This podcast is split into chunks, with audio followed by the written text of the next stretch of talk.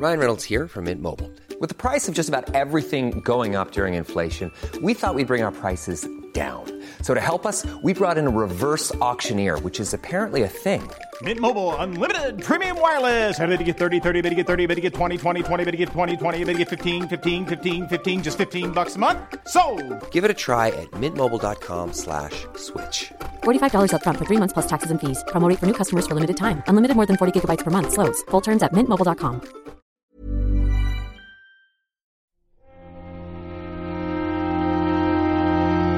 Bienvenidos una semana más a El Nexo, un espacio de reflexión sobre la actualidad del videojuego.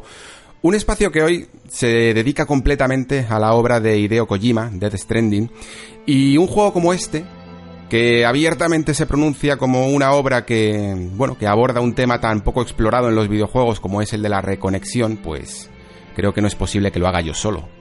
Mi experiencia además en Death Stranding no habría sido la misma, creo, y, y, bueno, estoy bastante seguro de ello si no lo hubiera visto acompañada con los dos invitados, que muy amablemente además van a sacrificar su tiempo para conectar con este espacio.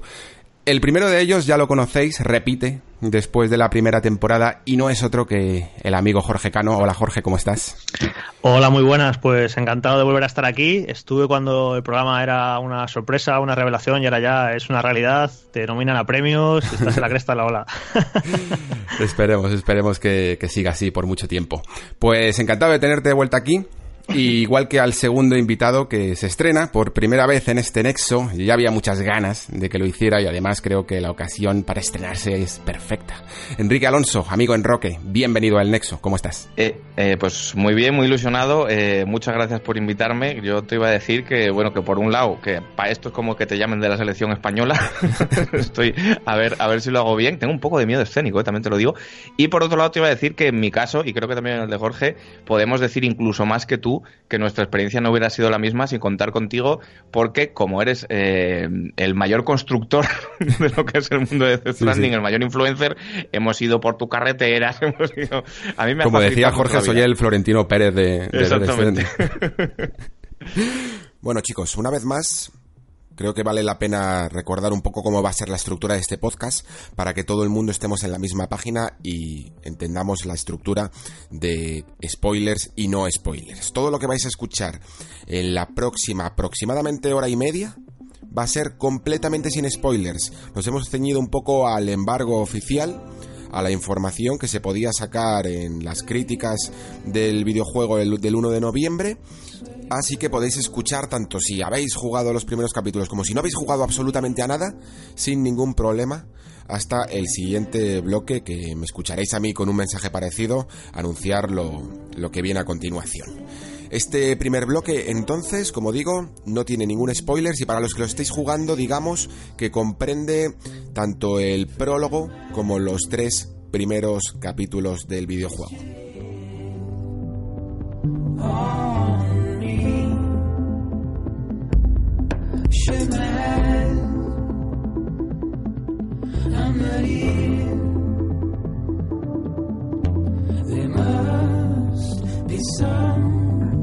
Mistake.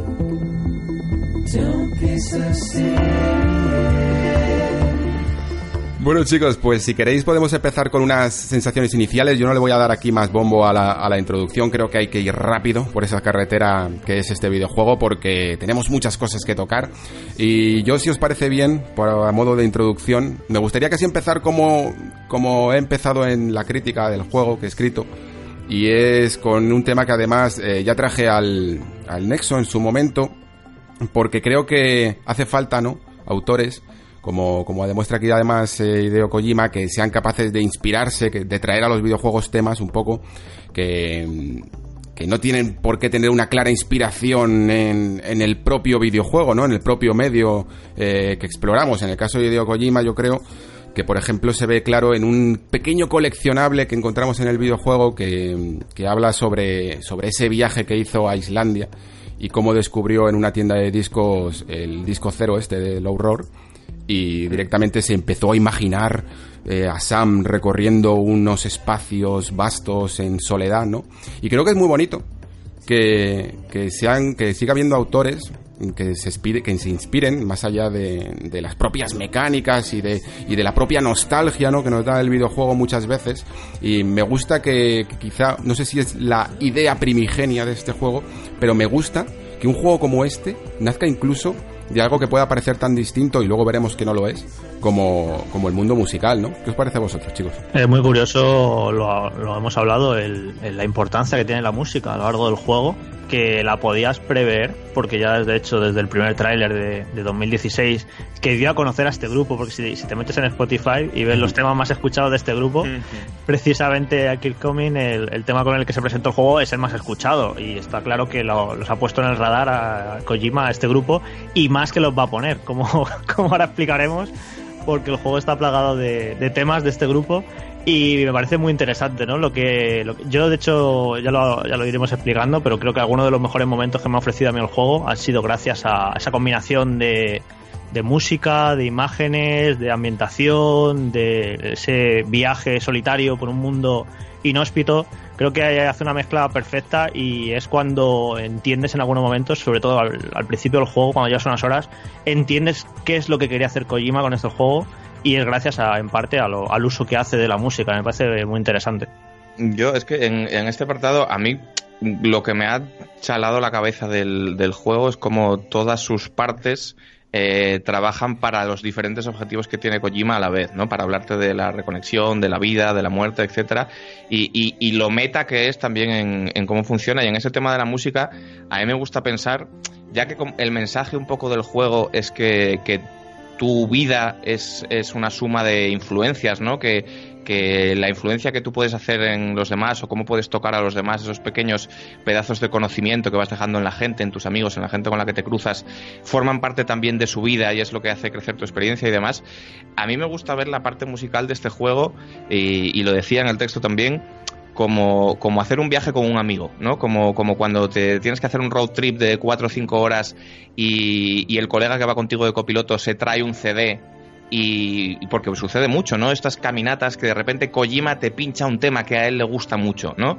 Y, entonces pues vas por ahí mirando por la ventanilla y escuchando este tema que de un grupo que no conocías que te ha puesto tu amigo y tal. Me parece que Kojima intenta como de todas las maneras con las que intenta tocarnos con este juego y dejarnos como pequeños recados, la musical es una de estas, ¿no? Me gusta pensar que, que, en el fondo es un viaje que hemos hecho con, con Kojima, no sé si por Islandia o por dónde, y que nos ha ido enseñando cosas que le gustan. Es que de hecho la, la música es una herramienta cualquiera de nuestras vidas recordamos muchos momentos de nuestras vidas gracias a la, a la música que estábamos escuchando en ese momento, ¿no? Esa conexión que se establece. De hecho, yo recuerdo a lo mejor, pues visité tal ciudad iba escuchando tal música en los cascos y el recuerdo se refuerza gracias a la música y eso pasa precisamente en este videojuego, que vamos, hay varios momentos que nos vamos a acordar durante muchos años, yo creo, por esa conexión que se establece entre lo que estás jugando, lo que estás viendo, lo que estás eh, oyendo con la música, y son momentos me parecen muy con mucha fuerza. Sí, sí. Sí, yo creo que creo que este juego, creo que todavía no estamos como preparados para ver cómo qué pozo nos va a dejar. Fijaos, porque eh, no sé si vosotros habéis podido ten, eh, jugar a algo más después de Death Stranding. Yo ya he estado un poco dándole unas orillas a juegos como The Outer World, que no es que ahora vaya a criticar a The Outer World, pero, pero creo que tiene una especie de efecto post Death Stranding el moverte, por ejemplo, en otro mundo abierto. Estaba jugando a, The Outer World y, me parecía un poco banal el hecho de, moverme por un mundo en el que podía desplazarme 200 metros y no ocurría nada. Solo era una cámara flotando eh, en el aire, ¿sabes? Eh, atravesaba una roca y esa roca no influía en mi caminata, por decirlo así. Mm. Uh -huh. y, y, fue como en plan, me golpeó mucho pensar, claro, es que en Death Stranding tenía que estar pendiente de cada pequeña imperfección que había en el terreno. De alguna manera es casi como como, por ejemplo, ese efecto, no sé si os acordáis, en, en los juegos de skate, cuando pasamos del Tony Hawks al, al skate, ¿sabes? Hmm, que, hmm. que, que el, de repente el Tony Hawks era casi como un juego de, de ser un superhéroe en un monopatín haciendo cosas imposibles, y skate era como una simulación, ¿no? De lo que era ser eh, un skater de verdad. Pues esto es casi una simulación de lo que es explorar un mundo y prestar atención de una manera muy física, muy motora de todo lo que hay en el, en el terreno, ¿no? Hay una, tienes el scanner este con el Odradek, ese chin que te sale del hombro eh, robótico, que escanea absolutamente todo el terreno a tu alrededor y te dice un poco a través de un código de colores qué zonas son más propensas a que te puedas resbalar, a que te puedas eh, tropezar, ¿no? O a que no puedas caminar por ahí, dependiendo incluso del peso de la carga. A mí esto me parece una apuesta para mundo abierto completamente radical y diferente de verlo al resto de mundos abiertos que quizá obvian estas cosas, ¿no? Esto, de hecho, a la hora de hacer el análisis, ya sea por escrito, en vídeo o, todos los podcasts que vayamos a grabar hablando de él, va a ser lo más difícil, ¿no? De hacerle Mm. entender a la gente porque es lo más de, de coger el mando y de sentirlo. Porque podemos hablar de la historia, podemos hablar de las misiones, de las mecánicas, del mundo, pero lo que se siente al andar y sentir ese peso sobre la espalda de tu personaje en el mando, eso es muy complicado de, de transmitir con palabras y la gente lo, va a comprobar cuando juegue. Cómo es ha convertido eso en, en la mecánica base sobre la que gira todo el juego el hecho de caminar y llevar peso sobre tu espalda es algo curiosísimo y que yo creo que no había visto en ningún juego vamos Yo aquí mi, mi hot take un poco es que tanto que tantas bromas que se han hecho eh, pues desde Dier Esther y demás con el tema de los Walking Simulator a mí este me parece el, el único juego que realmente merece ese apelativo de Walking Simulator porque es el único que se fija en el hecho de caminar ¿no? O sea, eh, los Walking Simulator siempre se ha hablado de ellos pues porque son juegos en los que pues tú vas caminando por un escenario, vas encontrando cosas, etcétera, pero, pero lo importante está en lo que te encuentras, en los diálogos, en encontrar objetos, etcétera. Aquí hay tantas mecánicas relacionadas con la simple tracción, con, con esta doble pulsación de gatillo para mantener el equilibrio, clavar los pies en tierra, el, el cómo vas negociando con el propio terreno, el cómo también el, el cómo diseñas en tu cabeza y mediante eh, esta pulsera, esta especie de esposas que llevas, el, los trazados, ¿no? O sea, a mí la- una de las partes que más me, me gustaba era la planificación. El decir, bueno, pues tengo que llegar a lo alto de esta montaña llevando una carga de X tipo porque, porque es delicada, porque no se puede romper, porque no se puede mojar, te va introduciendo piezas de puzzle en este sentido. Y el decir, bueno, pues yo creo que mm, por aquí puedo llegar hasta este punto con la carga en brazos, luego aquí quizá como es más montañoso me voy a llevar unas escaleras porque tal, voy a mirar el, eh, la predicción meteorológica para intentar evitar la lluvia, etcétera, el cómo convierte cada trayecto en, en la base, el, el cómo lo importante es el trayecto y no el final del viaje, me parece que es lo que revoluciona los mundos abiertos, porque los mundos abiertos normalmente, por mucho que se presuma de este mapa es grandísimo y tal, son un menú, realmente. Son, Eso son, son, es algo que se intenta evitar, de hecho es curioso, porque, porque normalmente se suele usar y abusar del viaje rápido. Eh, esto ya lo hablaremos, pero a mí el viaje rápido en Death Stranding me parecería una cosa contra natura. Porque sería como, como jugar en, en automático los tiroteos de, de un Uncharted, quiero decir. Esto es lo importante, el, el moverse, y creo que realmente es, es- es revolucionario. No hay ningún juego que lo haya hecho así. Que por No, cierto, no. nos hemos metido en, en faena a comentar ya detalles, pero deberíamos a lo mejor pensar un poco en que hay muchísima gente que hasta hace muy poco todavía no tiene claro qué es este juego, de qué va, qué es lo que tienes que hacer en Death Stranding. Así que no sé quién se atreve a intentar resumir este juego en, en un minuto para explicarle a alguien, a alguien que te pregunte, ¿no? ¿De qué va este juego? ¿En qué consiste este juego? ¿Cómo se lo explicarías de manera muy rápida? Bueno, la, la mitad de, de de qué va ese juego creo que no se puede decir, evidentemente, porque luego hablaremos un poco de qué es exactamente a lo que se alude con esas palabras de Dead Stranding, que yo creo que incluso decir eso ya es caer en spoilers.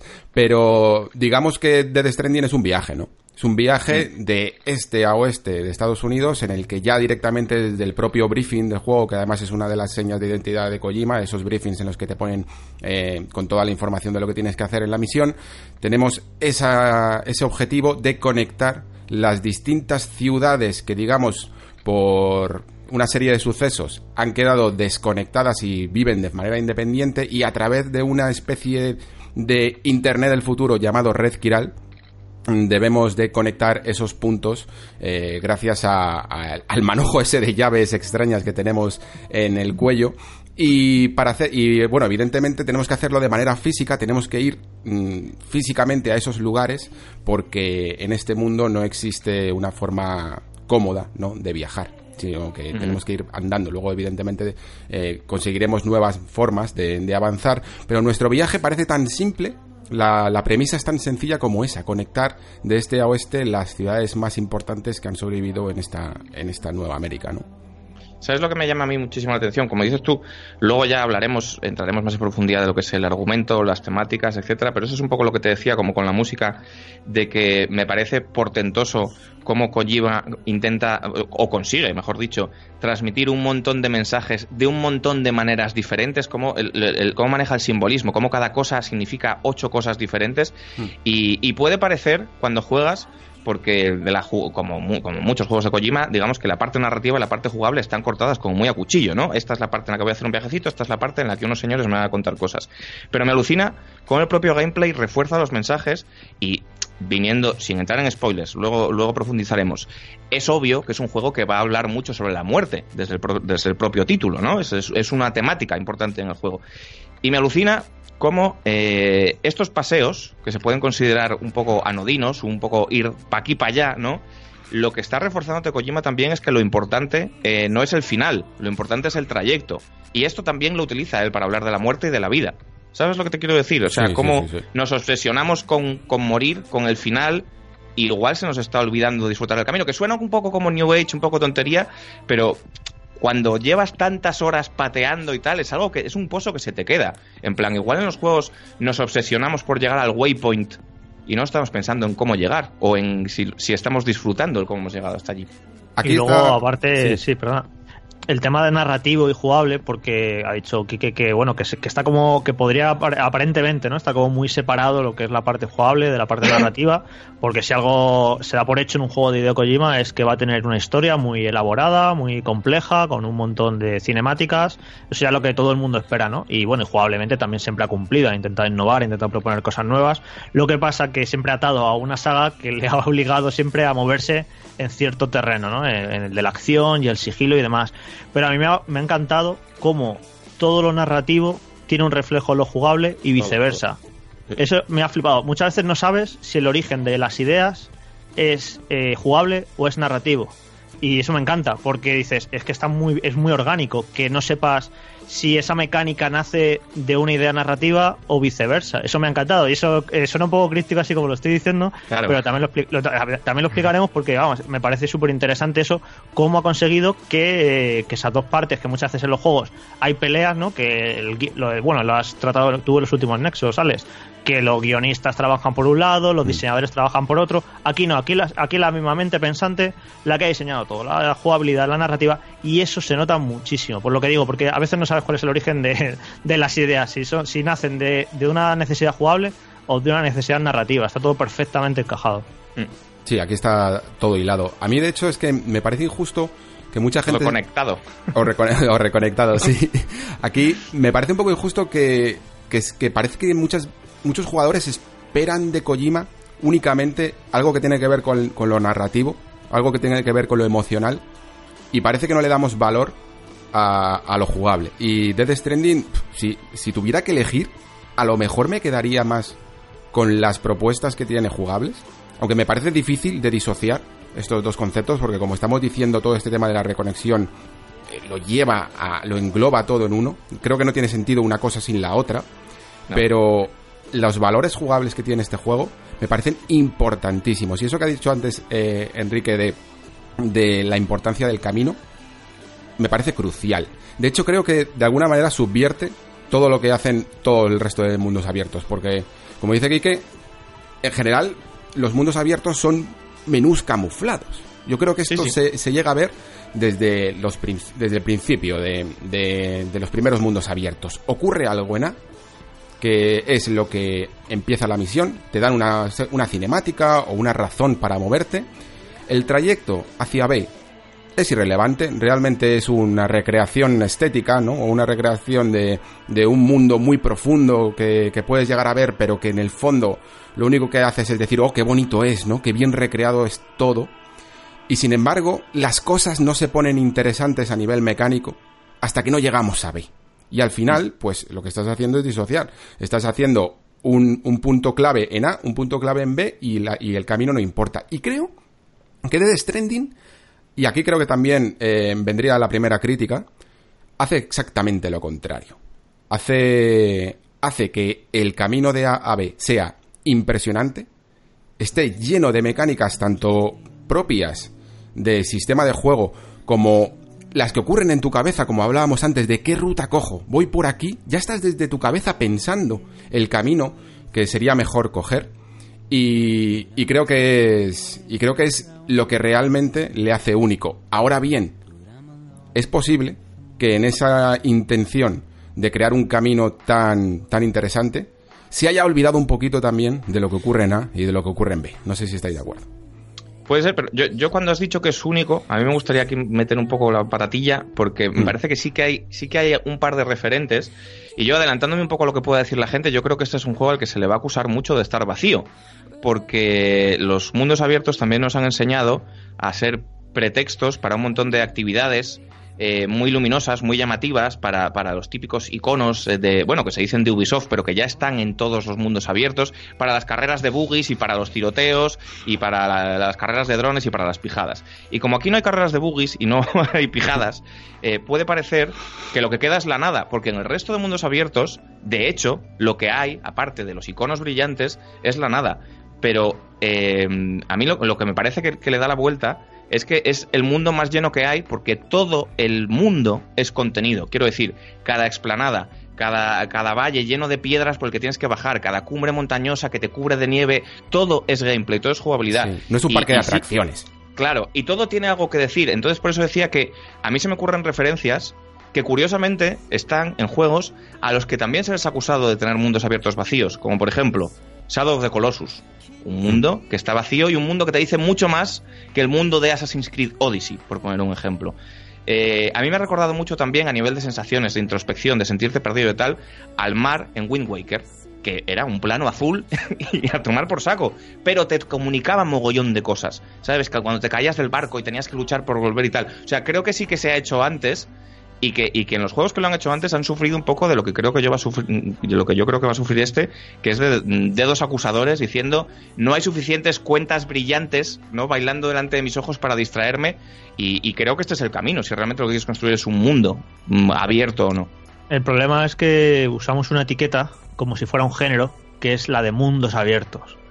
Vale, entonces, claro, eh, esto es un problema ya de base, porque si englobamos a eh, juegos de mundo abiertos a todos los que tienen un gran mapa y metemos ahí a todos en el saco, pues esto origina un montón de problemas, porque si te pones a analizar Death Stranding con una plantilla de análisis de sandbox o de mundo abierto, por ejemplo, habría que hablar de diseño de misiones.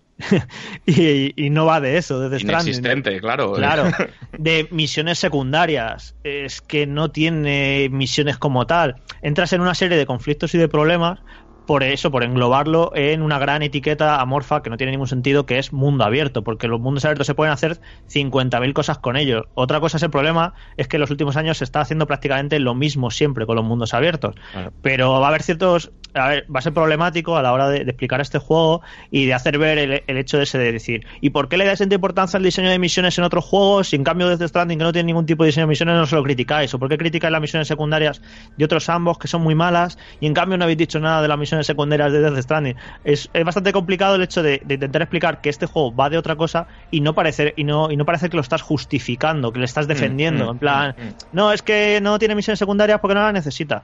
Eh, es complicadete, ¿eh?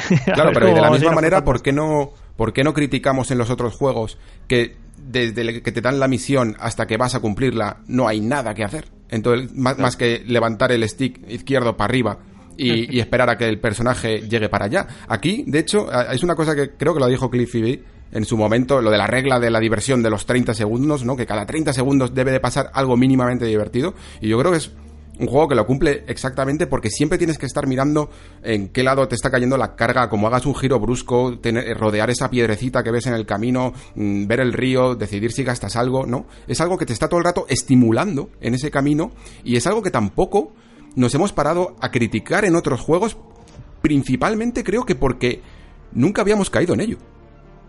Mm, o porque no se ha trabajado, si es que es un poco lo que estamos diciendo. En otros juegos eh, no se, o sea, en otros juegos se critica si las misiones están mejor o peor diseñadas porque son juegos basados en misiones que las necesitan. Es que aquí Kojima avisó que quería hacer un nuevo género. Yo tengo cosas que decir sobre si esto es un nuevo género o no. Yo creo que no lo es, eh, pero desde luego no es un sandbox, no es un juego de mundo abierto de manual y creo que no se le puede criticar por, por bajo esa medida. Y creo que tiene el derecho a serlo. Lo que no puede ser es que los artefactos que hemos inventado para, para clasificar los juegos porque nos vienen mejor como analistas o como consumidores para poder ponerlos en una, eh, una barandilla o en otra en la FNAC, para que me entiendas, sean los que dicten lo que pueden hacer los creadores. No, mire, es que como este juego es de mundo abierto porque tiene un mapa muy grande y waypoints, usted tiene que hacer esto, esto y esto. Pues, pues, pues hemos hecho otra cosa y, y, creo que es valioso y creo que es perfectamente válido. Y luego un detalle que creo que es interesante, que lo sepa quien está escuchando esto. Ahora mismo estamos grabando eh, una serie, estamos dando una serie de opiniones eh, que son completamente vírgenes en el sentido de que todavía no sabemos cómo va a reaccionar el mundo a este juego. Yo Claro, sé la claro. opinión, conozco la opinión de Alex, conozco la, la opinión de Quique. Son, eh, no sé por qué, a lo mejor porque pues tenemos, eh, yo qué sé, eh, cierta sensibilidad parecida en cuanto a lo que nos gustan los videojuegos y nos ha gustado, nos ha gustado a los tres bastante, de manera parecida. Hay ciertas cosas que Alex matizará, a mí que no me han gustado tanto, eh, pero más o menos a los tres nos ha gustado. Pero nos parece emocionante ahora mismo que estamos en una burbuja temporal en la que no sabemos cómo va a reaccionar el mundo a este juego. Es que a mí me parece apasionante. Yo estoy deseando leer sobre este juego cuando se levanten los embargos y se empiecen a publicar las reviews y la gente lo reciba, porque yo sinceramente es que no sé cómo va a reaccionar el, el mundo a este juego. A mí me ha encantado, pero ya nos- en general nos ha gustado, pero ¿creéis que va a gustar? ¿Cómo le va a encantar a la gente? ¿Va a crear controversia? Eh, Yo estoy, vamos, me, flipa el hecho de, de no saberlo ahora mismo. vamos. La controversia, ya te lo digo yo, sin saberlo, que la va a crear, es evidente. Pero creo que todos los productos arriesgados, o productos, me sabe mal decirlo así, pero eh, la crean. Cuando no creas controversias, cuando sigas una plantilla. Ah, Yo, sinceramente, lo que tengo es miedo. Pero no miedo porque eh, mi análisis no se entienda, o porque la gente opine diferente a mí, o porque se líe, o porque me pongan comentarios de un tipo u otro, sino porque creo que eh, yo en lo que no quiero caer es como una pedantería de es que a mí me ha gustado mucho porque yo lo he entendido y vosotros no. Creo que es un juego que conscientemente y militantemente no quiere ser para todo el mundo. Es un juego que propone unas cosas para las que no sé si tienes que tener una sensibilidad especial, una paciencia especial, etcétera. Y, lo, y, el miedo que tengo es que mucha gente no no lo entienda. O sea, esta es, esta es la aclaración que quiero hacer. No que no lo entiendan, sino que no puedan disfrutarlo. Porque yo lo he disfrutado tantísimo que, que la gente que se aburra en las primeras horas, para que me entiendas, creo que se van a perder algo que, joder, me- a mí me duele a nivel personal que se pierdan porque a mí me ha aportado muchísimo. Pero, Yo, de pero hecho, ¿veis, la, me- di- veis la diferencia que hay entre que este juego realmente, si fuera un título independiente o, o de otro tipo de, de presupuesto, eh, no, esta- no estaría levantando lo que está levantando ahora? O sea, la cuestión es que un juego camuflado de superproducción o, o de triple A está subvertiendo las cosas que hace un juego de triple A. Está creando un mundo abierto, pero no está creando un mundo abierto de acción. Está creando un mundo abierto, pero centrado en la exploración, no en las misiones. Y claro, es evidente que va a romper los esquemas de mucha gente que a lo mejor no es mm, per se conservadora, pero el mundo del videojuego AAA le ha hecho de alguna manera esperar ciertas formas y ciertas fórmulas de cómo debe de ser una superproducción. Es a lo que nos han educado a todos, ¿no? Nos han educado que es un juego es muy caro y le da mucho marketing y sale en la tele. Ese juego está hecho para gustar a la mayor cantidad de gente posible y no nos cabe otra cosa en la cabeza, pero porque no es culpa de los propios jugadores, yo creo. Es a lo que nos han acostumbrado que los juegos AAA pueden arriesgar hasta cierto límite. De hecho, se ponía como ejemplo a The Last of Us como un juego eh, arriesgado en cuanto al tono narrativo, ¿no? Pero luego si lo piensas en lo jugable, no deja de ser un juego de sigilo con zombies como hay tantos otros. Entonces es eso, eh, es un juego que va a crear mucho disgusto a mucha gente porque está acostumbrada a que encima lo nuevo de Kojima, ¿cómo no me va a gustar a mí lo nuevo de Kojima? Si siempre me han gustado los Metal Gear, son juegos que están hechos para gustar y de ahí va a venir un, un problema muy importante por eso, porque es un juego que no va a gustar a un montón de, de gente. Me atrevería a decir que casi va a ser un 50-50 de gente que le va a entusiasmar y gente que no le va a gustar nada. Y bueno, pues eso es un tema de, de lo que nos han educado, que, va a ser frustrante, yo lo entiendo, para muchos jugadores, en plan que digan, ¿por qué no me gusta este juego? Este juego está mal porque no me gusta. Y no, simplemente es que es un juego que lo que propone a ti no te gusta, pero no quiere decir ni, ni que sea malo ni bueno, que yo creo que es un síntoma muy evidente, como tantos otros, de lo infantil que es todavía este, esta industria, ¿no? De eso en una película no te lo planteas, ¿no? En una película no hace falta decir que no todas las películas son para todo el mundo, o que no todos los libros son para todo el mundo, o que la música, que no todos los discos de música son para todo el mundo, ¿no? Pero es curioso que en el mundo de los videojuegos haya que explicar esto. Pero precisamente yo creo que es lo que le da valor, porque esto lo sabe Sony, lo sabe Kojima y lo sabe Pepe Leches, te quiero decir. Eh, o sea, a mí me parece quizá el juego más valiente de la historia en el sentido de ha habido juegos más rupturistas, más experimentales. Todos los días se- se- hay cosas en Itch.io que se salen de todos los márgenes establecidos. Pero un juego con este presupuesto, con este cartel, con esta promoción, con el Norman Reedus, con el otro, con el de la moto, actores de primera línea, etcétera, un juego con estos eh, tintes de superproducción que sea tan conscientemente díscolo con todas las normas que se la sude, porque se la suda completamente gustarle a todo el mundo, que haga las cosas que hace a nivel de estructura, a nivel de ritmo. Toda la primera parte del juego es intencionalmente lenta. Yo creo también, de nuevo, volviendo a que todo está conectado, porque busca crear una sensación de implicación y de sacrificio que al final recompensa, pero recompensa muchas decenas de horas después. O sea, yo lo que veo aquí es a Kojima, y hablabais de Metal Gear, que al final son juegos de sigilo y tal, libérrimo. Es en plan de, ahora sí que voy a hacer lo que me salga a mí de los huevos. Y creo que, que no hubiera podido ser de otra manera. O sea, este juego, con este presupuesto y estos valores de producción y tal, no se lo hubieran dejado hacer a otra persona. Porque sería un fracaso estrepitoso. ¿Sabes? Sí. Claro. Y Eh, para que os hagáis una idea de, de lo que va a ocurrir, yo me he cansado en estos últimos meses de tener que defender que me guste tanto Red Dead Redemption 2. O sea, he Mm. acabado sinceramente agotado. Ya no es por discutir con desconocidos a través de internet, que en eso no voy a perder ni un minuto, porque lo veo, es, me parece que es una pérdida de tiempo, ¿no? Para que te voy a convencer yo a ti de que me ha gustado mucho este juego. Pero sí con amigos, con allegados, con gente a la que le tengo mucha estima y que dice, "Ah, Red Dead Redemption 2 es una mierda. Y yo le explico por qué me ha gustado tanto y por qué me parece un juego tan especial. Ahí sí que eh, la gente a la que le tengo cierto cariño sí que invierto un tiempo, ¿no? Intent- Intentar convencerle. Y tú fíjate que Red Red Dead Redemption 2 es un juego que ha dividido mucho por su ritmo, porque es un juego que está con- que es considerado lento, que tiene un ritmo extraño. Pues tú fíjate si ha ocurrido con ese juego, que no deja de ser un juego de vaqueros de pegar tiros, lo que va a ocurrir con este. O sea, se supone que va a ser a- al cuadrado, vamos. Claro, Sí, pero sí. es que Kojima aquí lo que hace es coger un mazo y romper dos de los pilares en los que se sostiene el videojuego moderno más, más de superproducción, ¿no? Que es matar. O sea, en Death Stranding no se puede matar, por decirlo así. Y, la, o sea, la muerte, digamos, las mecánicas de matar no, no existen tal cual. Y, y la segunda, la motivación para moverte de ese punto A a ese punto B, ¿no? Que esto es algo que, digamos, mm, puede tener un poco más de conflicto en mi caso porque eh, creo que es una parte de herencia de lo que él entiende por mundo abierto, que ya venía de Phantom Pain, ¿no? Porque en Phantom Pain también teníamos esa lista de misiones un, un tanto banales, ¿no? En lo que no importaba tanto lo que estábamos haciendo realmente, que era sencillamente pues escoltar a un señor o rescatar a otro. Y, y directamente eso le servía para, para establecer las mecánicas de juego, pero hay mucha gente que, que le va a sor- le, vamos, le va a suponer un golpe de efecto eso de, de que este juego se haga mm, mm, un, un- un juego que realmente no tiene mecánicas de, de sigilo per se o de disparos, ¿no? Es que es fascinante que yo me he pasado el juego entero sin matar a nadie, ¿vale? Y de hecho, ahora ya cuando una vez me lo he terminado, digo, voy a ver qué ocurre, ¿no? Para, para ver qué mecanismos utiliza el juego eh, para castigarte eh, y, y que no quieras matar a nadie. Pero es que a mí me consiguió convencer, no por los Claro. no por las mecánicas o los castigos, me, me consiguió convencer desde el lado narrativo. Claro, O sea, claro, ya claro. con, con la propia historia narrativa, a mí ya me convenció de que no debo matar a nadie.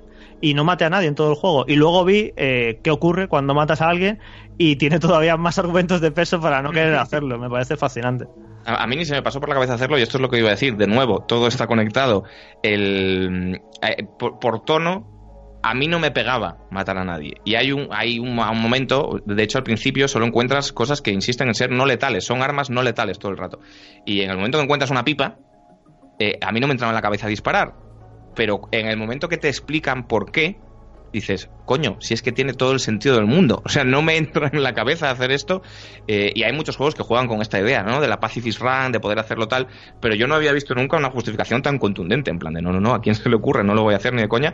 Y, y de hecho, me, me, eh, me sorprende que tú hayas llegado a hacerlo. Quiero decir, a mí yo no me lo había planteado. En plan, esto está fuera de la mesa completamente. Yo lo hice, yo lo hice sin querer, eh, atropellé con un camión a alguien y no me acordé. ¿sabes? Pero, pero la cuestión es que sí que es verdad lo que dice Jorge, que digamos que Kojima se ha puesto unas reglas en el lore tan hardcore como en plan, bueno, pues como he escrito esta regla, ya no la puedo, ya no me la puedo saltar, ¿no? Es, un- es como una manera de ponerte, de ponerte trabas a ti mismo para que luego no puedas hacer trampa. Y me parece bien porque creo que este juego gana precisamente por ello. Quizá la otra parte de, de ese pilar que he dicho de, de la motivación la veo menos justificada. Yo no sé cómo lo habréis visto vosotros, pero yo sí que he echado de menos que cada vez que tuviéramos un encargo, ya más no, no un encargo de a lo mejor de secundario, pero sí de los principales, que todas esas personas que aparecen ahí en forma de holograma en cada uno de los centros de distribución, que ya de por sí esos centros de distribución o esas ciudades que te pone población, 62.000, pero están todos como bajo tierra, yo me los imagino ahí como en Sion, ahí mm, de, de fiesta. Eh, ya que lo ves todo tan vacío, que te lo tienes que imaginar, ¿no? Que tienes que rellenar esos huecos, que al menos ese representante de cada uno de esos nodos hubiera tenido una, una profundidad más narrativa, ¿no?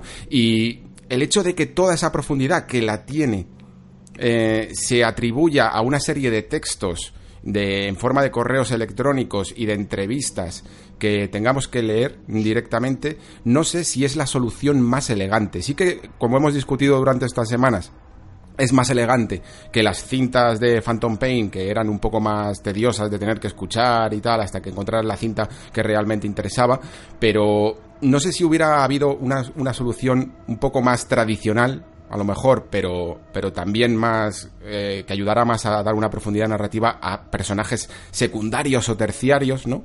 Que hubiera servido para que ese trayecto de A a B también tuviera una motivación extra, ¿no?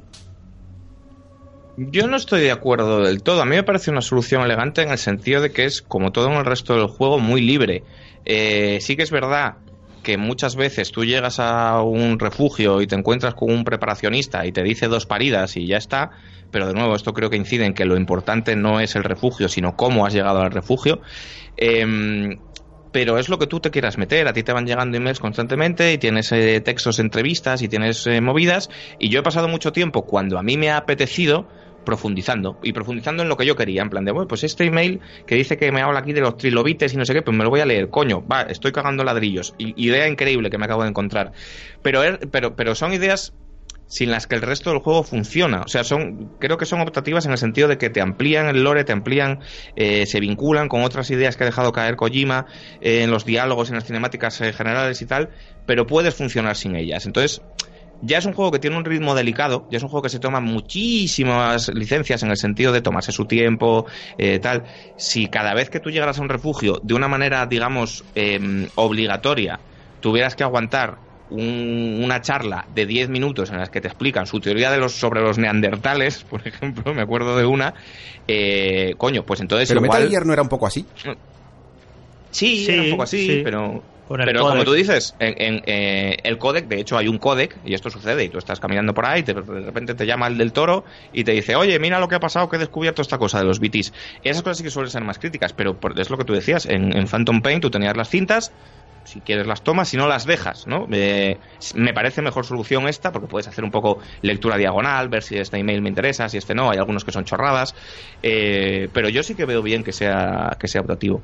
Yo estoy en un punto intermedio, creo que en los emails a veces se cuentan cosas eh, muy personales y que entiendo que toda una persona que acabas de conocer hace dos minutos no se la vas a contar.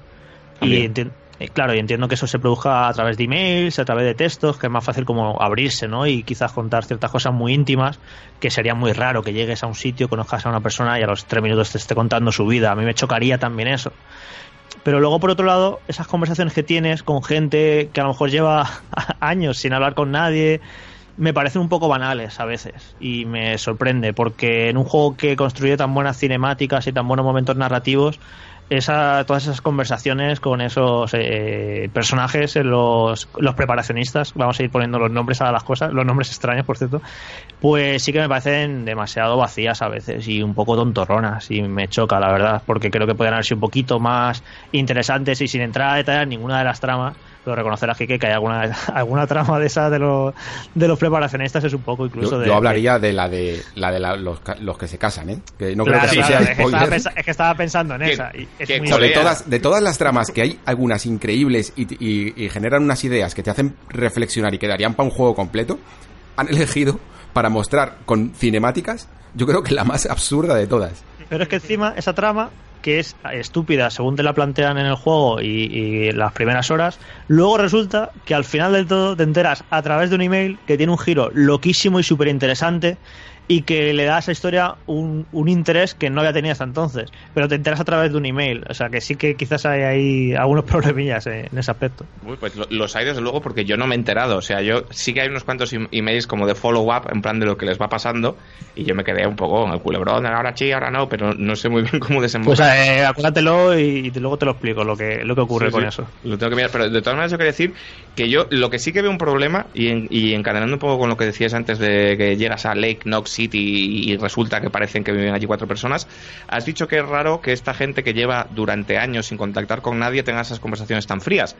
Pero es que creo que eso es lo que te transmite erróneamente el juego porque por lore muchas veces es gente que no está aislada, es gente que vive, o sea que tú, tú la ves por el holograma, tú solo ves hologramas, constantemente ves hologramas. Creo que hay un par de veces que, que- que interactúas con, con NPCs en carne y hueso porque llegan a abrir esa puertecita de detrás y salen y hablan contigo. Pero que allí detrás igual hay una familia o igual hay una ciudad con miles de personas y creo que el juego falla un poco al transmitirse eso. No sé si es, inte- no sé si es intencional, no sé si intenta hacerlo incluso más desarrapado y más, des- más eh, de, de abandono y de soledad y de desconexión, al fin y al cabo, que es lo que le pasa a América, de lo que el propio argumento le deja. Pero, pero yo sí te- eh, yo he tenido como una sensación excesiva de, eh, de abandono, de, de gente que está sola, de gente como que parecían todos ermitaños a las montañas, inclu- incluso cuando llegabas a las grandes ciudades que están como desiertas, etcétera. Creo que deberían haberte permitido mirar tras las bambalinas alguna vez.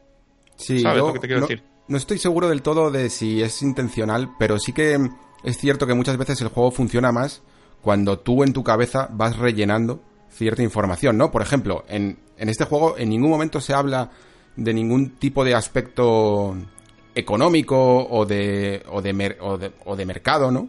Sin embargo, tú es- eres un, un mensajero que vas entregando paquetes. Y en algún momento incluso puedes pensar, bueno, pero porque yo estoy entregando este paquete y no me dan nada, no me dan dinero, Claro. no me dan nada a cambio, y entonces te das cuenta de, ah, vale, claro, es que en esta sociedad no hay capitalismo, por decirlo así, ¿sabes? Y, Mm. y entonces te empiezas, empiezas a pensar que todos los juegos tipo, yo que sé, posapocalípticos, eh, todos los que el mundo se va a la mierda, lo primero que hacen es, aunque sea coger unas chapas de la- del suelo y decir, ala, Sí, ya sí. tenemos moneda. Eso es lo Yo- primero yo es- que van. Y Pero- en este juego esto- es, es el mensaje es co- completamente contrario. Pero esto se llega a especificar, porque yo esto lo he pensado también, en plan, joder, Sam, el- el- la, la línea de negocio no la entiendo tuya muy bien. Pero, por ejemplo, tenemos, hay otra compañía, no- es que no sé hasta qué punto no- nos queremos meter en, en contrapeso, pero hay otra compañía de transportes, por ejemplo, en, en este mundo, que yo entiendo que, yo entendía que vivirían de algo. Entonces, yo, yo nunca he llegado a saber si es que realmente no hay dinero y es una sociedad que se basa en el trueque y en, y en simplemente intentar mm, intentar pues pues alzarse frente a la adversidad y conectarlo todo y, y- y lo primero es lo primero que es sobrevivir o es que obvian este tema Es que ¿Sabes? lo obvian totalmente. O sea, si os, si os dais cuenta, no se molestan en ningún momento en en, especificarlo. es- en explicar ese posapocalipsis. En plan, no saben ni en qué año ni en qué años está, está ocurriendo los hechos. Es curiosísimo. Y sí que es cierto que luego más adelante, por ciertas eh, eh, conversaciones y ciertas cosas que dicen, sí que lo ubicas y te sorprende. A mí me sorprendió mucho cuando lo ubican, en qué año transcurre, porque es un mundo muy extraño, es súper tecnológico, pero a la vez, no sé, hay un montón de cosas que no te explicas, pero porque el juego no le importa, no va de eso, no quiere... Ya hay 50.000 juegos de posapocalípticos que eh, tratan muchísimo de cuáles son las consecuencias de pos- del posapocalipsis en, en temas políticos, temas económicos, bla, bla, bla. Pero es que el juego no, no se preocupa ni un minuto en, en- en ir de eso, vamos. pero porque yo creo que bueno prácticamente todo en el juego pero el propio posapocalipsis el propio setting es una metáfora. Todos son metáforas en el juego todos son simbolismos todo, todo lo que está sucediendo es un vehículo para que Kojima te hable de, de- de, pues lo dicho de la vida y de la muerte y de te hablan más del Big Bang que de cómo se ha llegado a esta situación actual, ¿no? Porque, porque de lo que va el juego es de filosofía, básicamente, de la filosofía de Kojima, de la filosofía de la vida de Kojima y de sus teorías sobre la creación y sobre, sobre lo que sucede, eh, sobre el más allá, sobre un montón de cosas en las que habría que habría mucha tela que cortar y no creo que o sea, como que le parece una minucia, pues lo que dices tú, para explicar, pues es que pasó esto el día tal en un laboratorio. No interesa, no interesa y creo que está bien que no que eso no se lleve los focos. Sí, yo creo que de alguna manera, como dices tú, esa actitud filosófica hace que en el fondo eh, él seguro que en un documento de diseño lo tiene planificado y lo, y lo especifica cómo funciona esa sociedad, pero prefiere no contarlo para que tú de alguna manera participes eh, rellenando esos huecos, ¿no? Y, y si no lo quieres hacer, pues evidentemente el mundo no se viene abajo, pero, pero para el que quiera hacer ese ejercicio adicional, ahí lo tiene, ¿no?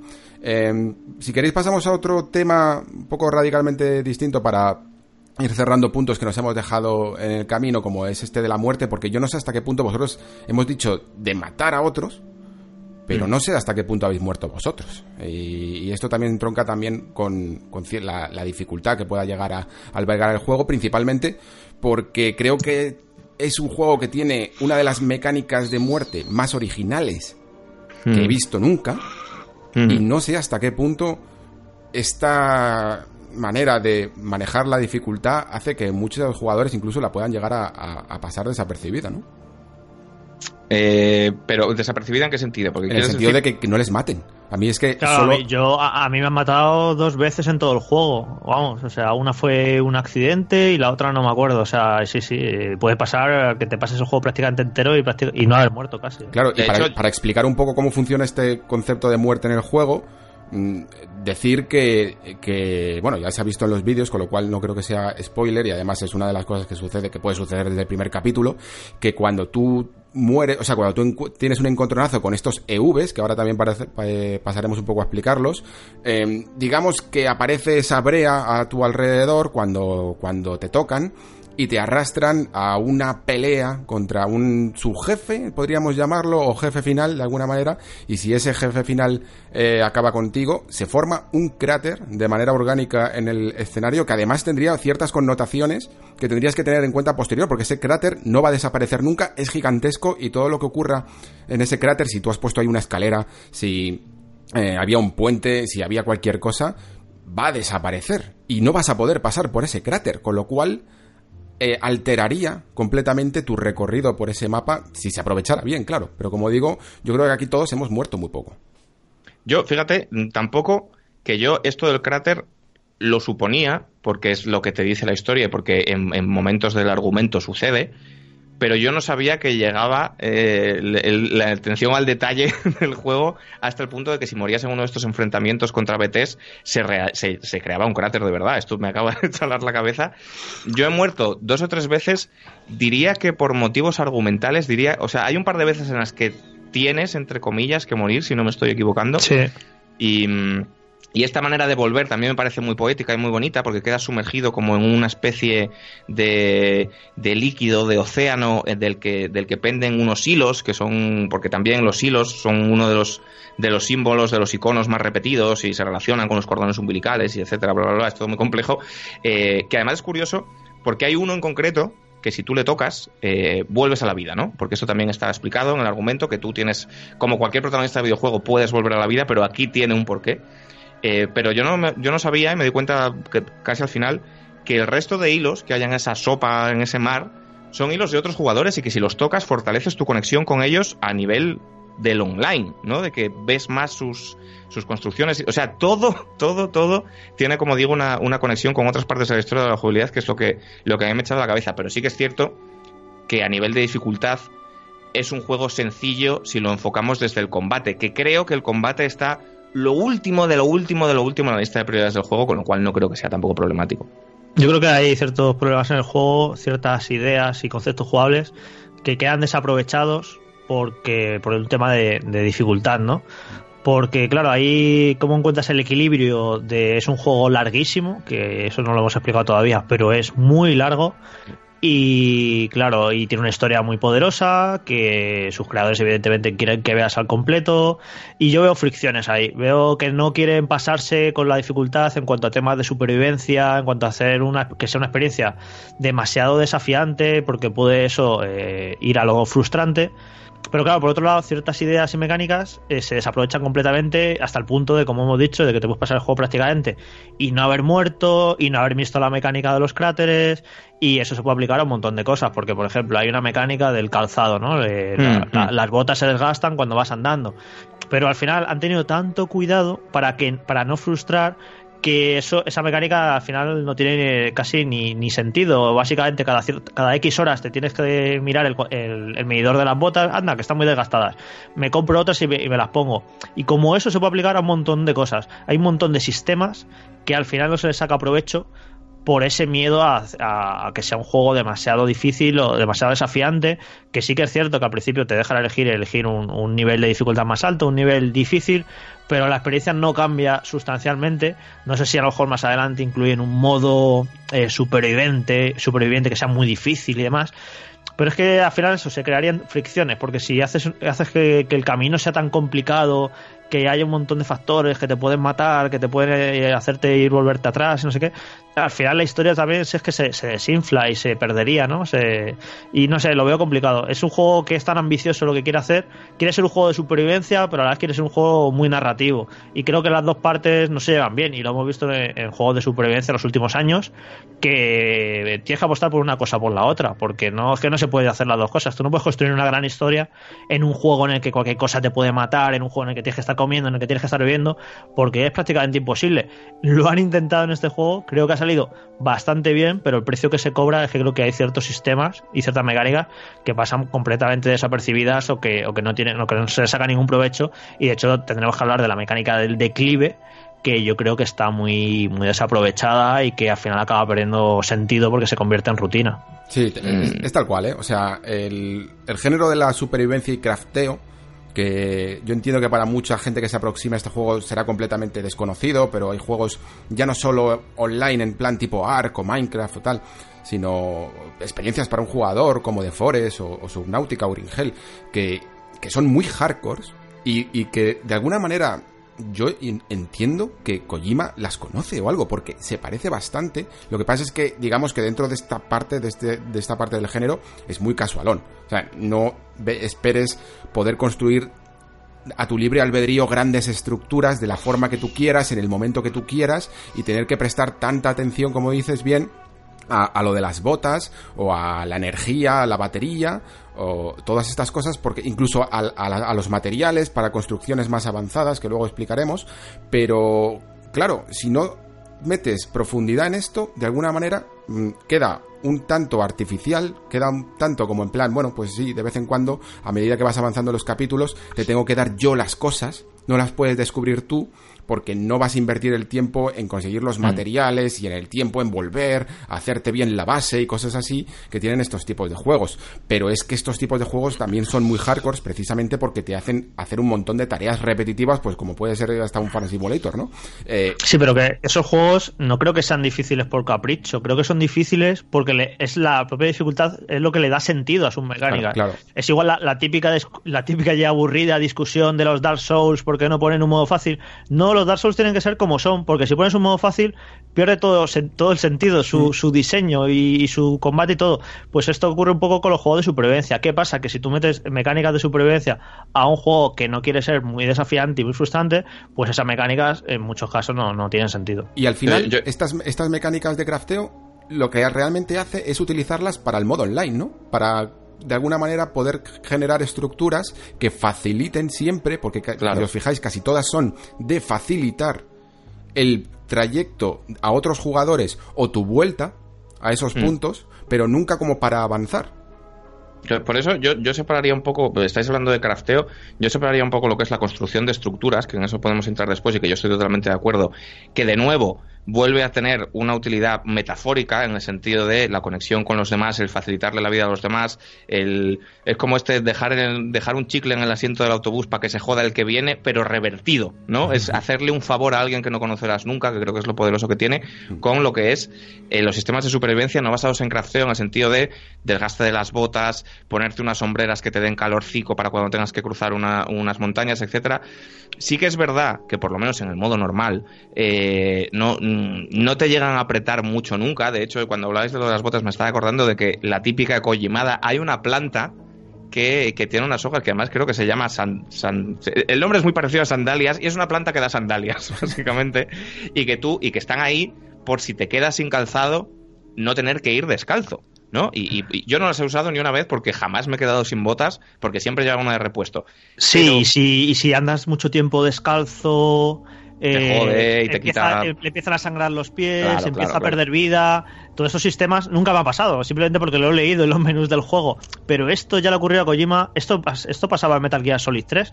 Metal Gear Solid 3 tenía mecánicas de supervivencia, en plan que te tenías que comer una serpiente para poder alimentarte, Mm, mm, mm. que te tenías que curar. Y eran mecánicas que te las explicaban en los primeros minutos del juego, decías que guapo, y luego en el resto de la aventura no las volvías a utilizar jamás, porque el propio diseño y la propia dificultad no te obligaban nunca a ello. O sea, Kojima tiene un montón de ideas muchas veces, las mete en el juego, pero luego el propio diseño no, la- no las sabe aprovechar.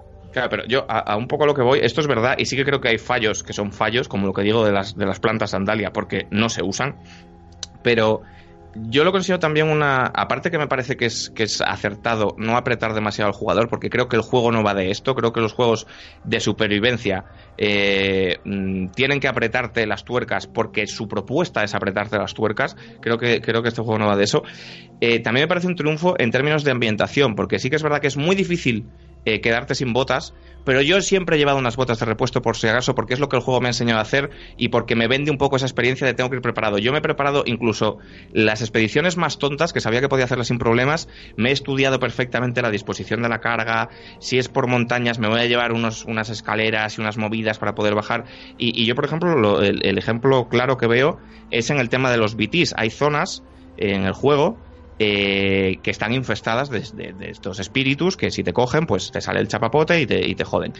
Y al principio imponen un montón. Yo recuerdo la primera vez que me, que me encontré con unos es de los momentos más tensos en los videojuegos ever, porque encima no los ves y es una movida y tienes que andar tirando pulsos de escáner y, y- y se acelera el, el Odradek este y, y está muy bien construido a nivel de tono. Al final tú ya tienes herramientas para poder pasearte por ahí. No sé si esto se puede decir en el nexo, pero con la polla fuera.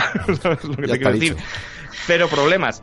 Y, y a mí aún así me imponía un montón cada vez, aunque yo sabía que tenía un montón de maneras para enfrentarme con estos espíritus, yo cada vez que pisaba un- una zona de estas y el Odradek se ponía a dar vueltas y sabía que había gente por allí, yo iba acojonado. ¿Sabes? Y creo que es un triunfo en términos de, lore, en términos de ambientación, en términos de cómo te lo vende, en términos incluso gráficos, el que, el que mantener esta virtualidad, esta sensación de amenaza, aunque muchas veces no esté ahí. Yo si quieres te hago la, réplica de eso en la siguiente parte cuando podamos decir cosas jugables avanzadas, porque yo sí que creo que a lo mejor eh, toda la parte de los BTs o EVs en la versión española eh, se podría haber sacado un poco más de partido. Si queréis concluimos con dos partes que nos quedan por tocar. Lo que pasa es que, bueno, eh, una sí que podremos hablar un poco más aquí, que es la parte del online, ¿no? Eh, cómo hemos visto estas interacciones con otros jugadores y con nosotros mismos. Eh, si queréis empezamos con esa y terminamos después a ver si alguien se atreve a hablar un poco de, de la historia del juego sin prácticamente decir nada para que aquel que solo esté escuchando esta parte, ¿no? Eh, pueda al menos eh, saber qué sensaciones nos ha dejado. Pero empezamos con la parte del online. Sobre el online, Sí. pues, sí, comentar algo muy básico porque nos ponemos a profundizar y al final se nos olvida ser un poco didácticos porque creo que hace falta con este juego. Eh, yo hablando del online con, con compañeros y demás, eh, le- se quedaron un poco sorprendidos porque decían, joder, pues si te encuentras escaleras y cuerdas por todas partes, qué gracia tiene. Esto es lo primero que hay que explicar. Cada vez que llegas a un nuevo territorio, te lo encuentras virgen, ¿vale? Entonces tú llegas allí y no hay nada, no hay mensajes de jugadores, no hay estructuras, no hay nada, es completamente virgen y no, lle- no es hasta que llegas a un, a un puesto de preparacionista y lo sincronizas cuando ya entra el componente online en ese territorio y aparecen todas las señales de los jugadores y las estructuras. Creo que esto es muy importante porque hay gente que está diciendo, pues vaya gracia tiene, ¿no? Sí, si ahora roto el juego. Claro, me compro el juego un mes después y está lleno ya de caminos por todas partes y de señales y no, no, no es, es que no es ni incluso ni como Dark Souls, porque en Dark Souls tú sí que sí que te encuentras las señales de los jugadores eh, cuando llegas. No, no, aquí no, no te encuentras nada absolutamente, te lo encuentras todo virgen y luego ya es después, ya cuando has sincronizado, cuando ya te empieza a aparecer todo. Creo que esto es importante para que la gente no tenga miedo, porque hay gente que piensa, joder, pues si me compro el juego tres semanas después me voy a encontrar todo hecho. No, no, te vas a encontrar todo virgen y es cuando conectes, cuando va- van a aparecer todos estos elementos. Que también es importante creo que explicar. Hay gente que está diciendo por ahí, lo he leído, ¿eh? que no quiere jugar online. Y yo creo que es una equivocación completamente, Terrible, porque creo que gran parte de la gracia de este juego es jugar conectado, porque es lo que quiere Kojima, porque es lo que la narrativa pide y creo que tiene 50.000 sentido, vamos. A mí Y porque es lo que le es lo que le da sentido a, muchas cosas que tú haces. De hecho, esta, esta, esta manera de. O sea, este, sistema que acabas de explicar, de que tú llegas a los territorios vírgenes, creo que es la idea del millón a nivel de cómo solucionar, cómo introducir esta idea sin que, de hecho, se haga eh, trivial la exploración. pero que también resuena muy bien con lo que te intenta vender el argumento de la importancia que es. O sea, tú sientes que este viaje que estás emprendiendo con Sam para re- reconectar los Estados Unidos, sientes en el propio gameplay que tiene sentido porque vas haciendo que esas zonas sean comunes y sean zonas abiertas para la colaboración de la gente. Creo que es una de las ideas más, más potentes que, que tiene el juego.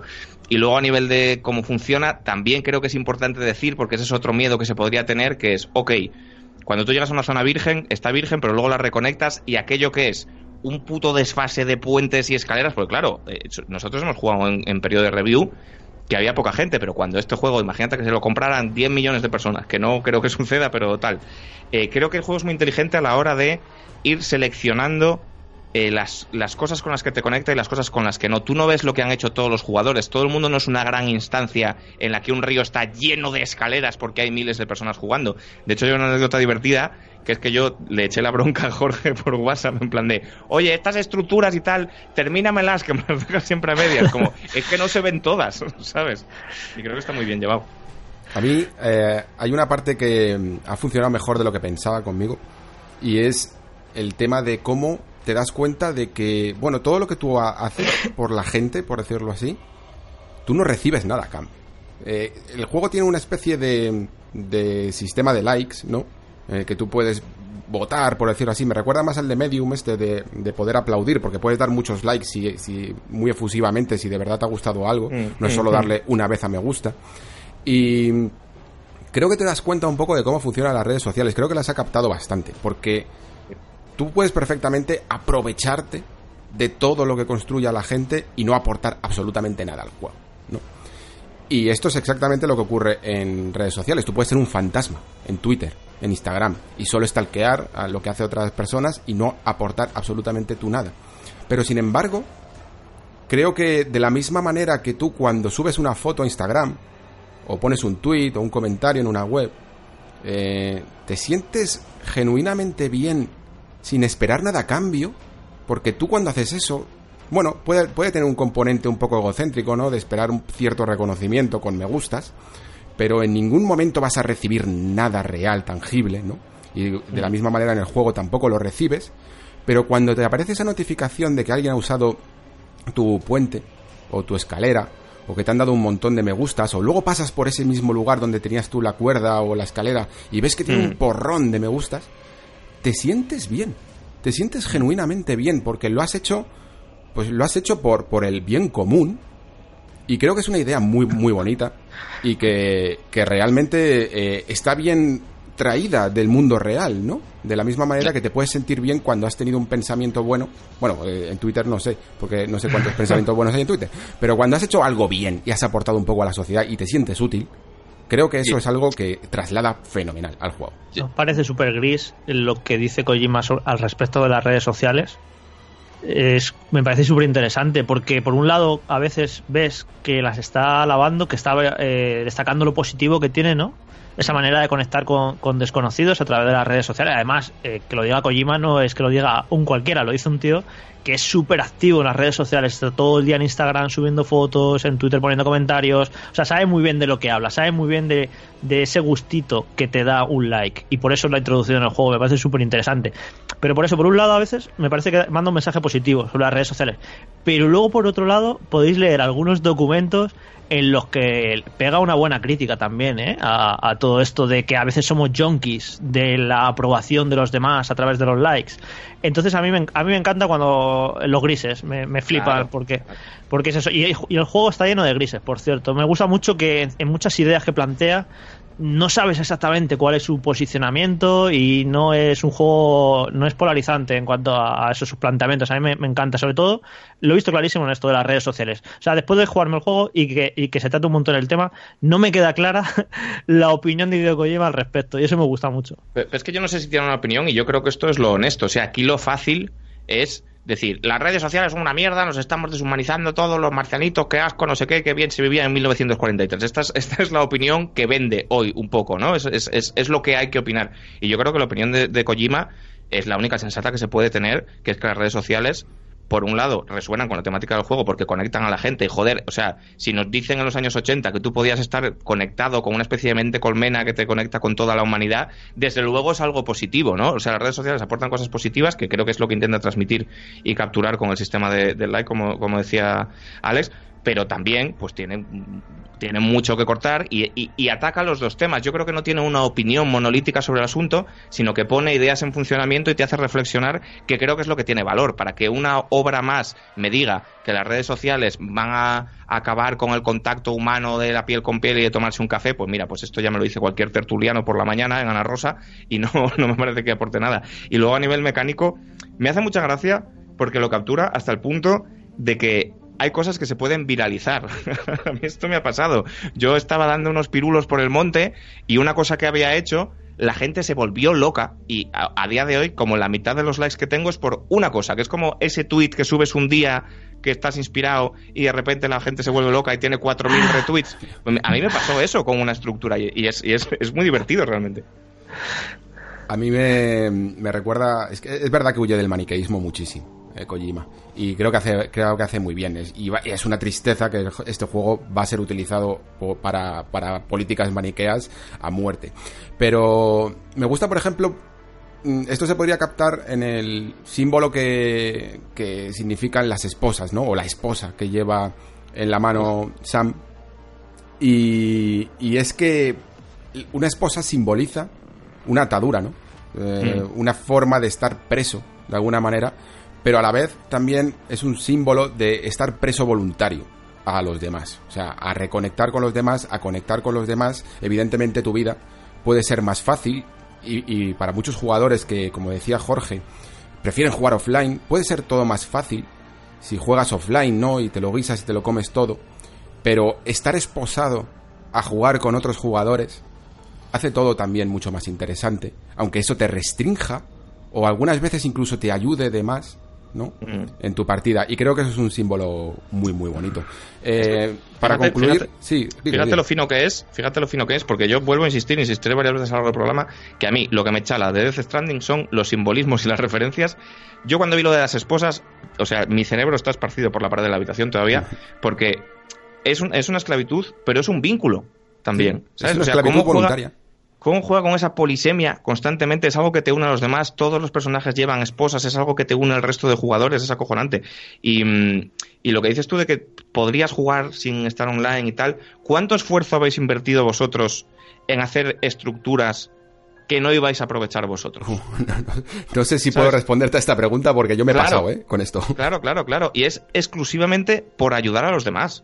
Es que lo consigue realmente, ¿sabes? Mm. O sea, a mí, a mí es un juego que me recuerda muchísimo a Journey por, por la importancia del camino y tal, y, pero también por esta. Eh, por, por mostrar como la cara. Hace un poco lo mismo, ¿no? Como que derriba la persona online que todos intentamos, de nuevo, en las redes sociales, por ejemplo, construirnos y cuando la gente es totalmente anónima, la gente es buena, ¿sabes? O sea, la gente es desinteresada con los demás. Es, y tú mismo eres desinteresado con los demás. Es, es algo que te vuelve la cabeza darte cuenta de que sí, darte cuenta de que genuinamente y sin ganar nada en un mundo virtual que no tiene por qué aportarte absolutamente nada, ningún beneficio a, a tu vida real, estás haciendo cosas, estás perdiendo el tiempo. Es esperanzador, joder. Por ayudar. ¿sabes? Es esperanzador, sí. Dice mucho de lo que sería la fuente interna de bondad que podría tener el ser humano, ¿no? Entre claro, esa, claro, el claro. ser humano es bueno por naturaleza o es malo por naturaleza. Y este juego yo creo que en eso sí que se posiciona, ¿no? Sí, sí, sí. Bueno, Jorge, ¿te atreverías a decir algo de la historia ¿Sin spoilers? Sí, yo es que estoy, estoy muy acostumbrado a hablar sin spoilers por motivos evidentes. Y sí, es un juego en el que puedo estar horas hablando sin hacer spoilers y sin entrar en detalles. Pero claro, también partimos del hecho de que la cantidad de información que tiene la gente es muy diferente. Están los loquitos que se han visto todos los trailers, han leído teorías y se saben. De hecho, a mí me ha sorprendido mucho cuando me puse a escribir el análisis el darme cuenta de que se sabía mucho más del juego de lo que yo creía. No sé si os ha pasado. Me he puesto a leer eh, wikis de los personajes por ahí por internet y digo, pero ¿en serio se sabía todo esto? Sí, sí, pero a mí si solo, pasó. sí. si solo ha habido tres trailers que daban detalles como muy marcianos y muy descontextualizados que no te servían para hacerte una idea y se sabía un montón de la historia del juego quien quisiera su- eh, saberla, claro, que se hubiera puesto ahí a investigar y a, y atar todos los cabos y no sé, eh, a mí no, yo no, me he dado cuenta que yo no sabía tanto, evidentemente, me ha sorprendido muchísimo y yo sobre la historia... Eh, ¿Qué quieres? ¿Que la eh, mm, entramos en algún detalle o simplemente Mira, lo que nos doy- ha te doy parecido? Te doy un pie. Eh, yo creo que funciona mejor la parte emocional, la parte de más el- ese mensaje que funciona más internamente, mm, te golpea emocionalmente, funciona mejor que la parte más explícita que tiene que ver con todo el lore del mundo, con todas las reglas y que puede llegar a ser en algún momento demasiado enrevesada. Todos los juegos en el fondo de Kojima son un tanto enrevesados, pero siempre mola meterse ahí en faena, ¿no? E intentar teorizar e intentar conectar todos los hilos. Creo que aquí en algún momento se pasa un poquito, un poquito, un poquito de rosca. Pero lo que tiene que golpearte fuerte, yo creo, eso que te deja con la lagrimita, yo creo que lo consigue mm, casi de, de los mejores de su obra, ¿no? Sí, es que el sabor de boca que te deja al final, yo creo que, vamos, me parece memorable y creo que se va a ser uno de los finales que se va a recordar durante muchos años, porque es, es que me parece redondísimo cómo se cierra la historia y aunque por momentos parece que va a naufragar, ¿eh? porque hay- eh, sobre todo en las primeras horas, creo que es un juego que, que apabulla un poco, porque te meten tantos conceptos, tanto narrativos como jugables de golpe en las primeras horas, que estás un poco como diciendo, a ver, a ver, que tengo que asimilar demasiadas cosas, porque estás asimilando una jugabilidad que nunca habías visto, estás asimilando una historia, no puede ser más marciana, que maneja un montón de conceptos extraños y de ciencia ficción, que luego a la vez es paranormal por el tema de la muerte, y es en plan, pero a ver, a ver, ¿qué estáis haciendo aquí? Al principio puede agobiar un poco y puede eh, parecer en algunos momentos que no sabe muy bien a dónde quiere ir, que te va a perder. Y no, no, tranquilos todos, que al final todo cobra sentido. De hecho, eh, lo hemos hablado entre nosotros, es incluso demasiado sobreexplicativo. Al Sí. final es un poco Christopher Nolan. Te coge, te coge de la pechera y te dice, a ver, chaval, te voy a explicar todo por si acaso no te ha quedado muy claro. Que eso lo van a agradecer muchos jugadores porque a lo mejor en algún momento han podido desconectar o no, o no han tenido por qué leer toda esa cantidad de, de emails o yo que sé, al final es un juego tan largo y que esa es otra también, que puede tener diferentes aproximaciones porque yo por ejemplo me he centrado muchísimo en la historia, he ido al grano, he ido a saco a, a por, la, a por la trama, pero tú por ejemplo Alex estuviste un montón de horas perdido por ahí haciendo tus cositas y estuviste. Claro, y estuviste muy desconectado de la trama y vete a tú acordarte de lo que te explicaron hace 10 horas. Yo entiendo que mucha gente le puede ocurrir esto, ¿no? Que pueda estar incluso 15 horas alejada de la historia y que al final el juego pues eh, se toma esos momentos para explicarte muy bien las cosas para que todos estén subidos en el barco en todo momento, ¿no? Para no perder a ningún jugador por el camino. Y al final pues eso, puede caer en sobreexplicaciones, pero sobre todo es eso, que tranquilos que al final todo tiene sentido, todo se entiende y es muy a mí me ha parecido una de las historias más redondas que yo he visto nunca en, en un juego de Kojima, principalmente porque eh, la saga Metal Gear al final a través de tantas entregas se fue haciendo, se fue convirtiendo tan, tan barroca, tan complicada, tan eh, con tantos personajes, tantos saltos temporales, que al final era un sin Dios y en el que era muy difícil darle a todo sentido y, que te enteraras.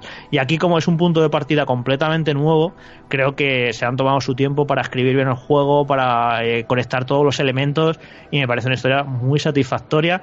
Que, por un lado, lo has, lo has comentado, que a veces eh, yo voy a usar una palabra un poco más dura, creo que a veces roza lo ridículo en ciertos conceptos. Eh, a veces es un poco programa de Iker Jiménez, no voy a decir por qué. Eh, a, a mí a veces es en plan, que yo te lo juro, jugándolo varias veces, estaba en ciertas situaciones estaba pensando, vaya tontería.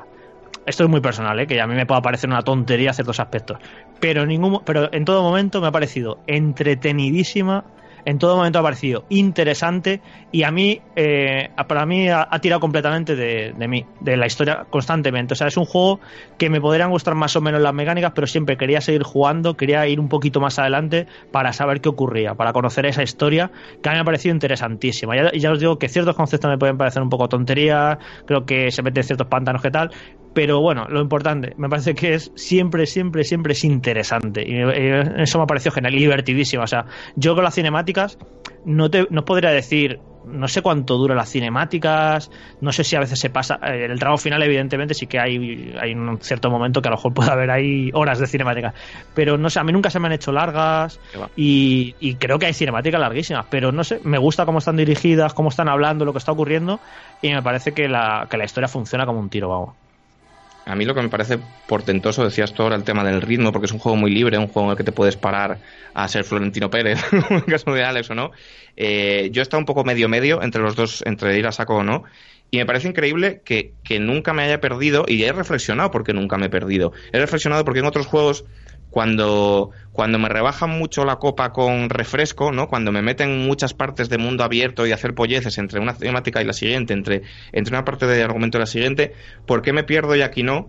Y creo que es simplemente por, por, por algo tan sencillo como que me interesa genuinamente lo que me están contando, porque nunca siento que el argumento sea un pretexto para poner más tiros. Decíais antes que muchas veces eh, los guionistas trabajan por un lado, el departamento de gameplay por el otro. Como yo aquí nunca he sentido que lo que me tenían que contar fuera accesorio, como me he metido tan dentro de la historia desde el principio, como me ha bombardeado con tantos conceptos que nunca había visto, ¿sabes? Y tantos conceptos que significaban tantas cosas a la vez, eh, me tenía en el bolsillo. Y seguía caminando y seguía jugando, pero quería ver la siguiente cinemática porque eh, el juego tiene constantemente algo que decir. Hasta tal punto que creo que tiene. Bueno, tiene muchísimas cosas que decir porque toca muchísimos temas, pero creo que el juego cuenta dos historias, que tampoco voy a detallar, pero creo que vosotros más o menos las podréis identificar. Dos grandes historias, dos grandes arcos, relacionados con dos personajes, si queréis. Aparte que hay un montón de personajes individuales que cada uno tiene su pequeña historia y todas están súper bien. Los personajes me parecen la práctica totalidad de ellos geniales, tanto por diseño como por background, como etcétera. Pero el juego cuenta dos grandes cosas y hay una de ellas, que supongo que es de la que estabas hablando cuando hablas de Iker Jiménez, etcétera, que también es la más, la más nolanista, es la que más te desmenuzan al final, eh, que a mí me parece la más floja, pero que creo que simplemente es otro símbolo, es otra manera de incidir, aunque, aunque sea una historia de, escala prácticamente inacabable y universal, creo que es otra pequeña metáfora que, que usa Kojima para volverte a hablar de lo mismo, del valor de la vida frente a la muerte y de que lo importante es solucionar tus cosas en el más acá, no en el más allá. Eh, y luego la otra historia, la que es más pequeñita y más contenida, es la que realmente te hace explotar el corazón, la que a mí me hizo llorar como un desgraciado. Y hablabais al principio de si habíamos jugado a otras cosas después de Death Stranding. Yo tengo mucho miedo a jugar a otras cosas, dejando ya de lado la parte jugable y demás, exclusivamente por la narrativa, porque yo no podía evitar, desde que llevaba hora y media jugando, pensar, y, y siento si alguien se ofende, y siento si esto resulta polémico, pero a mí Death Stranding me ha hecho ver lo bajísimo que está el nivel de escritura en el 99% de, la industria. O sea, deja en ridículo a nivel de diálogos, a nivel de dobles sentidos, a nivel de frases, de miradas, de, tensión narrativa, deja en ridículo lo que vemos en la gran mayoría de juegos, que son eh, guiones eh, muy malos. Lo siento decirlo, pero, pero creo que, que- que destapa un poco las vergüenzas de la, de la, de la industria en, en el peso que tiene la narrativa y en la calidad que tiene. Que a mí me ocurría Quique, últimamente. Este es el, el tema principal del Nexo en la segunda de temporada. Está siendo esto, ¿eh? sí, sí, sí. A mí me ocurría últimamente con muchos juegos que al poco de empezar, a la, a la hora o poquito, que me daba cuenta que ya me había perdido completamente la trama. Y Claro. empecé a pensar si era un problema mío. De falta de atención, de que estoy a mil cosas y no presto la, la suficiente atención al juego. Este problema, ¿no? No saber si eres tú o soy yo. Y tramas Pero mucho no, no. más sencillas, pero Claro, es que te la sudan. sí, sí. Y, no voy a, y no voy a citar ejemplos recientes por si ofendo a alguien. Pero básicamente es eso que digo. ¿Cuál es el problema? ¿El problema de los juegos? ¿Es un problema mío que no me interesa?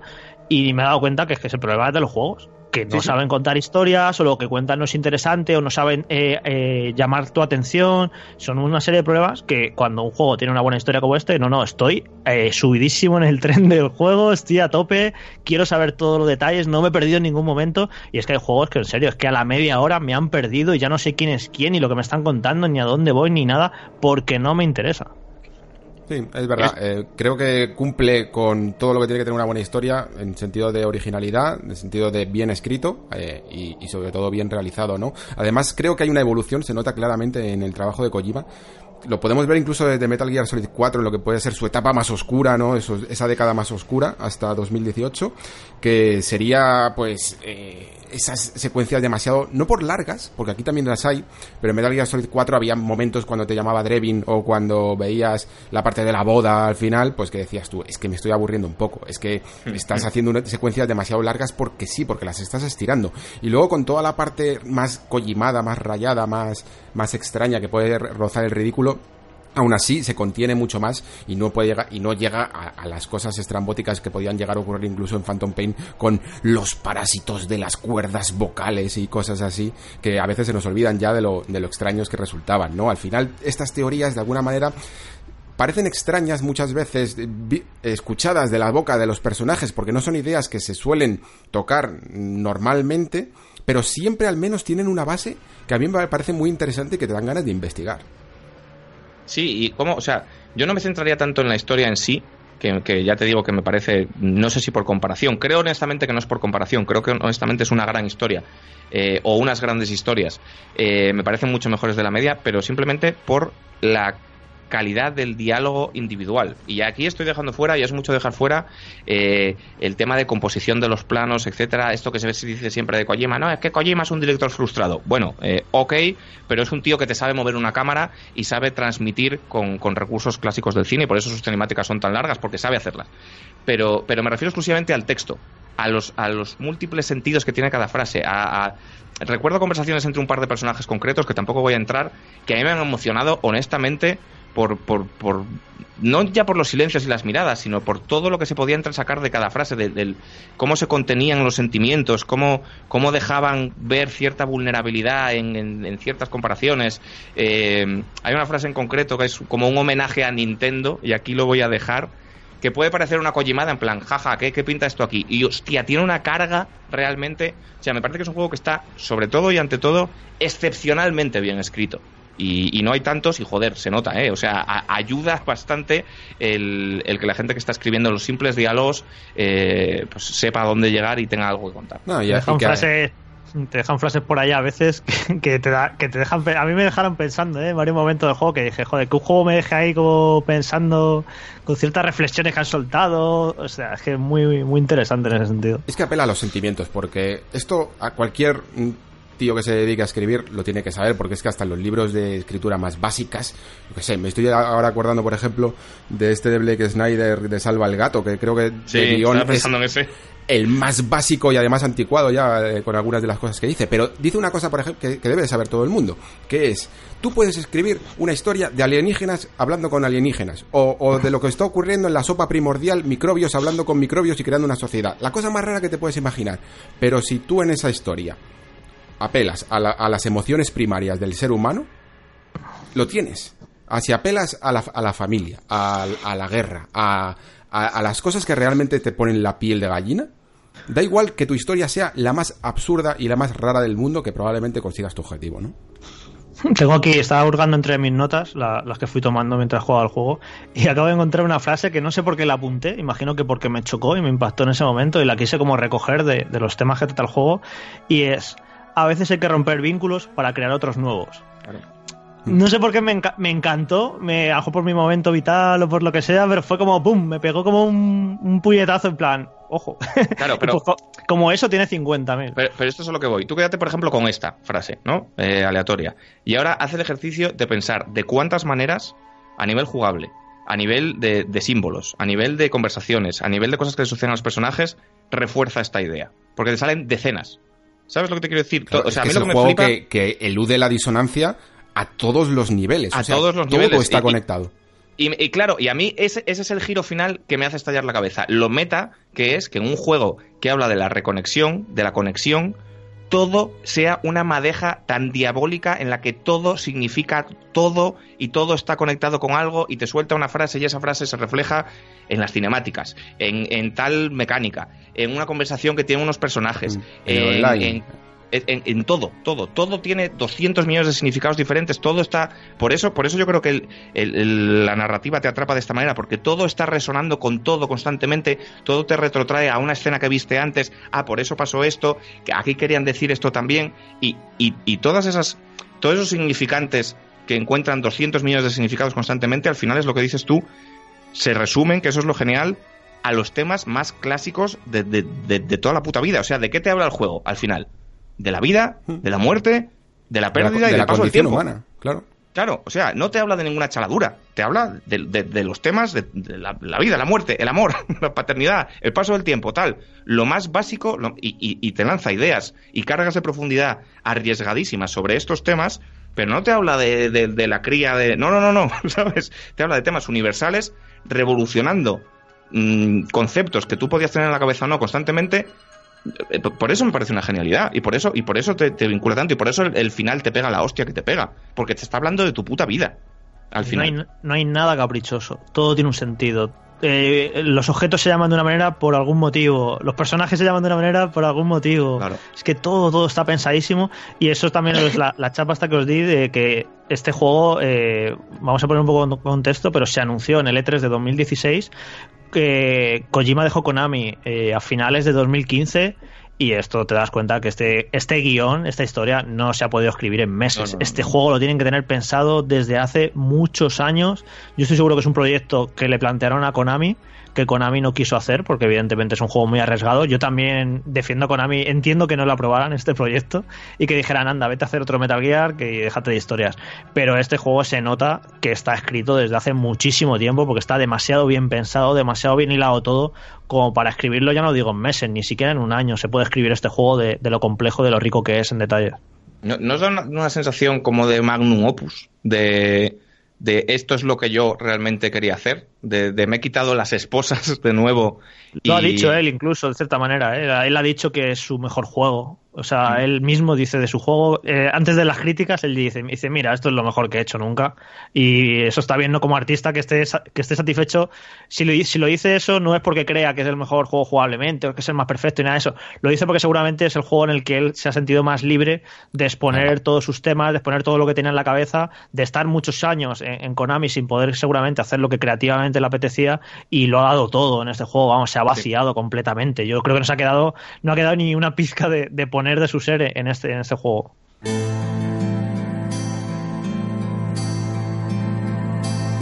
Vamos a entrar ahora con el siguiente bloque del programa. Aquí nos vamos a ir entrando poco a poco en algunos spoilers. Pero antes de que abandones, por si acaso tu viaje por Dead Stranding ya ha sobrepasado ese capítulo 4, para que nos entendamos, decir que los spoilers a los que me refiero son más jugables que narrativos. Todavía no nos vamos a meter con la historia, con esos momentos sobre todo de mayores revelaciones, pero sí queríamos dividir un poco el primer bloque, que es hasta el embargo que habíamos tenido, con este segundo, para que también esas sorpresas jugables las pudierais descubrir por vosotros mismos. Pero si has avanzado un poco más, has llegado por ejemplo al capítulo 7, al capítulo 8, eh, aquí vamos a hablar de algunas de esas sorpresas jugables que nos dejaba el videojuego. Repito, nada de spoilers narrativos, pero sí algunos elementos jugables avanzados. Vamos allá. Muy bien chicos, pues aquí tenemos un poco más de libertad. Esto que hemos hablado hasta este momento eh, sería la parte que nos han dejado en ese embargo tan loco que, que hemos firmado, ¿no? Que, que firmamos en su momento y que me parece acertado, ojo, porque creo que tanto narrativamente como hay algunas cosas jugables que yo creo que también merece la pena eh, descubrir por uno mismo, pero bueno, eh, yo entiendo que ya todo aquel que esté escuchando esta parte es porque ya está entrado en el mid-game ¿no? de este juego, digamos que desde el capítulo 4 hasta el capítulo 8, toda esta eh, parte en la que llegamos a, en el que desbloqueamos estructuras avanzadas, en el que vemos esos, esas escenas de pesadilla y llegamos a esa increíble montaña, ¿no? Aquí podemos dar un poco más de rienda suelta a algunas de las ideas que hemos ido mm, lanzando durante la primera parte, porque yo aquí me surgieron algunas dudas, creo que es una de las partes que más disfruté mecánicamente, pero también me surgieron algunas dudas. Eh, yo tiro algunas aquí, por ejemplo, toda la parte de la acción, no sé cómo la habréis visto, aquí nos estamos metiendo en que nos dan más mecánicas de acción, nos dan más herramientas para esa acción y también tenemos capítulos centrados exclusivamente en la acción, como son esas pesadillas en las que por fin, por fin, que parecía que no iba a llegar, vemos a ese personaje interpretado por Max Mikkelsen, en el que nos adentramos en una zona de guerra completamente mm, que cambia completamente todo todo el terreno de juego porque eh, nos adentramos en la Primera Guerra Mundial en una especie de Primera Guerra Mundial extraña ¿no? que tenemos esos también eh, elementos extraños como soldados esqueleto y tanques que tienen tentáculos que eso la verdad a ver si alguno de vosotros todavía me lo sabe explicar. Y la Segunda Guerra Mundial también no hay un montón de conceptos sobre la mesa. Si os parece podemos abordar un poco mm, generalmente toda esta parte de la acción porque creo que si bien el juego, como hemos dicho antes, no es lo que más quiere hacer, ¿no?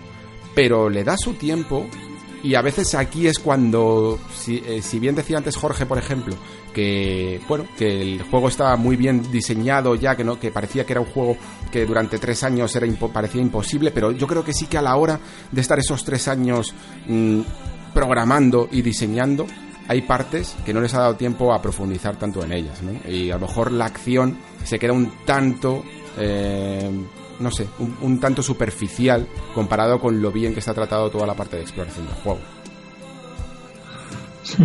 Yo, a ver, eh, con el combate tengo un problema con este juego, o sea, con el combate, es que tampoco quiero decir combate.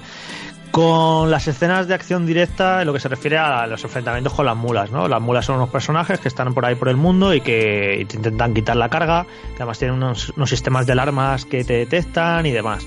Eh, a mí esas eh, situaciones, sobre todo antes de que empieces a conseguir armas de fuego o de pelotas de goma, cuando es simplemente que te ven y te intentan quitar la carga, yo sinceramente esas situaciones no sé cómo han sido las vuestras, ahora me contaréis, pero para mí han sido momentos un poco ridículos que incluso si le pones de fondo la música de Benny Hill, eh, le pega bastante bien, porque por ahí correteando, que se te cae el maletín, que coges el maletín, que el otro te da con la vara, que no sé qué a mí sinceramente no me acaba de funcionar demasiado bien eso eh, en un juego que me parece tan redondo en otros tantos aspectos que me parece brillante y que esos momentos me sacaban un poquito. Por suerte por mi manera de jugar he evitado los enfrentamientos en la mayor medida de lo posible. O sea yo he tenido poquísimos enfrentamientos he eludido siempre la confrontación directa pero cuando la ha habido, porque no he podido evitarla, para mí no ha funcionado. Me ha parecido torpe, me ha parecido la IA, la inteligencia artificial de los enemigos, me parece extraña es raro porque en un juego de Kojima que el sigilo no, no acabe no de funcionar no funciona, que no funcione el sigilo en un juego de Kojima es extrañísimo. O sea, precisamente es todo lo contrario que Metal Gear Solid 5, que era un juego brillante en lo jugable, pero que tenía unas lagunas narrativas terribles. Este es todo lo contrario. Creo que en lo, en lo que se refiere a sigilo y combate no, no, me termina de convencer, porque luego es cierto que sí, que luego te pones a pegar tiros en estas pesadillas de la Primera y la Segunda Guerra Mundial y tal. Ahí el juego funciona, se controla bien, se puede disparar a gusto, no, no hay ningún problema. O sea, no es un problema mecánico, es un problema de concepto, es un problema del diseño, de que es un juego que no está diseñado para luchar y combatir y que cuando se producen estos eh, roces con, con, las mulas, pues a mí no me, no me satisfacen y me parecen eso, incluso un poco ridículos. A mí eh, no es que, o sea, yo no los acabo de ver tan problemáticos porque a nivel estructural me parece que tanto los combates, los encuentros con las mulas como las zonas de BTs, que me parecen indudablemente superiores, porque, porque me parece que funcionan muy bien a nivel de tono, a nivel de, de, estas partes de, bueno, luego hablaremos más de ello supongo, pero de este pequeños momentos de survival, de estos micro survivals que, que sitúa, creo que son partes del puzzle, creo que también depende mucho de la manera de jugar, pero yo en mi caso también he, he sido muy como tú, de yo cuando planificaba una ruta la planificaba para evitar tanto las zonas de BTs como las zonas de mulas. Y creo que esto es significativo porque en un juego que mucha gente eh, le achacará que no haya más tiros, que no haya más acción, que no haya más tiroteos, es que es, que es, todo ir de un lado a otro. Parece como que, que, cuando estaba el juego en fase de promoción, etcétera, cuando, cuando enseñó el juego en el Tokyo Show y demás, decían, no, es que ¿qué son? Todo paseos. Parecía que los paseos eran como la filfa, la parte mala. Eh, lo que quieres es pasear más y combatir menos. En cierto modo, porque los combates no son muy brillantes. Yo no, yo no sabría decir si no funcionan del todo, porque sí que es cierto que tienes alternativas, que tienes esta, esta cuerda con la que puedes pillar a los enemigos por detrás y tal, pero el problema, yo no es que no los vea mal resueltos, es que todo esto ya lo he visto. En un juego que me está disparando a la cara constantemente cosas que no he visto en mi vida, eh, entrar en un campamento de unos señores para robarles un maletín y dispararles una mierda a las piernas para que se caigan, no me parece que esté mal. Como tampoco me parece que estén mal las partes en las que te vas a la Primera Guerra Mundial a disparar, es lo que tú has dicho, se dispara bien, todo ok, eh, el gameplay no es excelente, pero bueno, está correcto. Pero es que para es que shooters correctos hay un montón y, y, no podía evitar no querer pasar por esas partes y por eso creo que es una buena noticia que sean tan anecdóticas. En plan, hay muy pocos combates, puedes evitarlos prácticamente todos, pero ah, si no intentas evitarlos, hay, hay muy pocas zonas en las que estén estos señores, son muy fáciles de esquivar y realmente creo que es a lo que no es a lo que va el juego y me alegro que no vaya esto porque, porque es lo, lo más mediocre que tienes en el sentido de la palabra mediocre, no de malo, sino de, ok, ruido blanco, eh, ya visto, no aporta nada. Claro, es que mm, sería fácil pensar, bueno, es que si se hubiera currado un poco alguna misión, eh, podrías infiltrarte en el campamento, si estas zonas incluso tuvieran interiores, creo que los títulos, o sea, perdón, eh, los, los tiros eh, funcionan mejor en, en zonas eh, lineales, ¿no? En espacios cerrados, se podría ver incluso hacie- hacer algunos pequeños homenajes a Metal Gear con algún poco de infiltración interior y tal, pero es que seguro que Kojima me hubiera dicho, es que eso es lo que hace todo el mundo. O sea, si, si eso que me estás pidiendo, me lo estás pidiendo porque lo has visto en otros videojuegos. Y yo precisamente lo que quiero hacer con este juego es algo que no, que, que no se hace normalmente, ¿no? Y de, y de la manera, de esta manera, como dices tú, hace que no quieras entrar en estos sitios que yo creo que están programados precisamente para ello. Están programados como si fuera una zona caliente Claro. en la que no debes estar. Te voy a dar algunas herramientas por si no te queda más remedio. Sí que hay algunas misiones secundarias en las que a lo mejor tienes que ir a robarle a, un, eh, a uno de estos buzones de, de las mulas, pero un poco más por diversión, ¿no? Yo incluso para construir estas carreteras he tenido que ir a robarles los recursos y cosillas así, pero siempre es de una manera secundaria y por eso precisamente de hecho no entiendo por qué esto, esto también pasa siempre en, en Metal Gear, que te dan demasiadas armas. ¿Para qué leches eh, Sí. desbloqueas la oportunidad de construir armas de fuego letal?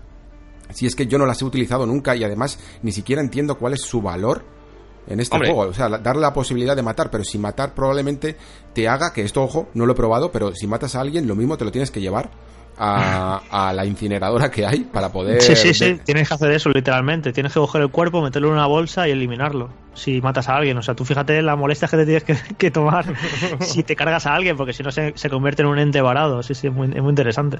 Claro, pero ¿qué sentido tiene hacer esto? Es que no, no lo hay. Si alguna, Hombre. si porque la, la historia estuviera programada para que ocurriera esto, pues vale, pero es que no, no hay, no sé, es, meterse en más sé problemas, ¿no? es que no sé qué pretende.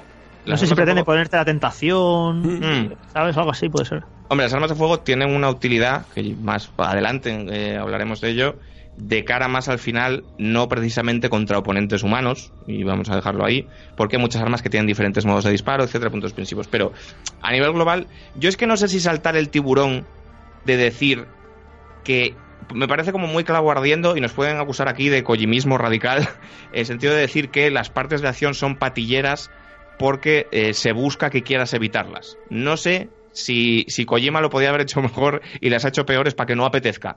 Pero lo que sí sé es que el resultado es el que es, que el resultado es que son patilleras y que no apetece y que en mi opinión el juego gana por ello. Es decir, si fueran, fíjate lo que estoy diciendo, pero si, si, estas, si los campamentos estuvieran mejor, si te apeteciera entrar a pegar tiros, creo que el resto se resentiría. Sí, de hecho, eh, yo creo que la primera vez que te cruzas con un gran campamento de enemigos es al comienzo del episodio 3. O sea, has podido estar jugando varias horas sin haberte casi cruzado con estos tipos ni haber tenido enfrentamientos. Y yo la primera vez que me topé con un campamento de estos, que además te obliga a la historia a ir, Hmm. dije, no, no, no quiero esto, no me apetece, no claro. quiero que sea este tipo de juego. Me lo estoy Claro. pasando genial explorando, escalando, surcando por ahí caminos, huyendo de los entebarados. No quiero que se convierta en un juego de campamentos y de, De Ubisoft, sigilo sí. y de tiro. De sí, sí, sí, fue como dije, por favor, no quiero que sea esto. Y gracias a Dios que no es ese juego. Simplemente es algo que está ahí, que alguna vez pues, te puedes topar con ello, pero no, no puedes eludirlo completamente, vamos. Por eso en las mulas se lo puedo perdonar más, pero en las pesadillas menos. Porque las pesadillas sí que están hechas para, para que la acción eh, se desate un poco más, ¿no? Y, y bueno, por explicar un poco estas pesadillas, pues son unos momentos en los que ocurre una especie de tormenta, ¿no? Y te llevan a, a visitar eh, algunos escenarios bélicos porque, pues, pues, por cosas de la historia, ¿no? Y, y son estos momentos en los que también nos encontramos a este personaje de Matt Mikkelsen. Y yo, a lo mejor en la primera se lo podía perdonar un poco porque estás un poco descolocado, en plan, Dios mío, ¿dónde estoy? ¿Cómo está cambiando esto? Eh, esto se ha convertido en el Battlefield 1 y, y te quedas así como un poco descolocado y al final, bueno, pues te, te apetece liberar un poco también de adrenalina y pegar algunos tiros, ¿no? Pero en la segunda, en la, en la parte de la Segunda Guerra Mundial, aquí es cuando yo pensé, joder, pero si tenías posibilidades de hacer un montón de cosas. De repente te meten como por unas alcantarillas, el juego te dice ponte en primera persona, casi parece que se va a crear una situación de terror real. Y yo, ah, mira, aquí va a ser cuando esto que han avisado de que el juego va a tener momentos terroríficos, que, en mi opinión relativamente ha llegado a cumplir con esta semi-promesa, ¿no? Y pensando, aquí vamos, me voy a meter por las alcantarillas, va a haber una especie de laberinto, va a crear una situación, pues casi como cuando te enfrentabas a un jefe final, ¿no? En, en un en un Metal Gear en el que tenías que descubrir dónde estaba o, o hacer una especie de, de persecución de gato y ratón, ¿no? Que se Sí, yo incluso pensé que te lo dije que a lo mejor en ese momento ibas a controlar al personaje de Deathman con, con bebé y que ibas a tener que estar huyendo porque eres un personaje que no, que no combate. Se me ocurría, si te- nos ponemos cinco minutos y nos, nos ocurren un montón de Sí. ideas que dices, joder, en un juego que es tan imaginativo y tan original en todo lo que plantea, hay momentos que me rechinan, es en plan, eh, no sé si lo que dices tú, por tiempo de desarrollo o por lo que sea, pero a mí estas pesadillas que me parecen visualmente apabullantes, Sí, me sí, parecen sí, sí. eh, que eso, que esas imágenes tan poderosas que tiene, que no hayan ido acompañadas de algo jugablemente un poquito más interesante, que por cierto, las pesadillas estas he hablado de ellas así de manera tan, tan clara porque las han spoileado en los trailers, pero a saco, ¿eh? De hecho, ahora cuando ya El te has segundo terminado... tráiler, básicamente, era cuando- sí, sí, cuando te has terminado el juego te das cuenta hasta qué punto habían mostrado cosas, ¿eh? Era, es exagerado. De todas maneras, yo, esto que habéis dicho, yo doy gracias a Dios que no llegues a controlar a ningún otro personaje. Me parece que es crucial para lo que el juego quiere contar, que no rompas el vínculo de nuevo con, con Sam en ningún momento. Y sobre las pesadillas en sí, no me parece que estén mal, mal resueltas. O sea, creo que es crítico también que estén, porque la ambientación militar y aquí se puede establecer un puente muy claro con, Metal Gear y como Metal Gear eh, parecía que tenía como un fetichismo por lo militar para transmitir unas ideas profundamente antimilitaristas todo el tiempo. Eh, recordemos el desarme nuclear, etcétera, todo esto. Eh, creo que esto es una parte crucial también de lo que quiere contar Death Stranding, por unos motivos que no voy a revelar, pero creo que eh, este background de, de que un personaje sea militar, etcétera, es muy importante.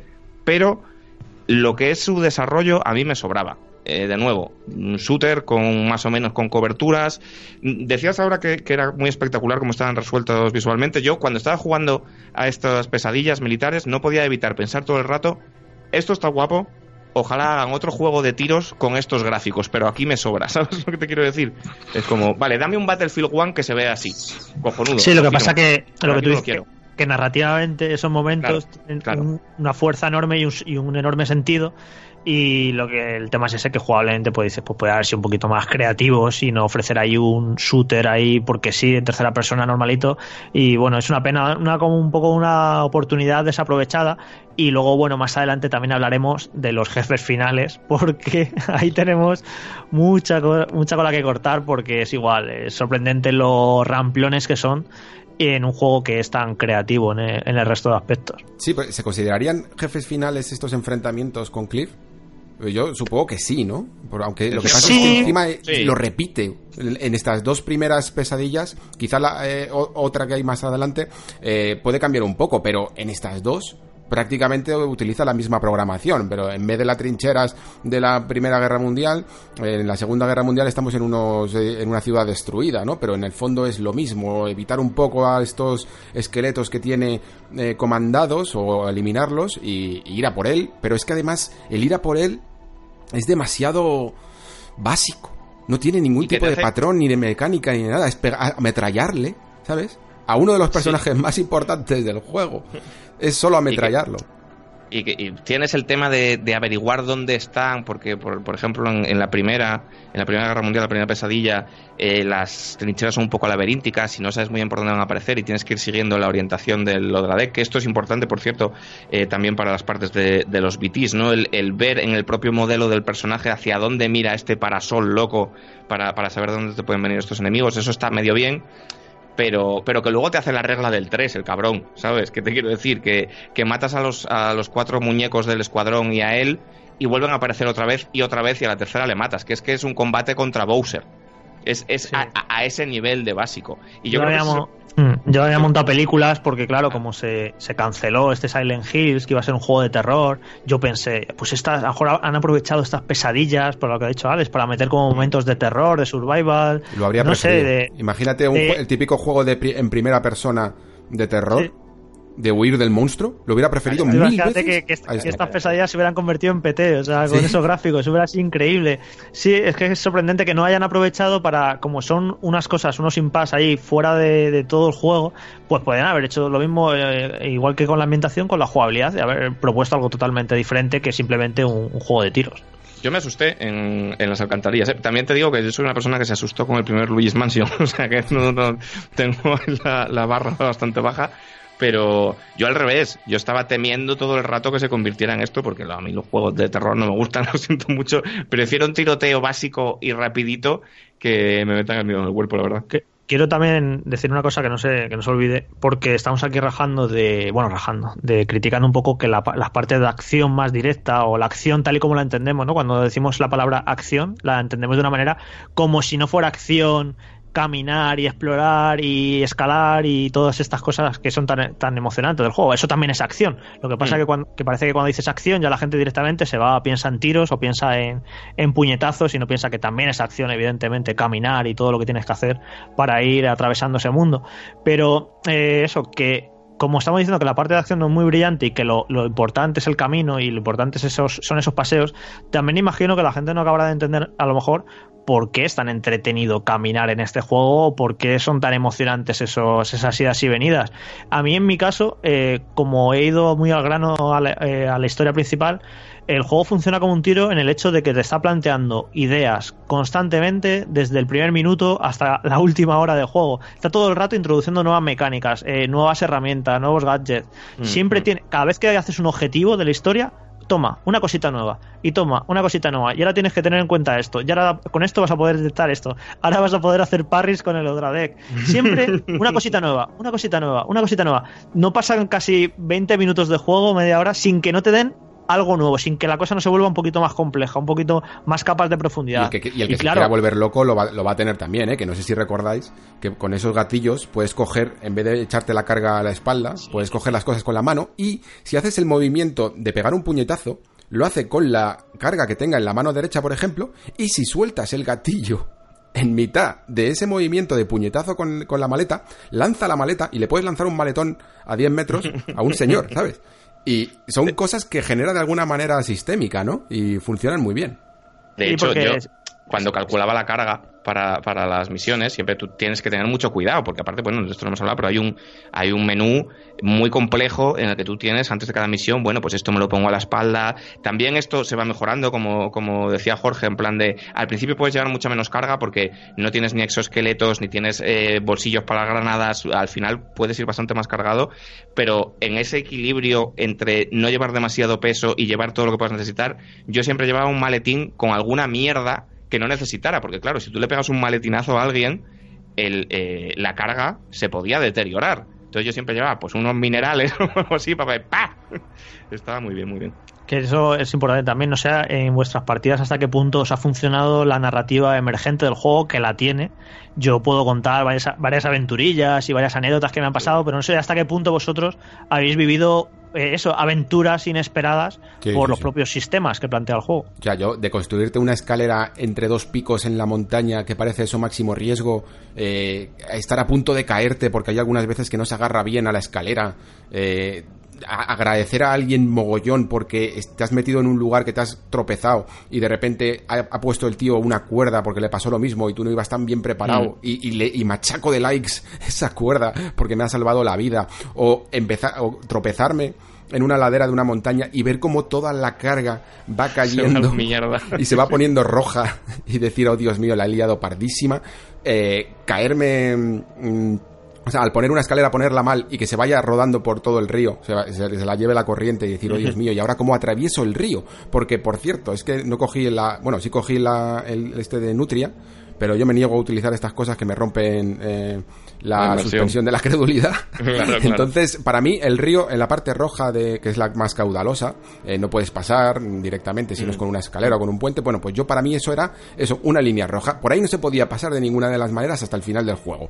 Y muchas veces eso me ha hecho tener que hacer un rodeo increíble porque había perdido la escalera y tenía que buscarme otra manera mm, creativa de pasar. Y a lo mejor alguna vez pues lo conseguí porque me encontré una carga que es un exoesqueleto con el que puedes ir muy rápido y dije, vale, pues voy a coger esta pendiente de por aquí, voy a saltar en el último momento y como tiene un pedazo de salto voy a poder cruzar el río. Y cosas así que, que realmente funcionan, tienen un poder que evidentemente el juego te da las reglas para que puedan suceder esas situaciones, pero, pero se- cada- a cada uno de los jugadores le va a suceder en un lugar completamente distinto y le va a pasar una anécdota completamente distinta, ¿no? A mí me gusta mucho de, esto que has dicho el componente de contar historias que tienen las cosas que tú encuentras de los demás, que muchas veces están ahí simplemente para ayudar, de tú pasas por encima de un río, como dices, y dices, voy a dejar aquí la escalera porque esto a alguien le vendrá guay, pero que muchas veces puedes leer dramas personales en una pica de escalada puesta en un sitio rarísimo, en plan de, vale, ya veo la putada que te pasó aquí, que te quedaste atrapado en este hoyo, tal, eso está muy guay.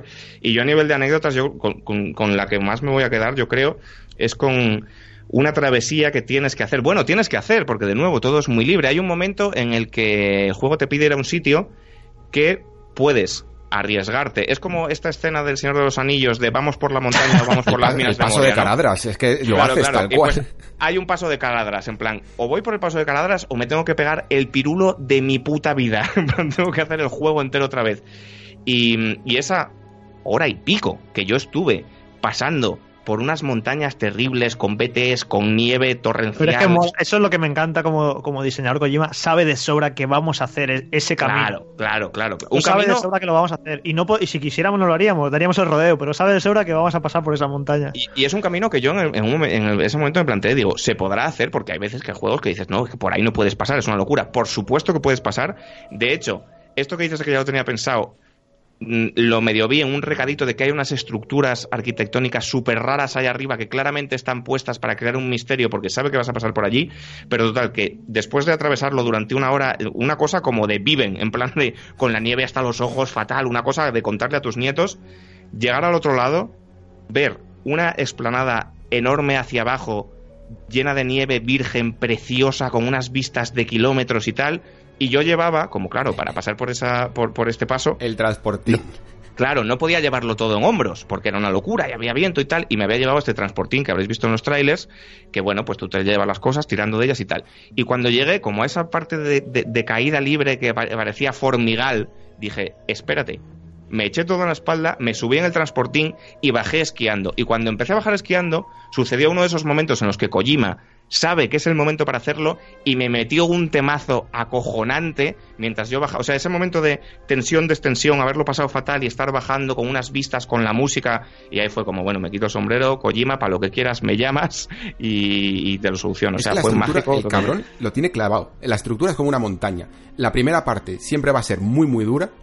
Y la bajada siempre va a ser agradecida. Siempre te va a dar las mecánicas para que la vuelta a los sitios o la parte de, de- de- de descenso siempre sea mucho más agradecida, ¿no? Y tardes. Bueno, ya estamos en el territorio spoilers y podemos hablar de, de una de las partes que ocurren al final del, del capítulo 3, no, del capítulo 2, que es cuando estás llegando a Fort Knox City, o sea, a Port eh, Knox City, que es el, fin- el, el- el final del primer mapa, ¿no? Que has atravesado una zona de montañas súper hostil, llena de entes varados, que es súper jodida, que, que como intentes hacerla con la moto es imposible porque está lleno de rocas y tienes que ir andando y las pasas como eh, las pasas ahí canutas durante un buen tiempo y justo sales de esa zona, se aclara el paisaje y te meten el tema musical de Silent Poets según vas bajando. Me parece uno de los momentos para mí, de los mejores momentos de toda la generación que he jugado. Me parece espectacular cómo funciona de, sabe que has pasado un buen rato de tensión, que has estado ahí. Y te recompensa con una música preciosa, con un paisaje espectacular, con bajando por la ladera ahí tranquilamente y es, joder, es en plan dices cómo funciona aquí el juego exactamente como, como lo que lo que quería hacer, vamos, ese ese placer del viaje y en, en esos momentos es cuando dices, vale, eh, aquí he conectado ya completamente con la propuesta, estoy a tope, sé lo que querías hacer y, y funciona como un tiro. Aquí es cuando te das cuenta de que los juegos, eh, perdón por la expresión, pero tryhardean demasiado a veces, ¿no? Es como que se esfuerzan muchísimo para darte cosas como muy intensas, ¿sabes? Cuando a veces la intensidad se puede conseguir en eso, ¿no? En, un- en un en un ascenso a una montaña y en la paz de bajarla, ¿no? O sea, es como si fue, Kojima fuera a las cosas más básicas que por básicas se obvian en los videojuegos. Y no deberían, ¿no? ¿Sabes sabes lo que a mí me da un poco de tranquilidad? No sé lo que va a pasar, ¿eh? Igual luego hay barricadas en las calles y la gente se caga en todo y no lo sé. Pero lo que me da un poco de tranquilidad de cara a la recepción que pueda tener el juego es que em, parece como que vamos muy timoratos, o como decíais antes, teniendo que explicar y que justificar el juego. No, es que los paseos están muy bien, es que tal. Porque parece que la gente va a cargar las tintas con esto. En plan, es que es un rollo, es que solo es de pasear y tal. Pero sin embargo, yo pienso en la escena, una de las escenas más comentadas de la historia del videojuego reciente, una escena que le ha gustado a todo el mundo, una escena que, que te rajan por la calle si dices que no te llegó, que es la llegada a México en el primer Red Redemption con la canción de José González, ¿vale? Y es un momento en el que tú vas con tu caballo, estás pegando con nadie, tú estás viendo la puesta de sol, bajando por una ladera rocosa y te ponen el temazo y empieza la guitarrita y se te pone el pelo de punta. Entonces, mi hot take un poco con Death, con Death Stranding, una de varias, es que dice él que ha inventado un género nuevo y para mí el género nuevo es el simulador de llegar a México del Red Dead Redemption, ¿sabes? Es este momento sucede tantas veces a lo largo del juego y es efectivo todas ellas y, y es algo que, como digo, ha gustado a nivel universal.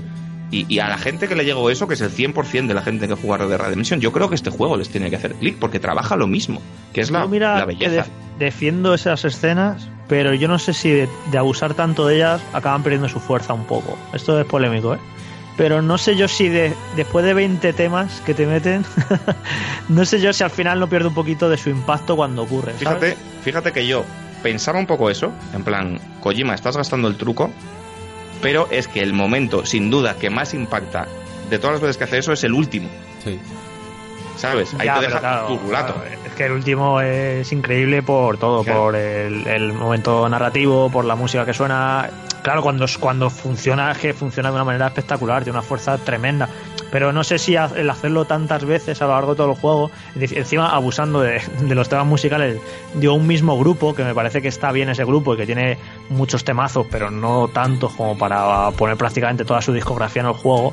No sé si eso, si, si abusa un poquito de ese recurso, pero bueno, Sí, en no, caso. no me- siempre es igual de poderoso, eso está claro. A mí en lo que decís de, de vuelta un poco a eso de, de que inventó el género, creo que creo que no se puede llamar género tal cual en el sentido formal ¿no? de los videojuegos, pero sí que quizá la parte de verdad de, de, inventar algo es precisamente el- la consonancia de todo lo que ocurre en el juego, ¿no? De eso que hablamos de la reconexión, que funcione hasta el nivel de crear una cosa tan básica en el fondo, pero tan increíble como las tirolinas. O sea, yo me volví absolutamente loco con las tirolinas. Y las tirolinas, que, que no deja de ser una estructura que tú pones un, eh, un principio y un final y a través de una cuerda del futuro eh, te, te lanzas a 300 metros de distancia para arriba o para abajo, para donde tú quieras, también refuerza la idea de conectar con un hilo.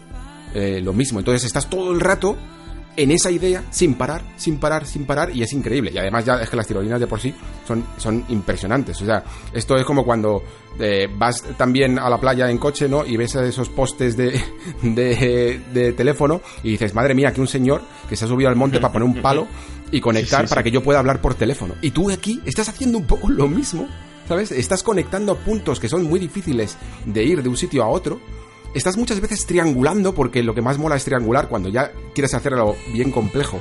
Y no solo poner una tirolina de A a B, sino de A a B, C, dices, ah, tengo que medir un poco la distancia. De dónde voy a poner esta, para dónde voy a poner la siguiente que esté a la altura para que después pueda conectar con la siguiente y atravesar esta montaña y te, y te aparecen todas esas líneas y cuando son azules y todo conecta, sientes una paz y una... Si siempre la va- las vas poniendo estratégicamente en los lugares Sí. más altos posibles para preveyendo ya más que, espacio. claro, que después, más tarde, en el otro lado, pues puedas conectar desde lejos con esa que estás poniendo ahí. A mí lo de, la lo de las tirolinas es que me ha flipado. Yo no sé la Sí. de horas que, que he dedicado ahí construyendo tirolinas. Ya llega un momento que prácticamente podía ir de, de cualquier punto del juego a base de, a base de tirolinas. Lo que Si- pasa si ahí la es donde parabela de Breath of the Wild era increíble, Sí. esto, lo supera, esto lo supera. sí, sí. Lo que pasa que ahí es donde le he visto también las costuras en el aspecto eh, online. Porque me pareció un poco frustrante el darme cuenta de que muchas de mis tirolinas no le estaban apareciendo a, a- otros jugadores. Esto no sé también cómo va a funcionar cuando el juego esté a la venta con millones de jugadores.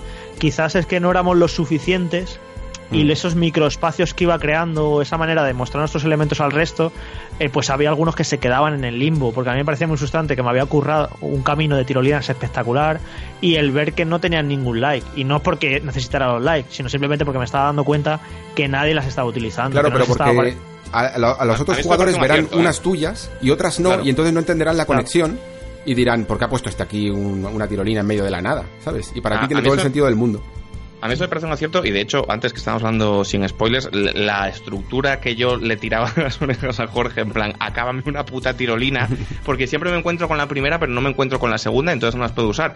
Y, y es cuando me dijiste, en plan, es que no se ven todas, y me di cuenta que realmente es una idea genial, porque de nuevo vuelve a trabajar en el terreno de la colaboración. Si tú, tu línea de tirolinas fantástica que te has hecho claro, para claro. cubrir 3 kilómetros funciona entera, si se traslada entera a mi juego, me estás, me estás robando ese trayecto. Porque claro, gilipollas tampoco soy. Si lo puedo hacer en tirolina, pues no lo voy a, no lo voy a hacer a pata.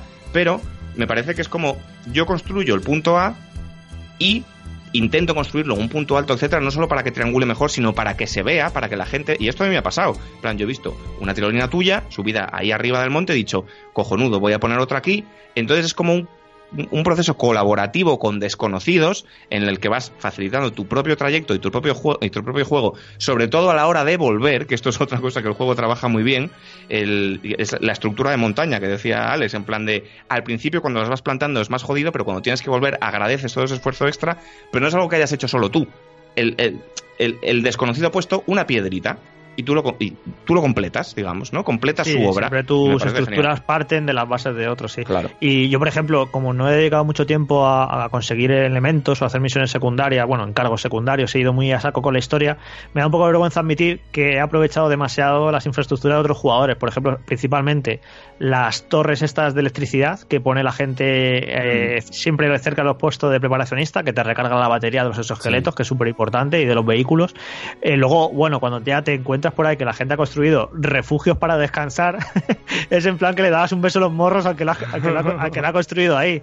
Y es bastante muy satisfactorio como lo bien que funciona eso de decir gracias al que ha hecho esto y ves que tiene 5.000 likes porque todo el mundo lo- se, lo, se lo está agradeciendo que haya construido ese como refugio. Especialistas, ¿no? Hay gente que se especializaba en construir refugios, otros en construir eh, las, eh, las zonas estas en las que hace que pare la lluvia si, si te quedas ahí a descansar y tal. Gente que construía mogollón de generadores o mogollón de puentes. Y cada uno, yo me especializaba más a lo mejor en las carreteras o en las tirolinas, pero cada uno era como un maestro en lo suyo, ¿no? Y, y además, que de nuevo vuelve a, trabajar la misma idea de la colaboración, porque muchas de estas estructuras complejas, es decir, para construir un buzón, que por cierto no lo hemos dicho, que es otra de las partes importantes del tema de la cooperación, eh, que tú los paquetes que tienes puedes eh, transportarlos tú directamente, pero los de los encargos más secundarios, etcétera, si los pierdes o, o- o no puedes seguir transportándolos porque necesitas llevar menos peso o lo que sea, tú los puedes dejar en buzones públicos para que alguien los recoja. Y tú puedes traquear esas entregas en plan, este buzón era de Jorge Cano, pero antes era de God Lord of Thunder, no sé qué, y ha pasado, son como los seis grados de separación, ¿no? Como que el juego confía en la masa y en la mente colmena para que ese eh, paquete se vaya, vaya siendo recogido en diferentes buzones y finalmente en algún momento llegue a su destino, que me parece otra, otra idea que es de reventarte la cabeza. Pero es quiero bastante decir, gracioso, sí, que puede ver por las manos que ha pasado una Claro. mercancía. Sí, sí. pero quiero decir me que falta un poco de estructuras- incentivo ¿eh? para, para estas cosas ya tan secundarias, creo. Porque todo lo que tiene que ver con recoger la carga de los demás o las misiones secundarias, secundarias, creo que solo sirven en el fondo para subir las estrellitas, las cinco estrellitas de cada punto de distribución de estos.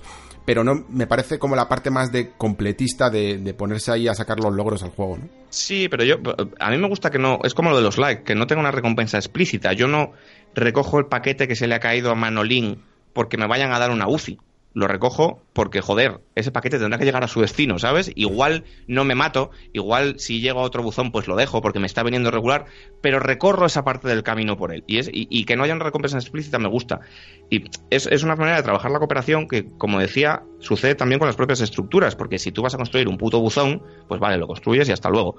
Pero, por ejemplo, los refugios o las carreteras o tal, aunque tú pongas los cimientos, requieres también, puedes hacerlo tú, puedes luego pegarte un pirulo y completarlo tú solo. Pero, por ejemplo, los puentes es muy común que tú pones el puente y luego llega la peña y pone el resto de materiales que hacen falta Hmm. para que ese puente llegue a completarse, ¿sabes? Y me parece otra idea que, porque de hecho lo hacen. Sobre todo, y además es una cosa como de selección natural, te completan los que realmente son útiles, ¿no? Y, y me parece que es volver a insistir. Y de, de nuevo, es que insiste tantas veces y de tantas maneras en las mismas tres o cuatro ideas básicas que es desarmante. Sí, Y luego además hasta se, se destruye todo, ¿eh? Ojo. Efectivamente, lo que, lo que, es lo que iba a decir, porque me parece una idea brillante, que porque para la gente que diga, bueno, es que voy a llegar al juego y va a estar todo construido. No, no, las estructuras, si no las cuidas, si no las vas conservando, se destruyen. Que también me parece una idea brillante en el sentido de decir, vale, sí, has escrito, has construido aquí un montón de caminos, un montón de puentes, vale, pero si dejas de cuidarlos, se van a destruir y van a llegar otros jugadores que van a construir o estructuras nuevas o van a cuidar esas. Me parece también brillantísima esa idea. Sí, es que es un poco la idea de nada dura eternamente si no lo cuidas, ¿no? O sea, si tú quieres eh, tener estos lazos con, ¿no? con estas estructuras como si fueran otras personas, ¿no?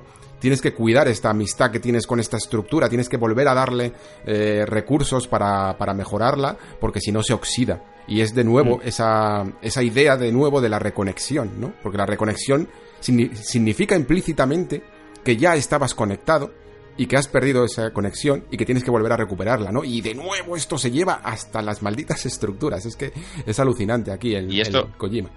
Y, esto como, como ¿en qué se basa? No se, no, se, no se estropean porque sí, se estropean por la lluvia, porque uno de los a nivel temático, uno de los de las ideas maestras que me parece que tiene el juego, que luego decís que a nivel jugable no está tan explotado, etcétera, pero el hecho de que la lluvia acelere el tiempo, o sea, me parece como encarnar la idea del paso del tiempo y el miedo que tenemos al paso del tiempo y todo esto en algo tan básico como la lluvia, que luego eh, cala todas las mecánicas y cala el, cómo se van desestructurando las, las construcciones y tal. Me parece una idea de reventarte la cabeza y es realmente sencilla. Y, y- y los usos que hace de ella también a nivel formal, a nivel estético, el cómo cuando empieza a llover esa lluvia que acelera el tiempo hace crecer y, y marchitarse las flores en segundos y tal. O sea, todo, todo, todo lo que pone en juego lo utiliza para tantas cosas, para, a nivel estético, a nivel mecánico, a nivel discursivo, que, que es, es que Claro, no. Vol- volviendo a lo del principio, si este juego hubiera querido ser muy de supervivencia y muy extremo y muy difícil, imaginar lo frustrante que sería la, la mecánica esta de la lluvia, porque la lluvia va deteriorando la, la carga que llevas encima.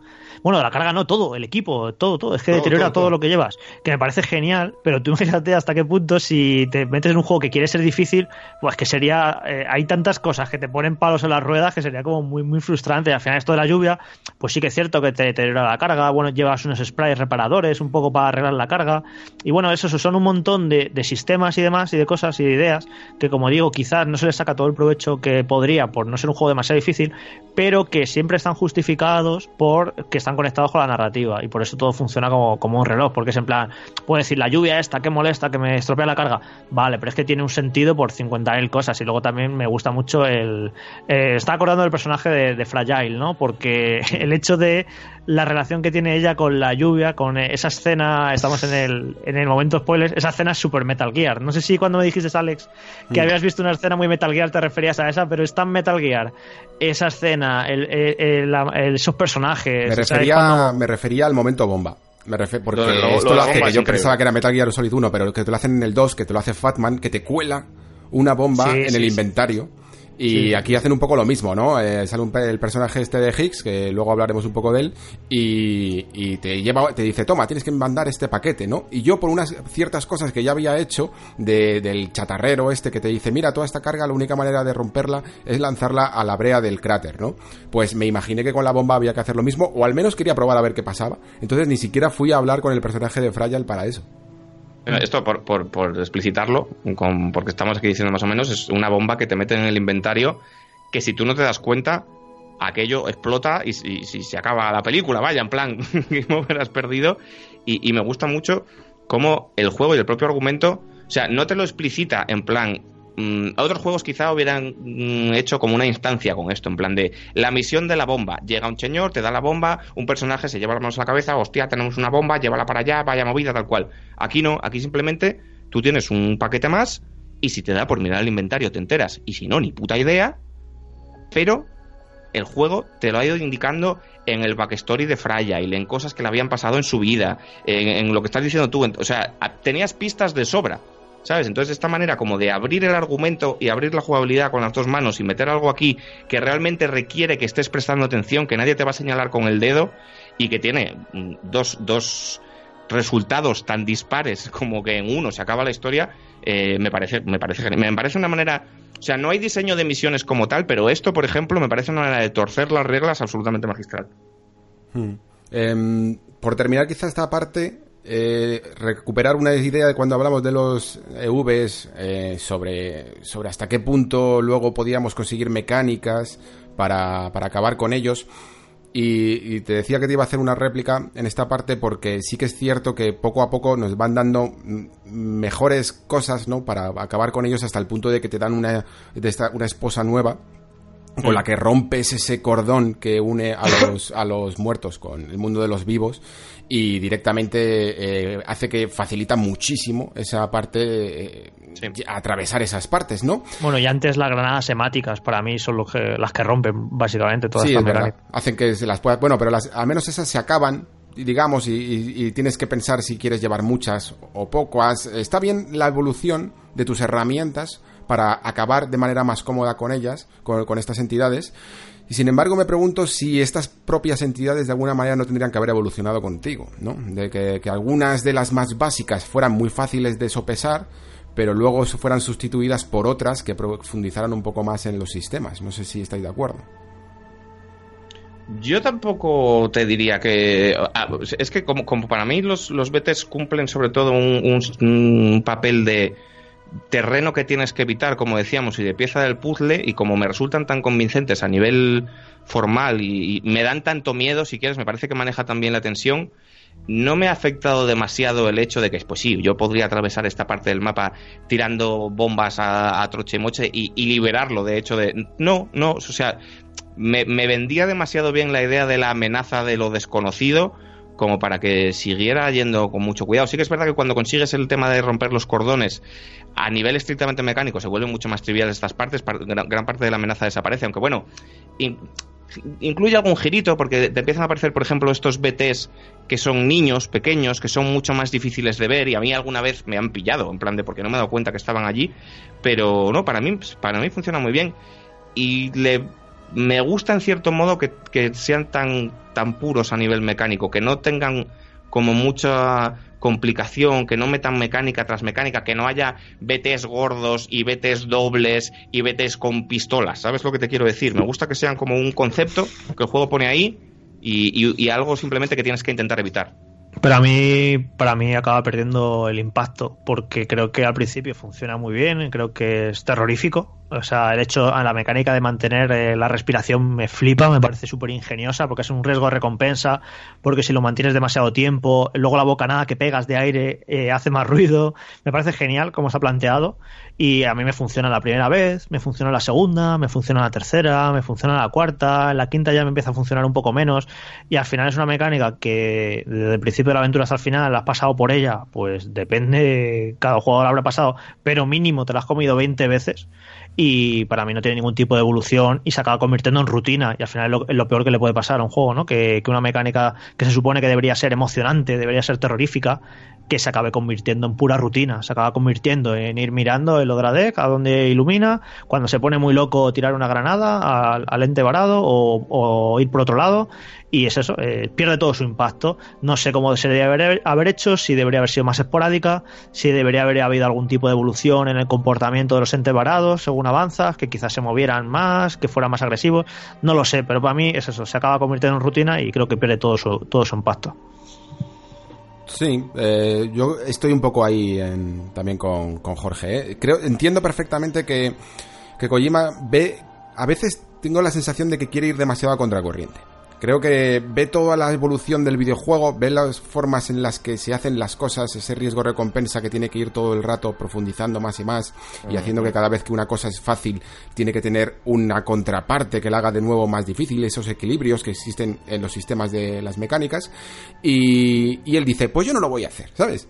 Y a veces me parece un poco una actitud de, de, pues claro, pues como yo soy Kojima, ¿sabes? Pues lo- no lo voy a hacer así. Y a veces le funciona y a veces, eh, no sé, quizá nuestra forma de, de absorber el videojuego a- a ve- sí que es de alguna manera conservadora y demanda, aunque sea involuntariamente, ciertas cosas que, que hemos visto en otros, en otros juegos, ¿no? Para mí, para mí esto que no funciona y de hecho cuando me dejan de funcionar es precisamente cuando intenta complicarlos con este tema que ya hemos comentado antes. O sea, a mí lo que falla, para mí lo que falla a los BTs es cuando te cogen. Me gusta mucho este momento de tensión de cuando te atrapan, cuando llega, aparece la brea y empiezan a aparecer manos desde el suelo, intentas eh, sacudírtelas y se te cae la carga y me cago en la puta y tal, tal, tal. Pero cuando te, te transporta a una lucha contra un calamar gigante o contra un león loco, ya me siento. Y esto entronca un poco con el tema de los bosses, que supongo que hablaremos Sí. ahora. Pero esto ya me parece un poco más de garrafón, ¿sabes? En plan de, ok, pues es un bicho grande que le tiro cuatro granadas, o salgo corriendo. Vuelve a enfocarse a la acción. Es lo que estaba pensando ahora cuando decía Jorge. Es que estaría bien que fueran más agresivos, que se movieran.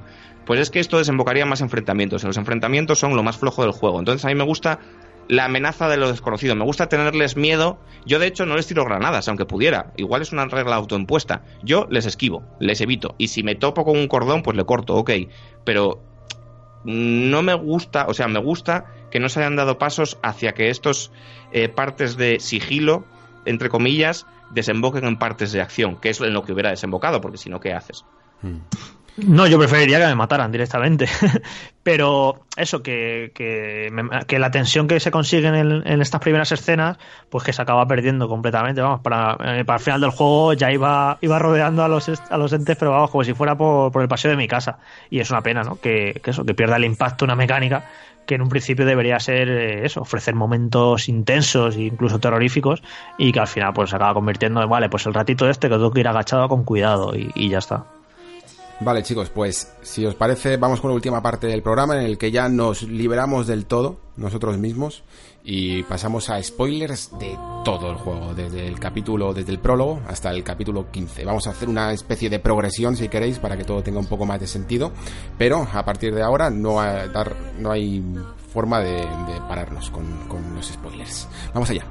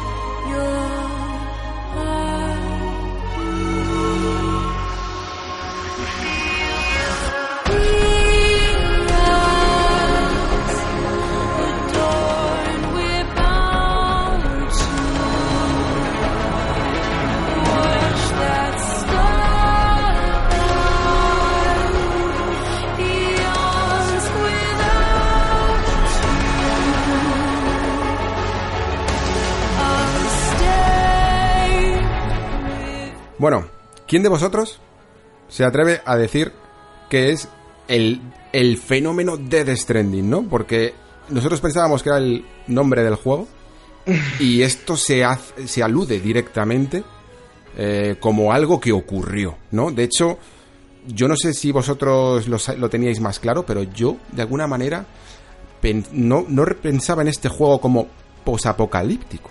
No sé por qué. O sea, sabía que había ocurrido algún fenómeno, pensaba a lo mejor que era un futuro diferente o, o alternativo de alguna manera, tecnológico, pero no pensaba en él como una hecatombe. Mm, yo, yo un poco sí, porque desde el... O sea, yo, yo me enamoré de Death Stranding con el primer tráiler, que me sigue pareciendo uno de los puntos cumbre a los que ha llegado la humanidad a nivel audiovisual, me parece una joya. Y, y en ese tráiler, todo el tema de las ballenas varadas y los peces y no sé qué, sí, no sé si posapocalipsis a, a- un plano el Fallout, pero sí que ya tenía como un tono decadente y un tono de fin de todo y fin del mundo y fin de la vida. Eh, y aparte, pues por jugar con el tema de que, de que mm, Sam no tenía ombligo y demás, yo entendía que la cosa iba a ir un poco por aquí. Eh, luego ya cuando se, cuando se vio el gameplay era pues ir de acá para allá y tal, y te hablan de lo de la reconexión, etcétera, sí que entendí que iba un poco por aquí. A mí lo que me llama la atención es que 46 horas después, yo todavía, y creo que, es- que está bien hecho, creo que es un triunfo, creo que es como estas películas de, de fin de la civilización que no te aclaran del todo por qué se acabó la civilización, y creo que es un acierto. A mí, el Death Stranding en concreto, yo todavía no tengo muy claro qué es lo que, qué es lo que sucedió. ¿Sabes lo que te quiero decir? Sé que fue un fenómeno que hizo mezclarse de alguna manera el mundo de los vivos con el de los muertos. Eh, entiendo que es cuando surgieron los BTs, pero ni sé muy bien por qué pasó, ni sé exactamente qué es lo que sucedió. Y me gusta que sea así. ¿No creéis que algo tan importante debería de haberse aludido más en las cinemáticas cuando a muchas de estas explicaciones llegan incluso en forma de texto en los mails y en las entrevistas? Mm, No, yo eh, insisto, creo que no. eh, pero por el mismo motivo que me gusta no saber. eh, es que estoy buscando, eh, me estoy intentando acordar de algún ejemplo, pero por ejemplo, en, en Hijos de los Hombres, no sé si llegan a explicar por qué la peña había dejado de tener hijos, ¿sabes? Eh, mantiene como un misterio y un misticismo que creo que está guay y que creo que, que de nuevo la libertad, puedes escarbar tú más, puedes obtener más datos. Obviamente sé más del Death Stranding cuando he terminado que al principio, pero me gusta que tenga ese velo de misterio, como que lo que queda fuera de cámara siempre impone más que lo que explican machacadito. Y de hecho, para mí, la parte donde falla el juego a nivel narrativo es en esta nolanada del- de cara al final. Estamos full spoilers completamente. Sí, estamos full spoilers. Pero, eh, Esta parte sí, que sí, me sí. recordó me recordó un poco al segundo disco de Xenogears, que es cuando se sienta el señor en una silla y te cuenta el argumento, pues se les acabó el dinero. Aquí no es por un tema presupuestario, pero sino por un tema de dártelo masticadito. Pero hay un momento en una playa en el que estás tú sentado y hay una señora que te explica el argumento del juego, básicamente. Eh, esto me parece torpe, ¿sabes? Y Antes, antes de llegar ahí, a ver, a mí me encanta el juego cómo maneja los misterios. Los dosifica súper bien. Claro. Te- a, mí me, a mí me engancha por eso, porque quiero saber más. Quiero descubrir qué significa esto, qué significa esto otro. ¿Qué es el Death Stranding? El Death Stranding yo creo que ya- hasta que no llevaba 20 horas, os juro que no sabía lo que era exactamente. Se alude a él, se sabe que fue lo que, lo que provocó este mundo, que se ha ido al garete, pero no te explicaban exactamente cómo, ni por qué, ni qué es lo que había provocado. Es un misterio que van ahí como dosificando y manejando muy bien. Y esto ocurre con otros muchos elementos, evidentemente. Y no sé por qué, a lo mejor es muy simplista por mi parte y no sé, se ve que no, no tengo muchos grandes referentes culturales, lo siento, pero a mí la manera de manejar los misterios, inevitablemente, me recordó mucho a Damon Lindelof y Perdidos. Mm, Y, mm. y seguramente, no estoy diciendo ningún disparate, porque yo estoy seguro que este señor Kojima conoció a la actriz Margaret Qualley seguramente por The Leftovers. Y a mí es. este juego me ha recordado en, cómo maneja la narrativa y el, misterio, me ha recordado en muchos momentos a The Leftovers. Y yo estoy seguro que Kojima ha visto The Leftovers, Sí, estoy sí, segurísimo. Y se nota. Y es eso, es curiosísimo como el, el título del juego, el- ese Grand Death Stranding, llevas un montonazo de horas y todavía no te queda claro qué es, y qué son los dunes, y qué son las playas. A y ver, son- utiliza mucho Bueno, que, esta forma inmedia res eh, de, de narrar. Eh, porque, porque, claro, sabe perfectamente que eso es lo que haz- incita a que tú te estés todo el rato haciendo preguntas. Creo que hay veces que, que la lleva demasiado. eh, se pone demasiado en media res hasta el punto de que te puede llegar a perder, como no hagas aquí tres, tres carambolas y, te digas, venga, me monto en tu autobús, llévame a donde quieras y luego ya voy yo eh, reconstruyendo las piezas de todo esto porque, porque ahora mismo no me entero muy bien de qué es esto de la entidad de la extinción y todas estas cosas que muchas veces son conceptos demasiado importantes y demasiado complejos como para que los des por hecho que Mm. como, como muchos personajes como por ejemplo Hartman eh, te viene y te suelta como el abuelo de Xenogears, aquí toda la, toda la movida, ¿no? Entonces son esos momentos en los que te puede dejar a... Ves un poco los hilos detrás de todo de Kojima diciendo, ahora me interesa esto, ahora me interesa esta otra cosa, y ahora esta cosa que antes era importante, ya la vamos a dejar. O este personaje que era muy atractivo, ya no me interesa. Eso lo hace, vamos, muchísimo con personajes como Fragile o como Mama, sobre todo con Mama, que es como en plan, tú ya aquí has contado tu historia, ¿sabes? Como si fueras tú un cortometraje, y ahora te saco absolutamente de toda la trama, eh, porque ya no me interesas, porque ya no tienes nada que aportar a ella. Pero porque, o sea, es cierto, pero, y por esto insisto yo tanto con el tema del simbolismo y demás, eh, a mí me parece que la historia o las historias que intenta contar están muy bien, pero me parece que el objetivo final de Kojima no es contar una historia, sino es transmitir una serie de ideas y de mensajes. Entonces, eh, a Mama se la abandona porque Mama ya había cumplido su ciclo a nivel de dejarte un strand, si quieres, de dejarte un pozo. Eh, Mama eh, estaba ahí para hablarte de la maternidad, de la pérdida, el momento en el que Mama parte con, con ese bebé es totalmente asesino, o sea, a mí me dejó completamente roto, me destrozó y, y, y- y no, no necesitas seguir usándola como un plot device porque, porque él ya ha conseguido dejarte el recado que necesitaba. Eh, el tema de las playas, por ejemplo, que habláis, pues sí, tienen un papel que jugar en el gran esquema del universo del Big Bang y no sé qué, y más allá es un poco como perdidos también, porque en cierto modo son un- una especie de purgatorio. Pero, pero realmente a mí me interesa el, el, el uso que les da, el uso simbólico, el uso filosófico que les da, el- la- la base del personaje de Hartman, que es un, un hombre que muere cada 21 minutos para visitar esa playa, para buscar a su familia, y está toda la eternidad muriendo para conseguir encontrar a su familia. Esto es una idea poderosísima. El papel que tenga en el plot, en el guion, pues me importa un poco menos, pero esa idea yo ya me la quedo. Eh, el giro genial final que hace con estos créditos finales en los que te, mm, te abandona en una playa de estas solo durante un montón de tiempo. O sea, como que concentra lo que es la eternidad, una eternidad en soledad, en 25 minutos de gameplay, quizá, pero son 25 minutos los que estás puto solo, que no puedes hacer nada, y ahí te está vendiendo que es peor eh, vivir solo que la muerte, porque es una opción que antes tiene que tomar el personaje. ¿Sabes lo que te quiero decir? O sea que todo esto son cosas que él utiliza para, para transmitir ideas más que para construir una historia. Y por eso creo que está bien que las utilice a su antojo, porque, porque tienen, todas tienen algo que decir y una misión que cumplir. Sí, entrando ya en personajes, si queréis, eh, estamos, Alex y yo al menos estamos de acuerdo en que el personaje de Harman nos encanta, nos parece interesantísimo. Además, sus escenas, eh, narrativamente, como cinemáticas, me parecen brillantes, están súper bien escritas, son, son graciosas a la vez. Porque a veces el juego, eh, hay que decir esto también, que tiene su humor, como cualquier juego Sí. de Kojima. Sí, sí. A veces lo maneja mejor, a veces lo maneja peor. Eh, quiero comentar la famosa escena de Deadman con Sam en la ducha. Porque Vaya, vaya vergüencica ajena, yo lo siento por mucho. eso, por, pero por eso lo quería sacar. Porque me hace mucha gracia que a ti te causara vergüenza e incomodidad, porque es lo mismo que, le- que esa incomodidad que, le- que, le- que tiene Sam, a lo mejor es la que te quería hacer transmitir a ti como jugador Kojima, ¿no lo has pensado? es esa que lo único que podía pensar era en japoneses con el tema de la homosexualidad haciendo gracias, ¿sabes? Entonces es que no podía. Es que es una escena. A mí me hizo mucha gracia, pero sí es cierto que es en plan como, pero esto a qué viene, y es incómoda de ver, y es, Sí, sí, sí, es la incomodidad que está pasando el mismo, el mismo protagonista. Me hizo mucha gracia. Que por cierto, de los personajes, eh, de Deadman quiero hablar porque. Es un tío que me cae bien, es un pepito grillo, es un personaje que está todo el rato explicándote la historia, por cierto. sí. Sí, sí, te está todo el rato explicando todo. Y, y precisamente me parece como muy feo que, que sea el personaje más descuidado en cuanto a su historia. Porque el personaje de Mama mola un montón. Eso sí, me parece un poco demasiado compleja y enrevesada su, su historia. Pero en cu- en cualquier caso interesante. El de Harman, Fragile, todos tienen su, su historia que mola. Pero a Deadman, precisamente, el tío que está ahí con más tiempo contigo, el que más habla, el que más cosas te explica, y no le dedicáis una historia chula, joder, me parece, me sabe un poco mal. Es que ¿no te un personaje, como que- es una herramienta. Todo, todos los personajes, el clásico arco que, trazan en cualquier historia, sean personajes principales o secundarios, aquí nunca se cumple. Algunos les han arrebatado el principio y algunos les han arrebatado el final.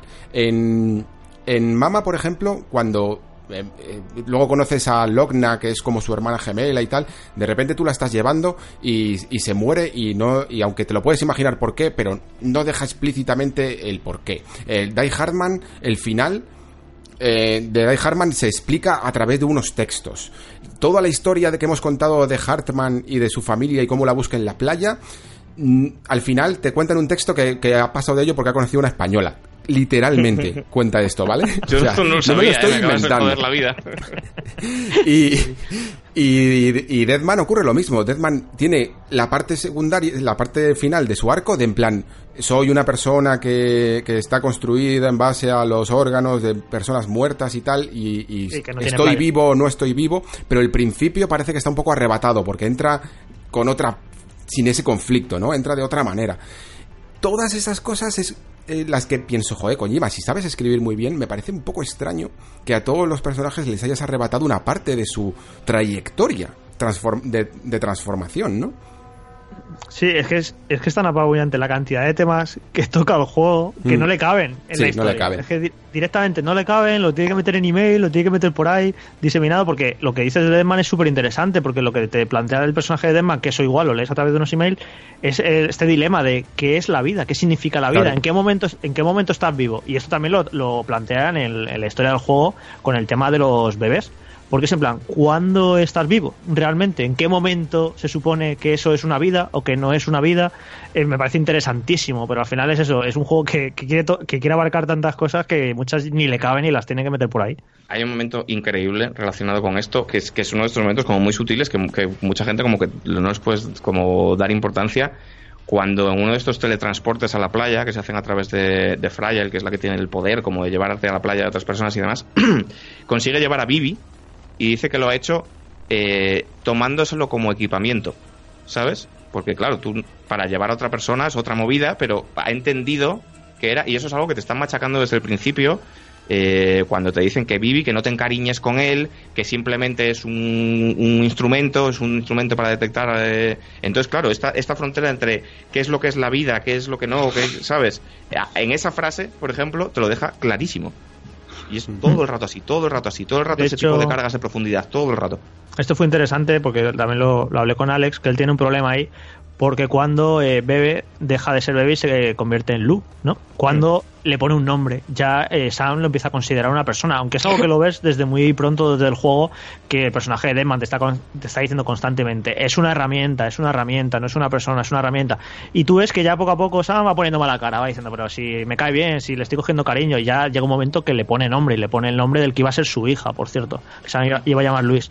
Entonces, eh, dice Alex, me dijo que, que no te acababa de convencer, ¿no? ¿Cómo pasa, cómo da ese giro de, no, ahora se llama Lu? Eh, Sí, ¿sabes me en parece ese que faltaba momento, un no? capítulo donde se explicara mejor. Y claro, ese capítulo estaba explicado en, Mm. en los textos de nuevo.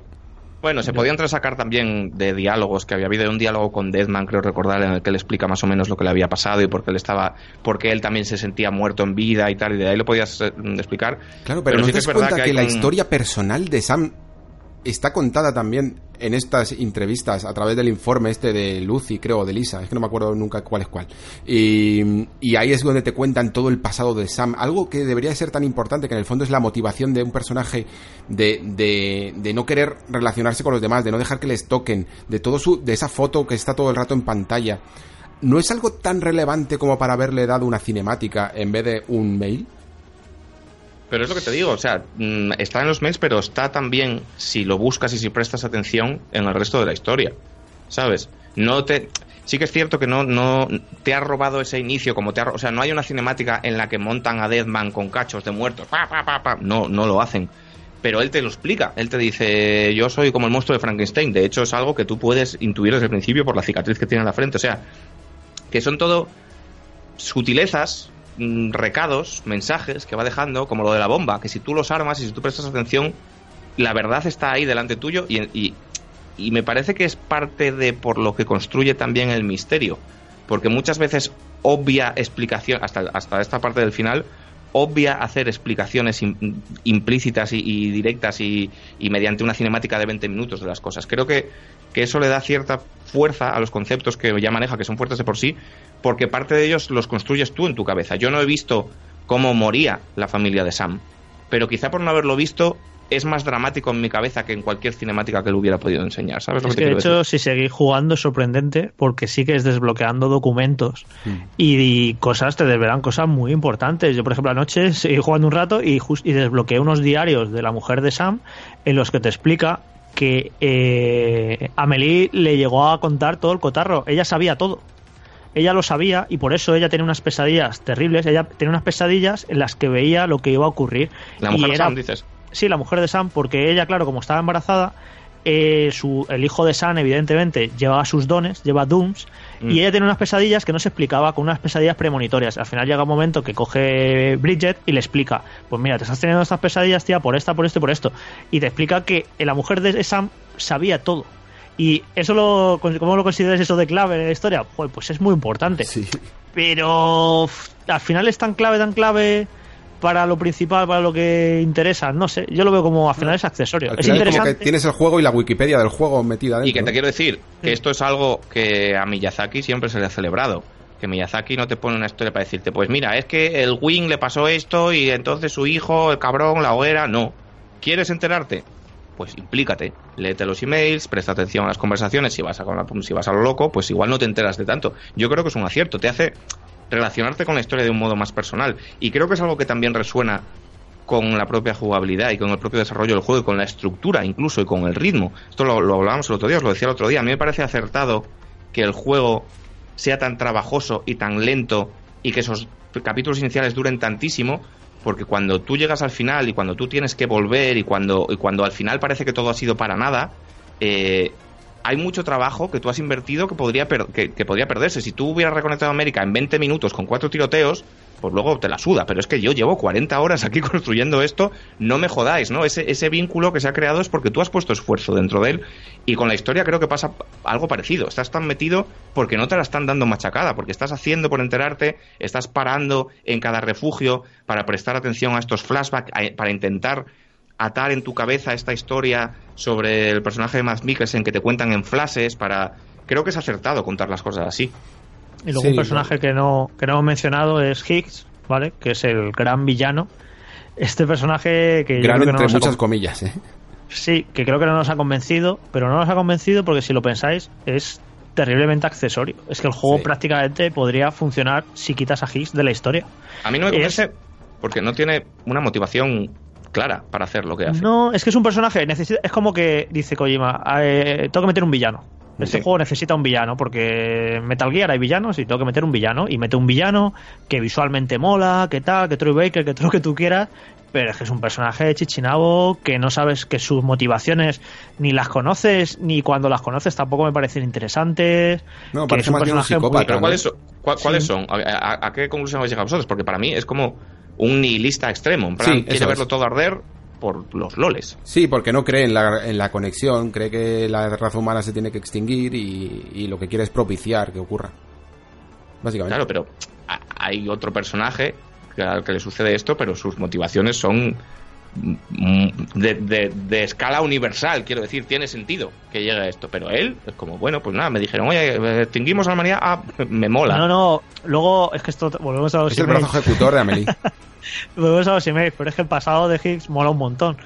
Porque lo, lo adoptó, no sé si era su tío o no. El caso que era tan, era tan protector, el, el hombre adoptivo, que no le dejaba salir nunca de- del refugio donde estaba, ¿no? E incluso si para evitar que saliera del refugio, si lo tenía que agredir, lo agredía. Y de hecho llegó un día que Higgs, ya adolescente, eh, se le hincharon las. eh, respondió a una de estas agresiones y mató a su padre adoptivo, que Mm. te explican a través de un montón de emails que era una persona que no sabía mostrar sus sentimientos, que era una persona terrible, y bla, bla, y todo este conflicto de, con su padre adoptivo, eh, te das cuenta a través de esos textos cómo es de importante en su vida y cómo le ha marcado de, de a fuego totalmente a su personalidad y a cómo es. Y cuando, te lees todo esto, dices, joder, pues el personaje, la construcción, así vista así, es interesante, pero luego en la práctica, en el juego, a través de las cinemáticas y a través de su, su papel en la, en, la gran historia, me parece que es, un personaje muy prescindible. Claro, es que este es el personaje que más confía cosas en el texto. Yo también los he leído, que tiene un diario extensísimo de 15 partes, pero como nada de eso lo puedes eh, relacionar con las cinemáticas en las que las ves, simplemente haciendo siendo muy malo o maloso, pues no lo consigues del todo justificar. Otros personajes, yo que sé, por ejemplo, Hartman eh, te cuenta ese conflicto y luego es Sí. en plan, ¿quieres profundizar más? Léete mails. Pero, pero de este personaje lo único que le ves es como una herramienta que está siendo utilizada y que él le parece bien, ¿sabes? Que le han dado unos poderes para poder acabar con el mundo. Y entonces te lo ves esa, esa maldad clásica de cuento que, que no pega para nada en un mundo tan trabajado, ¿no? Y sobre todo clásica de videojuego en el sentido, Sí. no, es, no es que su... No es que sus motivaciones no estén claras, es que su finalidad es terriblemente tópica. En plan de, quiere acabar con el mundo y tú lo tienes que salvar. Ok, eh, tal es of Sinfonia, ¿sabes lo que te quiero decir? Eh, esto es, para mí, creo que el problema también es un problema como de, de dosificación de la información que creo que, porque claro, hablaba antes de Miyazaki y Dark Souls, es que esto en Dark Souls se hace muy bien. Y creo que Death Stranding lo hace muy bien con la mayoría de sus personajes. La proporción entre información directa y presentada como parte del argumento que te dan de Die Harman, por ejemplo, y la proporción que tú tienes que excavar, creo que está bien equilibrada para que tú quieras seguir excavando porque el personaje ya de, de- partida te parece interesante. Quiero saber por qué este señor se puso la máscara, bla, bla, bla, bla, bla. En el caso de Higgs creo que habría que haber dejado un poco más de hilo del que tirar para que veas que hay un hilo del que tirar. Mm. Porque hay tan tan poco que te presentan en la cara que lo natural es que digas, bueno, pues este señor es un pringao que está aquí y punto. Aquí sí que creo que se ha fallado, pero, pero ya te digo, no por ocultarlo, quizá si parte de estos emails te hubieran llegado antes en el tiempo, porque por ejemplo cuando tú terminas te llega y te dice, ¿quieres saber mis secretos? No sé qué, tal cual. Eh, porque este es otro tema que hay que, que hay que tratar, que es que el último capítulo, Tomorrow is in your hands, es la parte del endgame en la que tú puedes seguir eh, jugando, digamos, y sigues descubriendo cosas, sigues eh, descubriendo emails y tal. Pero a mí me parece muy poco justificado el endgame en este juego, ¿no? Como que Sí. tienes una sensación de, de, de conclusión, de closure que dicen los ingleses tan, tan fuerte que, que si ya está, si ya está todo conectado, ya Sam ha, ha hecho, ha cumplido el papel que tenía que cumplir. eh, después de la cinemática final, yo cierro el juego y no. Claro, no hay ganas. Ya, no hay ganas. pero Y el juego tiene que hacer una regresión, de hecho, en plan dos semanas antes. o Claro, dos semanas antes, efectivamente. Está tan cerrado que no puede seguir después de esto. Claro. Esto es, que atender volver a, esto es atender a una demanda. de A la- a los completistas. No, Ya. claro, que siempre en los juegos de mundo abierto a todo el mundo le apetece seguir jugando un poco más porque te has dejado Sacarte las cosas. cinco porque- estrellas de cada Claro, sitio. quieres y- hacer los coleccionables y tal. Y bueno, la manera que lo han hecho, pues me parece relativamente ingeniosa. Es decir, bueno, dos semanas antes del evento clave, que es la finalización del juego. Y para, acabar- para acabar con Higgs, quiero comentar el combate como jefe final contra él, que viene de un combate previo que es horrendo. Es este gigante en la ciudad. Que, que me parece combate de juego de Play 2 malo, o sea, de disparar a este gigante en unos puntos claves en el cuerpo, me es ahí donde digo, en serio no se os ha ocurrido nada más ingenioso porque es un juego que los jefes finales, yo el problema que tengo, eh, que bueno, son combates de pegar tiros y ya está, los Mm. jefes finales. Y es en plan, este juego exigía jefes finales mucho más brillantes Los y mucho más exigía por ser. Kojima, ojo, eh. Claro. Los exigía porque ha puesto el listo muy alto él eh, en el pasado, haciendo jefes finales muy chulos y muy originales y con ideas buenas. Y encima en juegos que ni siquiera requerían que tuviera, que quizás hubiera tenido jefes eh, tan originales. Y este precisamente, que es un juego que va de otra cosa, que va de caminar, que va de explorar, que va del camino, no sé qué. Joder, me pedía a gritos jefes que, que, mm, diferentes, con mecánicas sorprendentes, que tuviera, que si fueran como pequeños puzzles incluso, pero no jefes de pegar tiros. Me parece horrible, me parece la peor parte del juego. El gigante ese, ya os digo, que me parece que toca fondo, porque encima Sí. es pesadísimo el combate. Muy larga hace- la barra de vida, terriblemente sí, sí, larga. se hace largo, es en plan, esto ya es horrible, pero si es que encima, si, estoy, si llevo aquí 20 minutos, Y sobre todo, muy poco desafiante, también te voy a decir, porque son jefes finales No hacen muy nada, malos son, son grandes, y muy, y muy fáciles. Sí. En plan de, tú estás dando, o sea, son, son jefes finales en los que la, la dificultad viene de otro tema que yo tampoco, que creo que tampoco funciona en absoluto, que es em, como el juego está basado en llevar cargas y en que cada cosa que tú llevas encima ocupe un espacio a la espalda o lleve un peso, etcétera, es un juego en el que no hay munición. Es decir, tú tienes un fusil, el fusil tiene 150 balas y cuando se gastan lo tiras y a tomar por culo. Entonces, como tú no puedes encontrar munición y estos jefes finales, que es una cosa como de diseño del ABC, en plan, estás haciendo un puto juego en el que eh, no puedes recoger munición, no me hagas esponjas de balas. Bueno, pues el juego lo hace. ¿Y qué sucede? Que para conseguir acabar con estos jefes, toda la dificultad es ir dando pirulos por el escenario hasta que estos eh, ecos de otros jugadores, que es una cosa que yo cuando lo enseñaron en el Game Show, digo, ¿esto cómo, cómo lo van a llevar a la práctica? Porque voy a tener que, que cumplir yo un papel activo para ayudar a otro jugador. No, es simplemente como un drive avatar. Cogen mi nombre, hacen un muñeco blanco, aunque yo esté por ahí de cañas, y este muñeco blanco te tira maletines. Sí, como cuando aleatorios. respawneaba munición en un enfrentamiento clásico de otro jefe que Es- directamente es- aparece del suelo un arma nueva, pues igual. es Bioshock Infinite, la, la chavala tirándote mierdas, ¿no? Y, y son aleatorias, entonces tú estás ahí esperando, estás dando vueltas, eh, se te han acabado las balas, porque además la munición contra estos BTs es tu propia sangre. Es decir, come de tu barra de vida. Entonces tú necesitas bolsas de sangre a cholón y que te tiren un puto lanzagranadas. Entonces estás dando vueltas por ahí y el señor te tira un exoesqueleto, no lo quiero para nada. Te tira no sé qué, no lo quiero para nada. Venga, un lanzagranadas, guapísimo, pan, le tiro cuatro pepos, se acaba. Más vueltas, más vueltas. Es terrible a nivel de diseño. Son, o sea, son unos jefes Y abismalmente es que malos. es ese, luego la ballena, que ocurre exactamente lo Muy mal, mismo. muy mal. Muy Y mal. luego, muy mal. después de este gigante, eh, es el combate en la playa con Higgs. Que bueno, eh, es un poco, puedes hacer sigilo con la cuerda, le Este está mejor. Sí, está mejor, mejor. no es gran cosa, pero bueno, está mejor. Y luego tienes, aquí ahora vienen 15 minutos, que a mí el juego me, me- me revienta la cabeza como tres o cuatro veces, que yo creo que Kojima se está riendo de- con nosotros. Creo, yo pensaba que esto era que estaba la simulación rota y que estaba haciendo un Metal Gear Solid 2, porque empieza primero el combate final contra Higgs a puñetazos, con una barra de vida arriba como si fuera el Street Fighter. Sí, sí, sí. No, no sé si, no sé Es si un homenaje a Metal Gear Solid 4. al- A mí me gusta bastante eso, ¿eh? al jefe A mí me final de un Metal Gear Solid 4 forzado, pero bueno, lo entiendo. que luego está visualmente está curradísimo porque le pegas unos puñetazos en la mandíbula y ves cómo se mueve a cámara lenta Y además- pero que te que es súper loco Justo antes de eso, Higgs te dice, en plan, dice la frase, bueno, pues es el momento del mítico enfrentamiento contra un jefe final, que me gusta bastante. claro claro ya digo esto se está volviendo como muy meta muy Metal Gear Solid 2 cuando se vuelve loco ¿vale? Sí. y luego porque sobre todo porque después de este combate que digo vale esto es un homenaje al último jefe de Metal Gear Solid 4 luego llega el momento el momento de que te, te revienta la cabeza de que le dice a, a Amelie tú eres mi Peach yo soy tu Mario Sí, bueno, le pregunta, ¿no? Le dice, ¿esto qué va? ¿Cómo va esto? Tú eres mi Peach y yo soy Mario. Y le dice la otra, pues sí. Eso ya me parece que, que sale un par de veces esto, ¿eh? No, no, lo dice dos veces. Es que lo dicen dos veces. Lo dicen Sí. dos veces. Y luego la carrerita esa por la playa, que no entiendo todavía, que A vas ver, a corriendo ver, a lo por la playa y pone sale una cara de felicidad, de como de película estúpida, de Antena 3, de Cuando corre con Amelie dices, Sí, Ese momento la- es muy, muy también de vergoncita, ¿eh? Yo en, ese, yo en ese momento, fue, yo hasta ahí estaba a full con el juego, vale, los jefes de mierda, tal cual, pero todo me parecía como, a nivel de ejercicio de estilo, cinco estrellas, lo máximo, increíble, o sea, te la has sacado, esto es una cosa de Kojima que no tiene ningún sentido, es Parchanguk, eh, fantástico.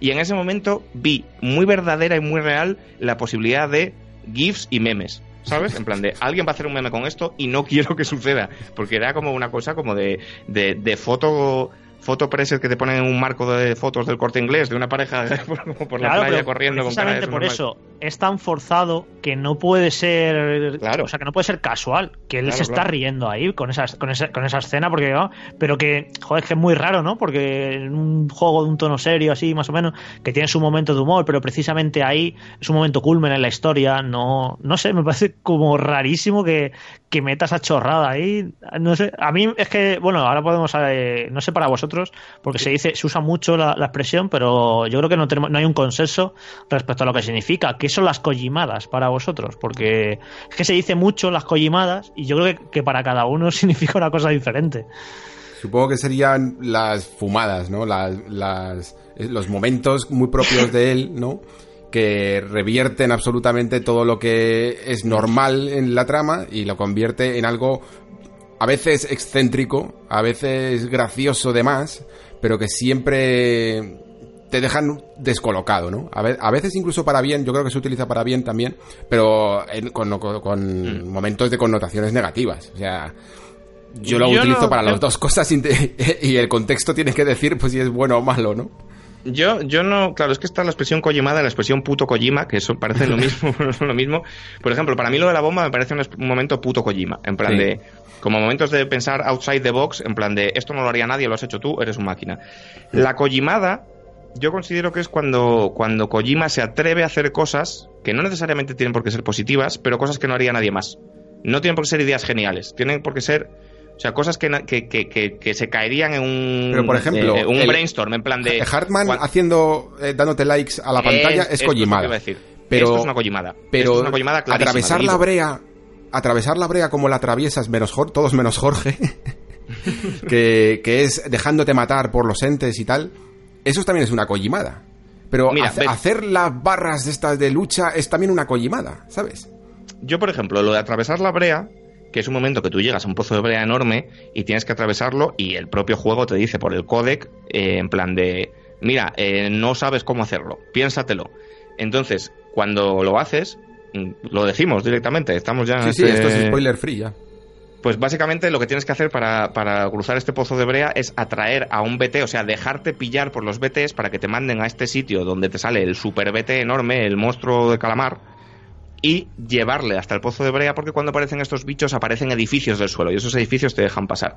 Pero yo antes de llegar a esta conclusión pensé que la manera de pasarlo era coger el transportín que flota en el suelo, pero que tú no te puedes, no te puedes impulsar, no es un skate, porque hay brea, ¿sabes? No puedes hacer así con el pie, y coger el, el spray para, para arreglar los contenedores, apuntarle hacia atrás y con el propio impulso del spray, ¿sabes? Eso Esto hubiera, retorcido. esto hubiera sido una collimada. Y me decepcionó mucho que no se pudiera hacer esto. A ver, a mí lo que me pasó ahí es que evidentemente ahí tienes la sensación de que si estás mucho tiempo sin averiguar lo que tienes que hacer, el juego en algún momento te lo va a decir, porque parece obvio, ¿no? Y yo lo que cogí, pues digo, pues mientras me lo dicen o no me lo dicen, lo que tengo que hacer, me voy a ir al extremo del mapa, al piquito ese, y voy a ver qué hay ahí. Y entonces llego a esa zona y esa zona está petadísima de entes varados, pero como hay una concentración como que no es normal, hay muchísimo más de lo normal, están súper Porque es el, juntos. sitio, es el sitio al que tienes que ir para que Ah, te que- que para que te atrapen, claro. Pero yo me fui ahí, empecé a cruzar, a cargarme un montón ahí con la granada, no sé qué, y llego al extremo. Y digo, bueno, pues he llegado aquí, no pasa nada, pues voy a seguir andando, a ver qué ocurre. y hay como un camino mágico en el que puedes ir andando hasta la ciudad, por ahí. Pero ¿cómo es ese No camino? si- No lo entiendo. Me parece muy raro porque yo también intenté hacer esto, no desde ese punto, pero desde la playa, y te hundes. Y de hecho, mira, esa fue una de las veces que morí. Pues no te hundes, simplemente eh, a mí lo que ocurrió en mi partida es que vas andando como de manera muy tortuosa, le cuesta mucho avanzar, pa, pa, pa, pero seguía, seguía avanzando, seguía avanzando, cogí la misma línea porque digo, si no me estoy cayendo aquí, sigo por esta línea, seguí recto, recto, recto, recto y llegué.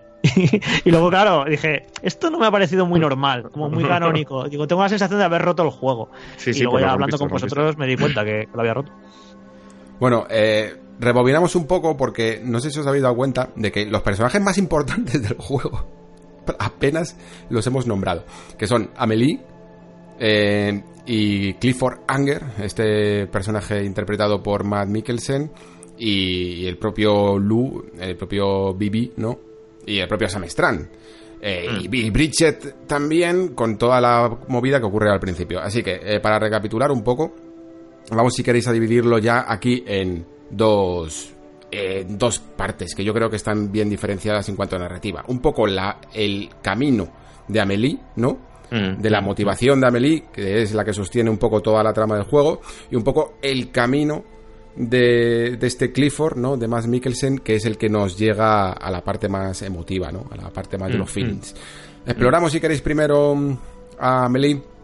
Eh, ponemos un poco en claro cuál era todo el plan maestro, eh, un poco cómo se utilizaba esta playa y cómo se utilizaba toda la red Kiral que queríamos montar eh, para, para ello. Y, y también esta condición que tenía de el K y el Ja en cuanto a la división corpórea de este personaje con la propia Bridget, la presidenta de Estados Unidos.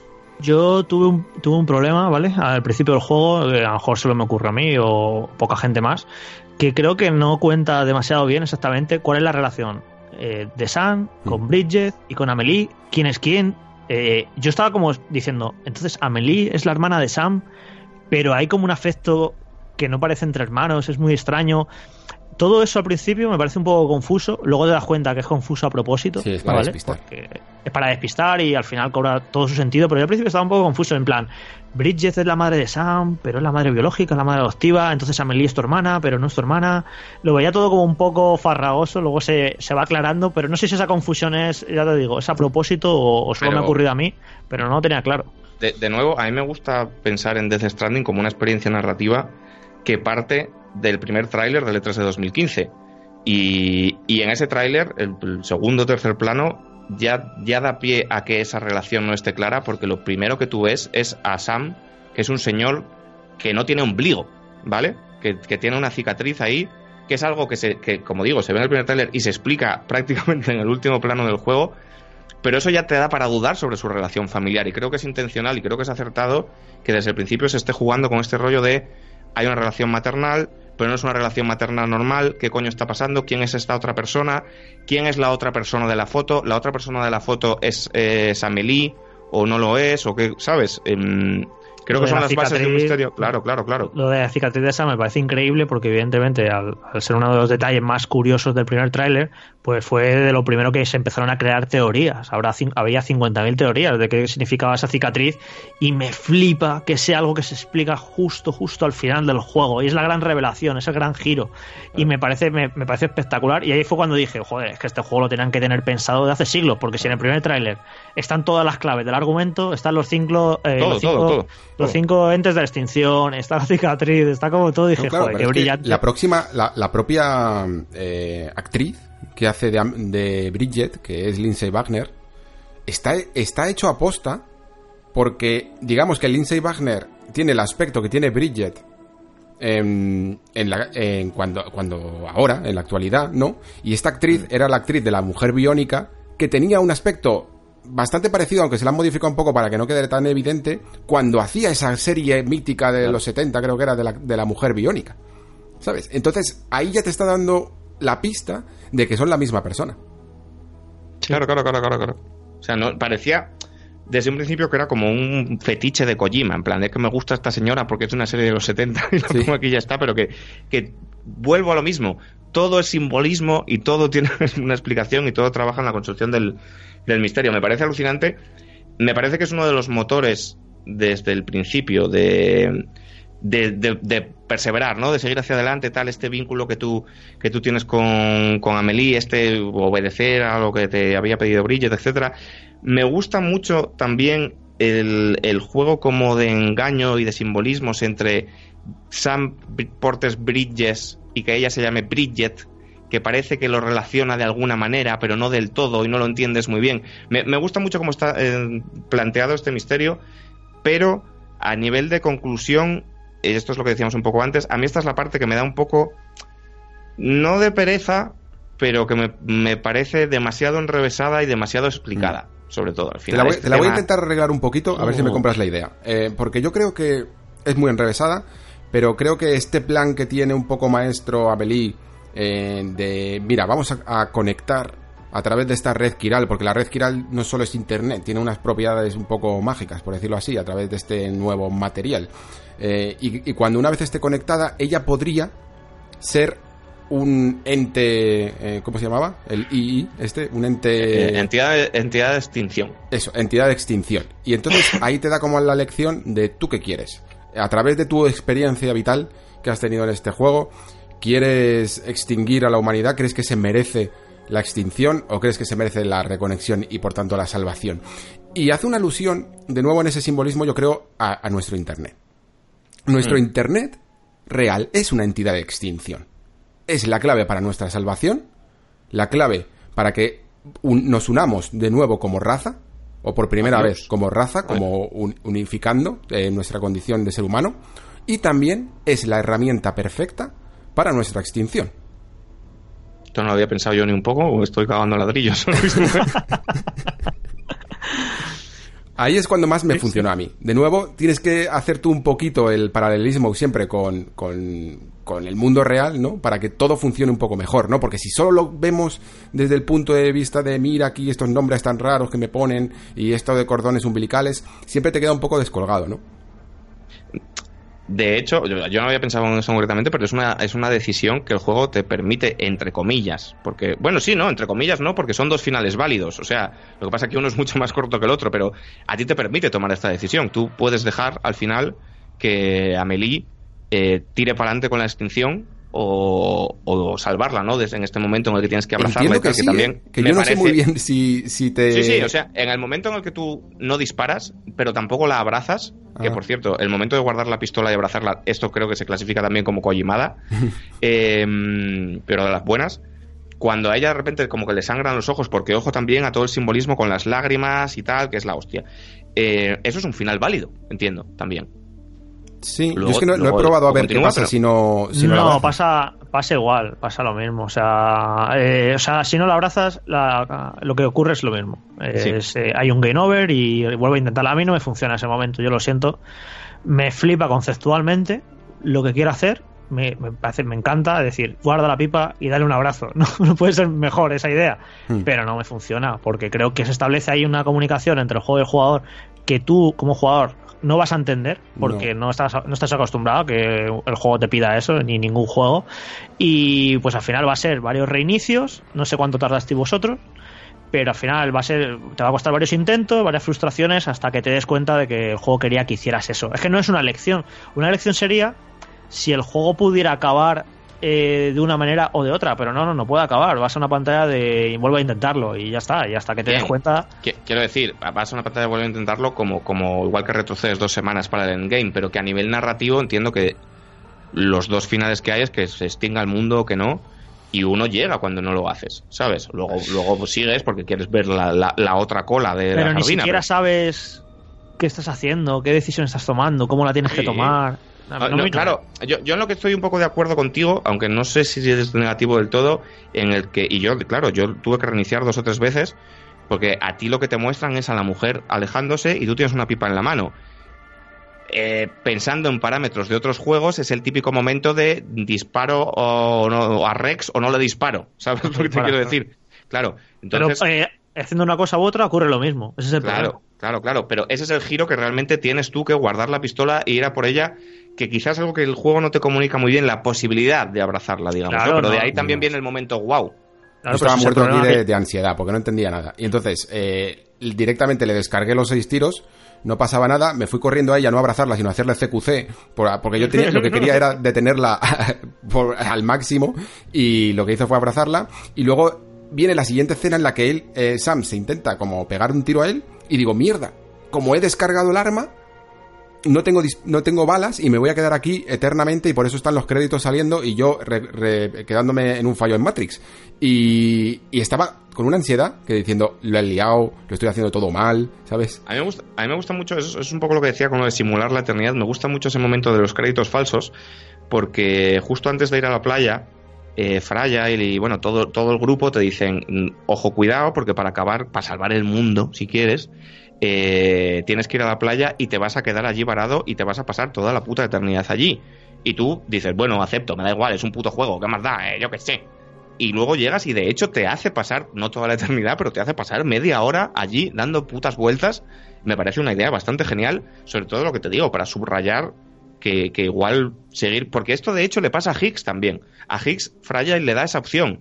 Le dice, puedo matarte o te puedo dejar aquí, ¿sabes? Y, cuando a ti realmente te dejan ahí y pasan los créditos y, no sabes qué hacer, yo intenté tirar como para, para adentro, para la parte como de la selva, de la playa, tal cual, no sabían qué dar, es cuando te das cuenta, de nuevo, reforzando uno de los mensajes del juego, que eh, igual es peor vivir solo que morir, ¿no? Y, o sea, me parece un momento muy, muy, muy, muy, potente, claro, claro, claro. Ese stranding del que habla, porque, porque de hecho, además esto creo que lo comentan al principio del juego, hay una parte que de hecho yo pensé, yo he jugado en inglés, y yo dije, ¿cómo se las van a arreglar para traducir esto? Porque... Lo vi después en español.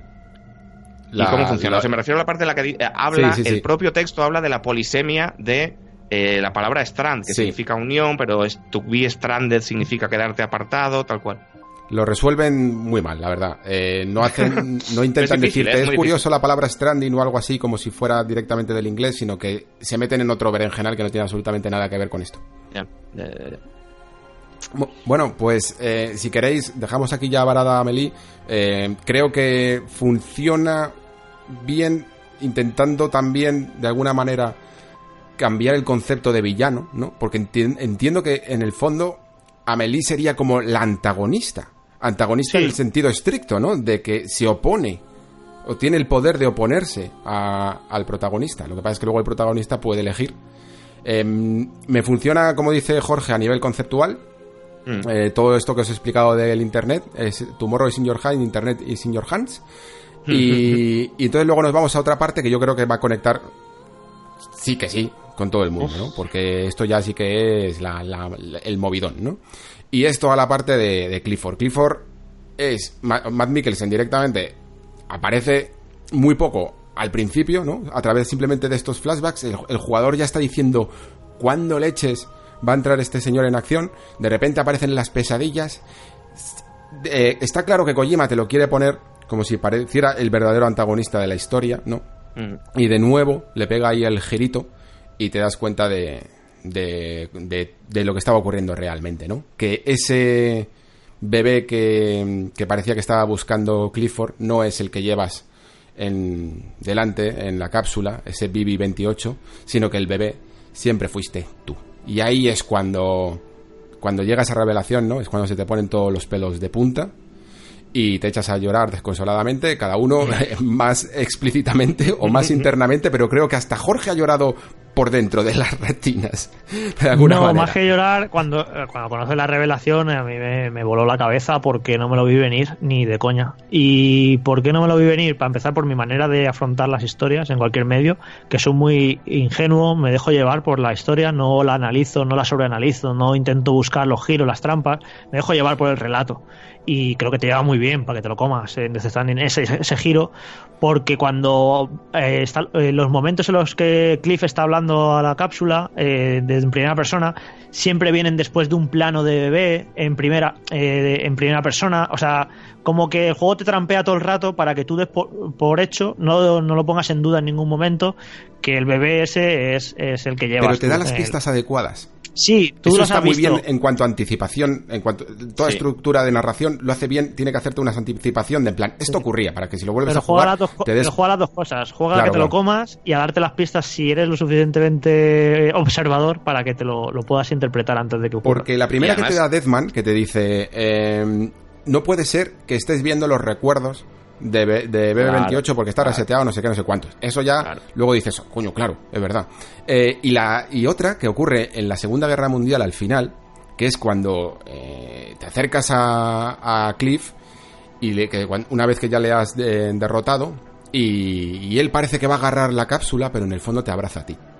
Sí, y no lo entendí en ese momento y es, es genial. Te agarra y dices, ¿por qué, ta- ¿por qué me agarra? Claro. Ahora lo entiendo. Y el hecho de establecer desde el principio un vínculo con, con Vivi, un vínculo real, tan real como un cordón umbilical artificial, vaya, Mm. y el que se mencione cuando, o sea, te quiero decir, cuando es como la típica profecía autocumplida, cuando Deadman te dice es imposible que estés viendo los recuerdos de Vivi, es exactamente igual que cuando en un JRPG te dicen no puede ser que se vaya a cumplir la profecía. Esto es, 1-1 se va a cumplir la profecía. Tú Claro. lo que entiendes de lo que te dice Deadman es, coño, estoy viendo los recuerdos de Vivi, porque mm, décadas de videojuegos te han hecho entender que ese tipo de frases significan eso. Entonces, ahí están plantando una semilla para una confusión que al final encaja de puta madre. Y a mí lo que me pasó fue justo lo contrario a Jorge, que es que desde un par de capítulos antes, o sea, yo, yo juego de una manera completamente diferente, que es yo siempre estoy intentando adelantarme al argumento. Entonces, me acuerdo que os lo dije, yo pensaba que el giro, que era una mierda de giro, es que eh, Die Harman era Clifford, ¿vale? Que se iba a quitar la máscara, jaja, soy yo, puta mierda.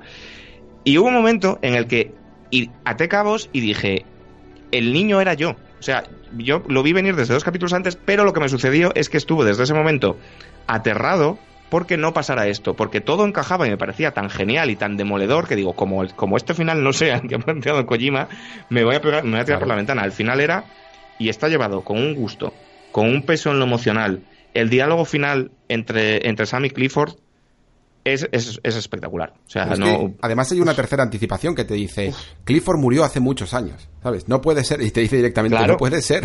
y aún así tú ya te lo quieres creer porque el, el juego ha jugado bien sus cartas. Y, y, esta, y por eso hablaba también antes de que era muy importante, aunque no me convencieran a nivel mecánico, las partes de la Primera y la Segunda Guerra Mundial, porque es muy importante que Clifford sea un soldado, porque todo el juego, y volvemos al antimilitarismo de Kojima, em, todo el juego trata de conectar, ¿no? De, de- incluso a nivel argumental e incluso a nivel eh, mecánico, lo que hemos dicho de cuánto tiempo habéis invertido en ayudar a los demás de manera desinteresada. Eh, en el momento en el que Clifford te dice a ti, que eres su hijo, que lo acabas de descubrir, que él no dice porque soy un militar, pero obviamente lo dice por eso. Yo solo sirvo para dividir a las personas y tú llevas 46 putas horas haciendo exactamente lo contrario y tú eres como su esperanza, su manera de... eres mi mm, puente. Sí, te dice, eres mi le puente dice que eres su puente y, futuro, y- sí. y- y sabes que el, el personaje se llama Sam Porter Bridges desde el puto principio, desde el primer día. Es que es, es acojonante. Entonces, ese puente al futuro, esa, esa manera de ver la paternidad como, como una manera de, de- de dejar algo bueno en el mundo, de, de conseguir crear esos strands con la gente, de conseguir tocar vidas de personas de una manera positiva, incluso aunque tú te hayas dedicado a todo, lo- todo lo contrario, ese, esa manera de ver la paternidad como una segunda oportunidad, ¿sabes? Para, Mm. para Sí, para dejar una huella ti, positiva. sí. El camino, el camino a la incineradora, que me parece uno de los mejores momentos que yo he vivido en un videojuego, por lo que significa, porque por la música, porque es un camino que hiciste justo al principio del juego y que ya te conoces. De hecho, no puedes mirar el mapa en ese momento, no sé si lo habéis comprobado. Sí, no Es curiosísimo que el juego confíe en que tú vas a saber llegar a la incineradora, porque no tendría por qué te puedes perder y por otro lado. Sí, lo hiciste una vez, pero hace tantas horas que no tienes por qué acordarte. Pero el juego confía en ti, eh, que vas a llegar, te pone esa música, lo que significa, que te vas a deshacer de bebé. Me parece acojonante, me parece increíble. Y luego, Kike, ¿tú qué hiciste? Cuando llegas a la incineradora y tienes que meterlo, ¿tú qué, qué hiciste? ¿Intentaste darte la vuelta? ¿Cómo, cómo interpretaste ese, ese momento? Porque imagino que el juego tendrá contemplado que haya jugadores que no quieran eh, realizar Sí, sí, sí. esa orden. Claro, yo, yo- yo confiaba en que el juego me iba a dar de alguna manera la opción y por eso fui confiado de nuevo. eh, y cuando vi que lo metía directamente, creo que también juega un poco con eso, ¿no? Eso cuando lo mete y luego de repente lo saca, juega, juega un poco con tus expectativas. Yo aquí lo que quería contar, que es de nuevo estos momentos emergentes que, que te echan en la cabeza, a mí el- el más tocho me pasó aquí, porque tú en el juego, aparte de crear estructuras, tú puedes dejar señales, ¿no? Tú puedes dejar estas señales que indican aquí hay unas vistas preciosas, aquí hay un, un charco de aguas termales y tal, ¿no? Que además me parece también genial que muchas de estas señales tienen efectos, es decir, si tú pasas por encima de una señal de estas de venga, chaval, tú puedes, te rellena la resistencia, por ejemplo. Eh, y hay una señal que es la señal de Bibi bien hecho, que le, le, da la- le devuelve la alegría al bebé. Tú al bebé le puedes acunar, pero también si pasas por esas señales le devuelve como la alegría. Pues en el momento en el que te dicen que Bibi está muerto y que tienes que llevarlo a la incineradora, que ya es un momento demoledor, yo empecé a caminar y en la puerta de, de las instalaciones de las que tú sales, justo cuando empieza la canción y ya estás con los sentimientos a flor de piel, me crucé con una señal de Bibi, tú puedes, que había puesto yo mismo al principio del juego. Y me pegó una hostia, que me eché a llorar directamente, en plan de... Y claro, esto es- me pasó exclusivamente a mí. Y este es un poco el poder que tiene el juego, ¿no? O sea, me parece una cosa completamente inolvidable, inolvidable. Sí, yo, yo intenté de todo. Eh, dije, vale, voy a probar primero todas las acciones que puedo hacer de personaje. Me senté en el suelo, eh, me puse la armónica, mm, intenté mirarle, sí. Hice absolutamente todas las acciones, to- toqué todos los botones del mando. Me estuve eh, dándole al, al touchpad, que es eh, con el que Sam grita normalmente. Dice, hay alguien ahí, no sé qué, soy Sam. Y estaba todo el rato diciendo, Bibi, lo siento, y yo, joder, vaya dramón, macho. Y cuando ya vi que no se podía hacer más, tiré para adelante y con la expectativa de que algo sucediera. Y luego sucede algo, pero creo que lo tratan muy bien. Y aquí siento meterme en, mo- en modo graficotes, pero es que creo que de verdad este juego, gracias a, a, a mucho de ese aspecto visual, consigue Sí. trasladar perfectamente lo que No necesita. hemos hablado de gráficos. Es que no hemos no hablado de gráficos, ¿eh? y casi Pero tres es- horas y tela, ¿eh? que es lo primero que impacta del juego. Es que este juego tiene algunas de las mejores actuaciones faciales que he visto Sí, jamás, sí. porque el final de Cliff en Vietnam y el final de Cliff en el flashback es para enmarcar directamente. Y eso que incluso eh, como muestra de poderío visual, ese llanto de Die Harman desconsolado es quizá el más impactante, ¿no? Pero, pero por, por lo intrínseco de la historia a mí me impactó más el de, el de Cliff. Eh, consigue perfectamente transmitir todo. Y en ese momento final, cuando Sam decide sacarlo de la cápsula, no incinerarlo, sacarlo de la cápsula, y empieza a hacer una especie de movimiento con las manos como de reanimación, Ahora que me voy a poner a llorar, ¿eh? Esto no... yo os juro Vale. que ahí estaba. Lo, ha- lo hace también Kojima, porque eso sí que es directamente lenguaje cinematográfico, de en plan, voy a extender lo máximo que pueda este movimiento de reanimación Claro, claro. para, para, para que, hacerte creer de verdad que no se está reanimando. Y cuando ya por fin en el último momento lo consigue, dices tú, joder, macho, he vuelto a caer, he vuelto a caer en esto.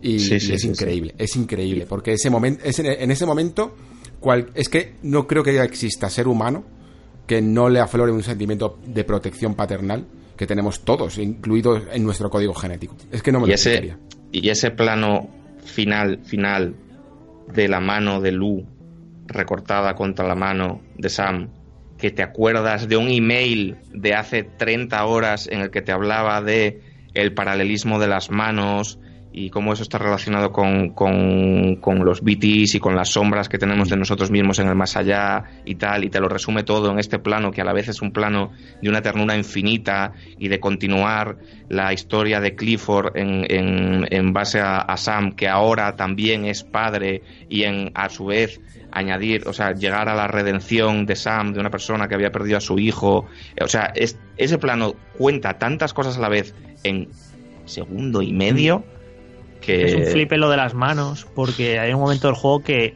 que lo dicen, ¿no? Que, que los entes varados, ¿qué es lo que pretenden, ¿no? Que por qué están ahí, por qué nos intentan coger y qué significan sus manos. Y eso también es otro de los simbolismos que está a lo largo de todo el juego, en el propio cuerpo de Sam, esas manos que tiene marcadas por todo el cuerpo, ¿no?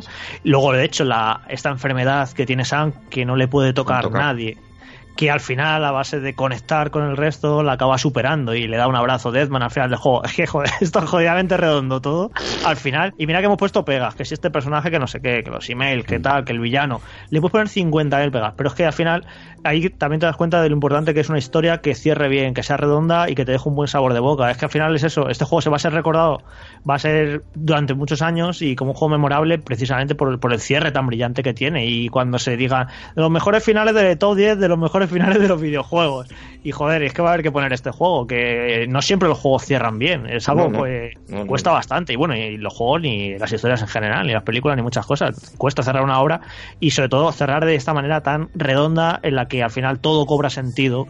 Y bueno, me parece espectacular. A mí lo único que me da un poco de penilla es que este tramo final, desde que vas a la playa hasta la resolución, esta última que estamos comentando, son como dos horas prácticamente. Tengo miedo de que algún juego llegue como demasiado exhausto y que al final no lo disfrute demasiado porque se concentran ahí muchísimas cinemáticas. Y de hecho la escena está de la playa de los créditos que es muy larga. Y no sé si te haces todo del tirón no sé yo a lo mejor si puedes llegar a lo de bebé un poquito cansado y que no te impacte tanto y no lo disfrutes tanto como, como ha sido nuestro caso, ¿no? Pero bueno, eh, porque es eso, ya te digo, es que son como prácticamente se, se habló siempre del final de Metal Gear Solid 4, ¿no? Como uno de los más largos de la historia, creo que era como una hora y media de cinemáticas, pero este yo creo que lo supera, ¿eh? lo que pasa que me parece mucho más interesante lo que me están contando y me como las dos horas, pero vamos, que encantado, no, no tengo ningún problema. De hecho, cuando ya el, el último flashback en el que te explican toda la historia de Cliff allí en, en, el, en el hospital, es una escena larguísima. Larguísima. Se que toman un montón. Dos minutos.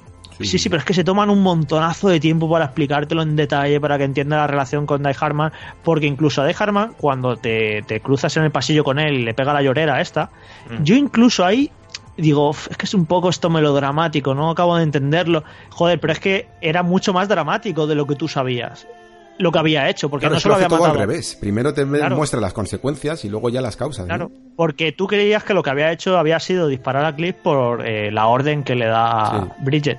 Pero no solo había, es que no solo había matado a, a Cliff, es que había matado a- al hijo. Es que es, es acojonante. Mm. No, no, y es Por que, eso es que estaba, él estaba destrozado. mirando a Sam, estaba llorando en él porque sabía que le había pegado un tiro a él, de pequeño. Claro, claro, claro, claro. claro. Y que él es la causa de todo su tormento, de todo Claro. el rollo, de que no le puedan tocar, de, de- de su vida de mierda, claro, claro, claro, está todo enganchadísimo. Y ese plano final también, cuando por fin hacen el contraplano del disparo que tú ya habías visto antes, como en Ensoñaciones y tal, y ves que realmente no disparó él, ¿sabes? Que disparó Bridget cogiéndole la pistola con la mano, tal, o sea, está todo también hilado. No sé, eh, a mí- decías tú que, que la gente puede llegar agotada. Yo puedo entender que la gente se cansa al principio, que a la gente le aburran los paseos, que la gente quiera tiros, pero sinceramente me parece ciencia ficción que puedas llegar al capítulo 13 y, o sea, yo, yo lo hice del tirón, nivel, ese día comía a las siete y media de la tarde, ¿sabes? En plan de, pues estaba allí y no, me- no me podía apartar de, de- de la consola de lo que estaba pasando. Me parece, todo el crescendo final, me parece eso, la palabra redondo. Es que la palabra redondo a nivel de, no creo que en años, ojalá veamos algo de este nivel, a nivel de, de- de perfección desde todos los ángulos. Claro, me yo- parece yo lo que puedo muy entender difícil. es que, por ejemplo, la gente vea un final como el de, yo que sé, como por ejemplo el de The Last of Us, ¿no? Y que de alguna manera sea como muy, de- que- muy redondo dentro de su sencillez. Claro. Un juego como este que tiene tantos flecos, o sea, tan- tantas formas de verlo y de aproximarte a la historia, es imposible hacerlo tan de una manera tan sencilla, ¿no? Claro. Y, y por esa complejidad es posible que hay muchas personas que prefieran un final más sencillo, más fácil de entender, en el que te tengas que implicar tú menos eh, y, y no tener que darle tantas vueltas a los simbolismos y a, y a toda la historia, pues les pueda llegar a costar un poco más. Pero si haces todo ese esfuerzo, de la misma manera que subías la montaña, luego te satisface yo creo mucho más. Porque está hablando de muchas más cosas y explota a más niveles, ¿no? Eh, tampoco creo que haya que hablar aquí una competición del final de Firewatch, el final de The Last of Us, el final de tal. Mm, Creo que son dos conceptos muy diferentes por la propia historia que está contando, que es simplemente una historia de dos personajes y que, que escarba mucho en lo que es el género humano y tal. A mí, a mí el final de The Last of Us me parece de los mejores de la historia. Pero es lo que tú dices, se puede solucionar así, con una frase, en plan, ¿me estás mintiendo? No, créditos, a tomar por saco. No tenía tantas cosas que explicar. Pero a nivel de mérito, no quiero decir que uno sea mejor que el otro. A mí es- es- esos, perso- esos personajes me marcaron y tal. Pero a nivel de mérito, de chaladura, de genialidad, de, de- de coordinar y hacer bailar al mismo son un mogollón de conceptos a la vez y tal, me parece mucho más difícil hacer lo que hace Death Stranding. Que es muy difícil crear personajes memorables y que es muy difícil conseguir que te vincules tanto con, con él y con Joel. Pero, pero lo que hace Death Stranding no creo que esté a la altura de- de nadie más en la industria. Este, este texto, esta cantidad de conceptos, esta cantidad de ideas, esta cantidad de... Me parece una cosa de marcianos. Me hace gracia porque hace, eh, hace unas horas me acordé de cuando eh, se anunció el acuerdo entre Kojima y Sony para hacer su primer juego, esta famosa foto de Kojima con Andrew House, ¿os acordáis? Eh, Sí. En Navidades de 2015, al po- pocos meses de ese de Konami. Tú fijaros, fijaros lo que yo pensé, dije, bueno, Kojima eh, sale de Konami, ha estado un montón de años haciendo Metal Gear Solid 5, que ha tenido que ser acabado exhausto, encima sobre todo por no poder acabar el juego como a él le hubiera gustado, seguramente. Y digo, guau, seguro que eh, ahora abre un nuevo estudio. Y digo, yo di por hecho, digo, bueno, el primer juego de su nuevo estudio, imagino que querrá hacer algo pequeño, algo manejable, que no le lleve mucho tiempo, que no sea demasiado ambicioso, porque bueno, eh, tendrá ganas de hacer algo diferente, viene de hacer algo muy grande, y bueno, y luego ya a lo mejor sí, el, si- el siguiente juego de Kojima Production ya será algo más ambicioso.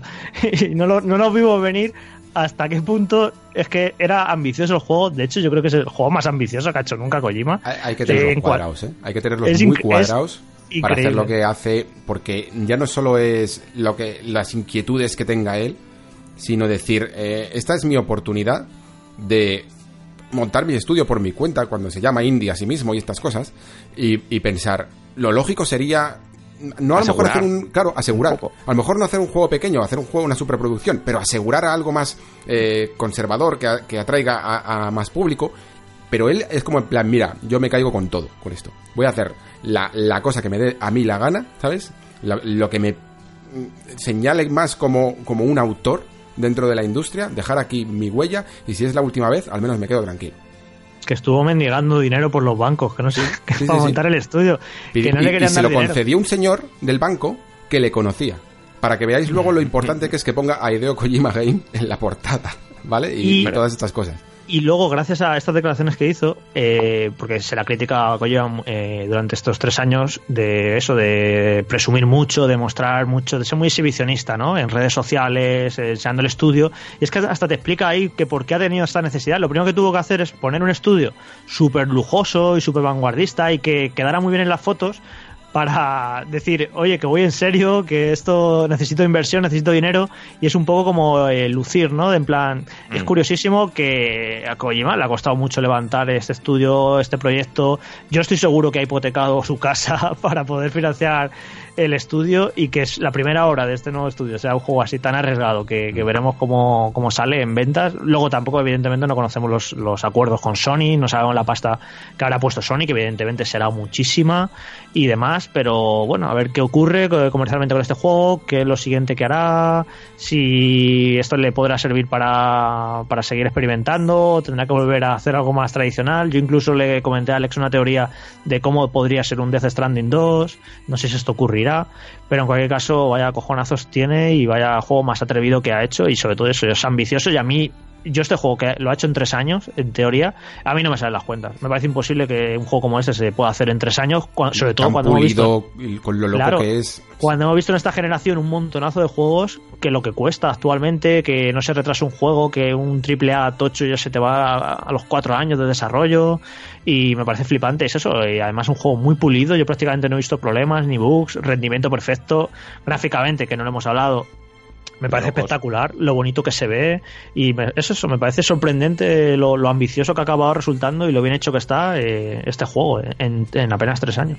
Y sobre todo, yo le destacaría, aparte del riesgo, la honestidad y el llevar como lo meta hasta las últimas consecuencias, porque me parece que aquí la intención de Kojima, más que asegurar la, la persistencia de su estudio, o más que asegurar la propia franquicia, o más que asegurarse un superventas, que le hubiera sido muy sencillo, te quiero decir, eres Kojima, tienes la inversión de Sony tal cual, hacer una peliculita, hacer un, God of War, para que me- sí, con todos los respetos profundísimos que le tengo a God of War, pero hacer el, el tipo de juego que sabes que como exclusivo de Sony va a funcionar como un tiro y se va a llevar nueves y dieces en todos lados y a funcionar, y le hubiera sido realmente sencillo. Y antes que eso, prefiere dejar huella en la gente, que es de lo que habla su puto juego, ¿sabes? Y si me tengo que hundir con esto, pues me hundo. Y a saber cómo sale, y yo estoy contando los días para que salgan las reviews y las cifras de ventas y tal cual, a ver cómo sale, porque honestamente yo quiero que la gente lo disfrute. No por otra cosa, sino por- porque la gente experimente lo mismo que he experimentado yo. Pero, insisto, la honestidad de, de un creador que antes que cualquier cosa prefiere dejar ese strand con cada una de las personas que juegan el juego me parece de aplaudir. Sí. Bueno, chicos, pues si queréis pasamos a las conclusiones finales, ya algunas palabras para cerrar este especial de The Stranding. Eh, si me dejáis empiezo yo para luego despedir y, y empezaría diciendo que, que, bueno, yo entiendo perfectamente que este juego, por todo lo que hemos comentado, sea más difícil de digerir y que precisamente por esa autoría, ¿no?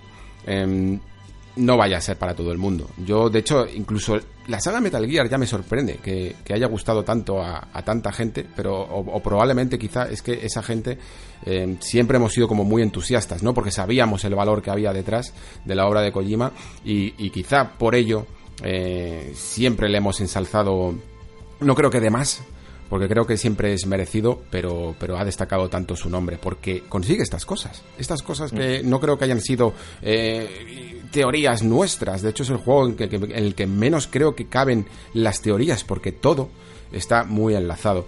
Y como siempre ha dicho Jorge en estas conversaciones que hemos tenido entre nosotros, creo que sí que la, la- una de las mejores formas de definir a The Stranding es memorable, porque ya no solo la historia simplemente cuando la repasas y cuando te das cuenta de todos los alcances que tiene, lo es, sino que yo me doy cuenta de que en toda esta vorágine de mundos abiertos por los que he pasado como jugador, pues en el fondo he podido tener grandes experiencias y puedo recordar grandes juegos, pero el mapa, el territorio, no lo recuerdo y sin embargo en Death Stranding podría cerrar los ojos y repasarme absolutamente todo el mundo abierto en mi cabeza. Algo que, por ejemplo, ocurre con los, con los, con la saga Souls. Son estos mapas que los has recorrido tanto y yo que además he hecho esa labor eh, para construir todas las carreteras, eh, sé perfectamente dónde está en cada zona y podría perfectamente recordarlo en la cabeza. Y eso al final, pues es el resultado de un juego en el que te has implicado.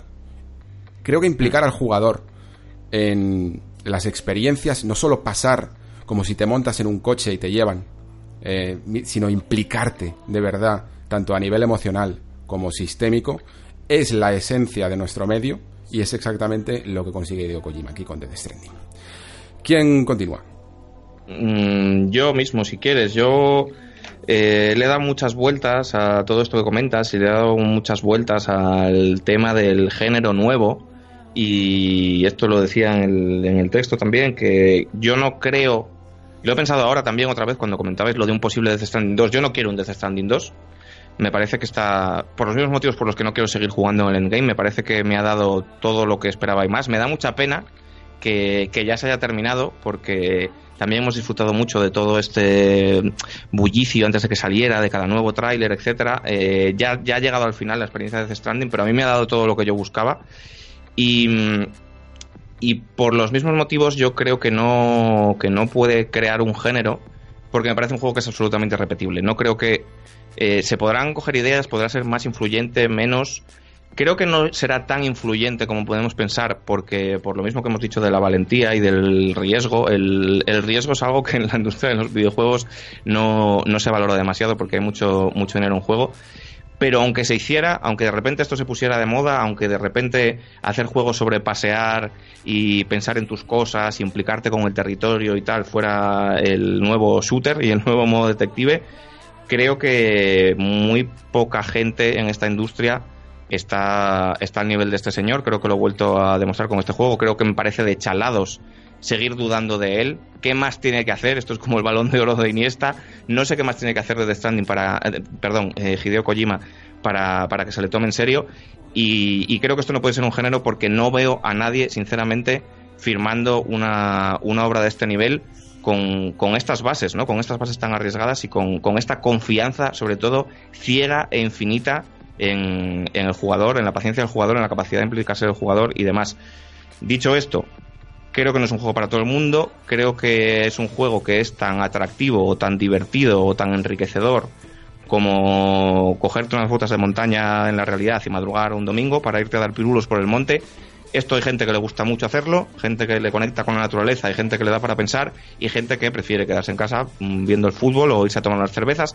Todo opciones perfectamente respetables. Entonces a mí me gustaría volver a insistir en que, que nadie se sienta mal si, si, no le gusta el juego, si no lo entiende, si se aburre, si tal, creo que es perfectamente lícito y creo que es el valor definitivo que tiene, que tiene Death Stranding, el, el conseguir madurar un poquito el, medio al nivel de no todos tenemos que hacer lo mismo. Creo que lo último que se le, de lo que se le puede acusar a Kojima de Death Stranding es de haber intentado seguir el sendero de los demás. Creo que es evidente que ha intentado hacer algo nuevo, creo que es lo que necesitamos, que se hagan cosas nuevas y el éxito ha sido absoluto.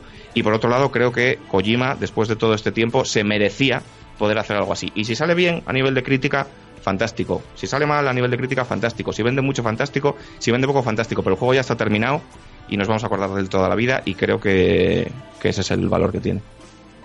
Bueno, yo para mí eh, le tenía que explicar a la gente y entiendo que no, que no lo entendieran que antes incluso de haberse mostrado el, el gameplay eh, con los primeros trailers, para muchos este juego ya era nuestro título más esperado.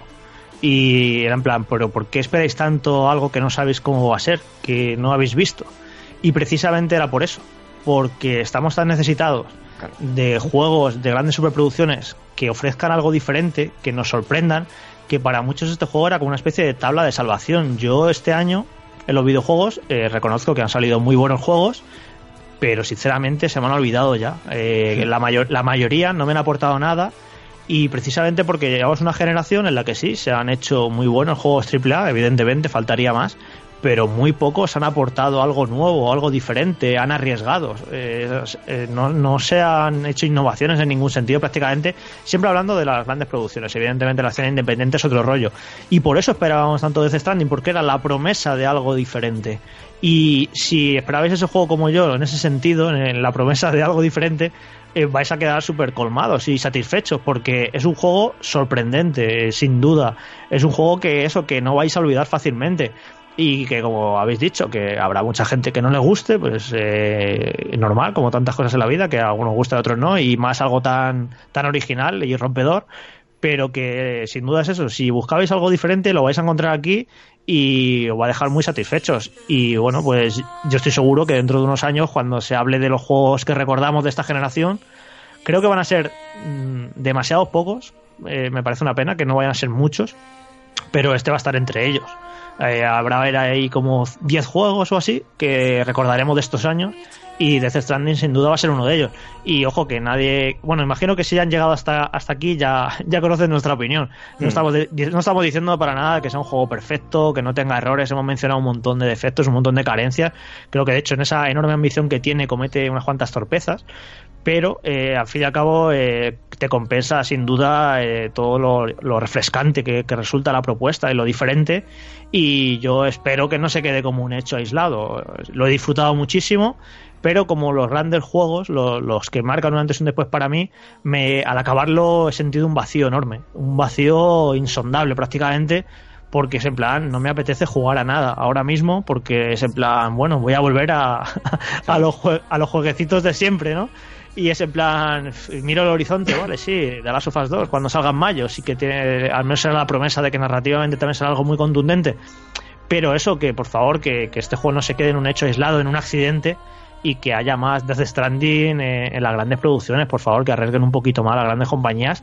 De hecho, yo creo que hay síntomas eh, recientemente de que quizás las compañías deberían eh, arriesgar más.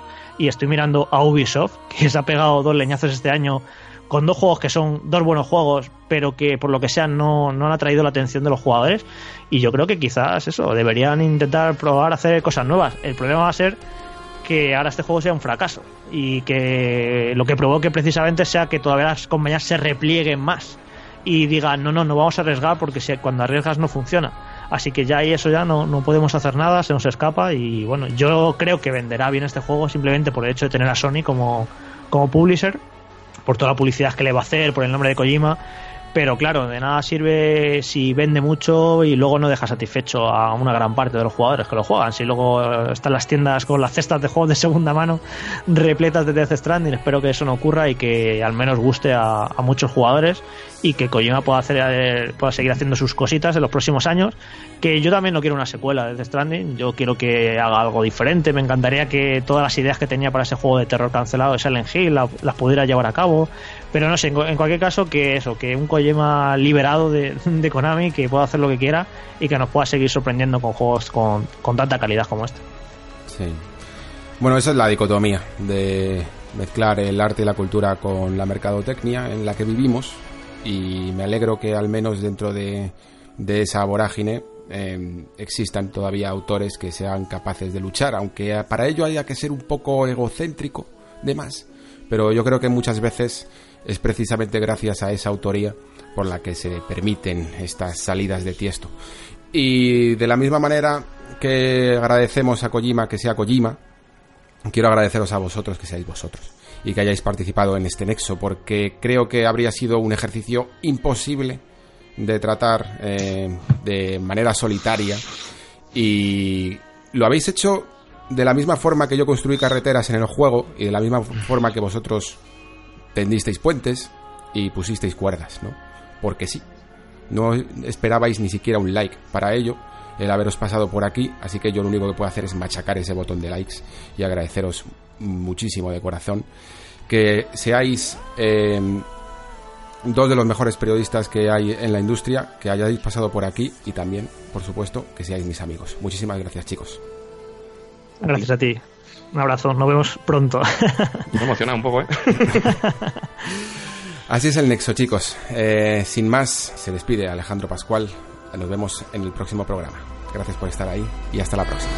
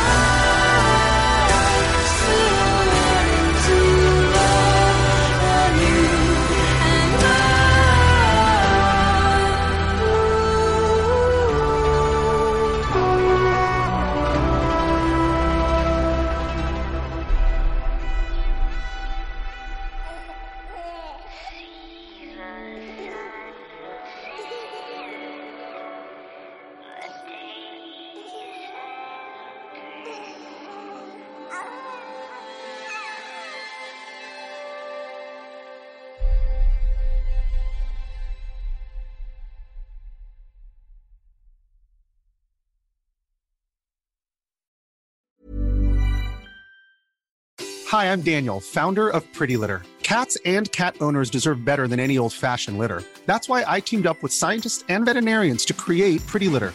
Its innovative crystal formula has superior odor control and weighs up to 80% less than clay litter. Pretty Litter even monitors health by changing colors to help detect early signs of potential illness. It's the world's smartest kitty litter. Go to prettylitter.com and use code ACAST for 20% off your first order and a free cat toy. Terms and conditions apply. See site for details.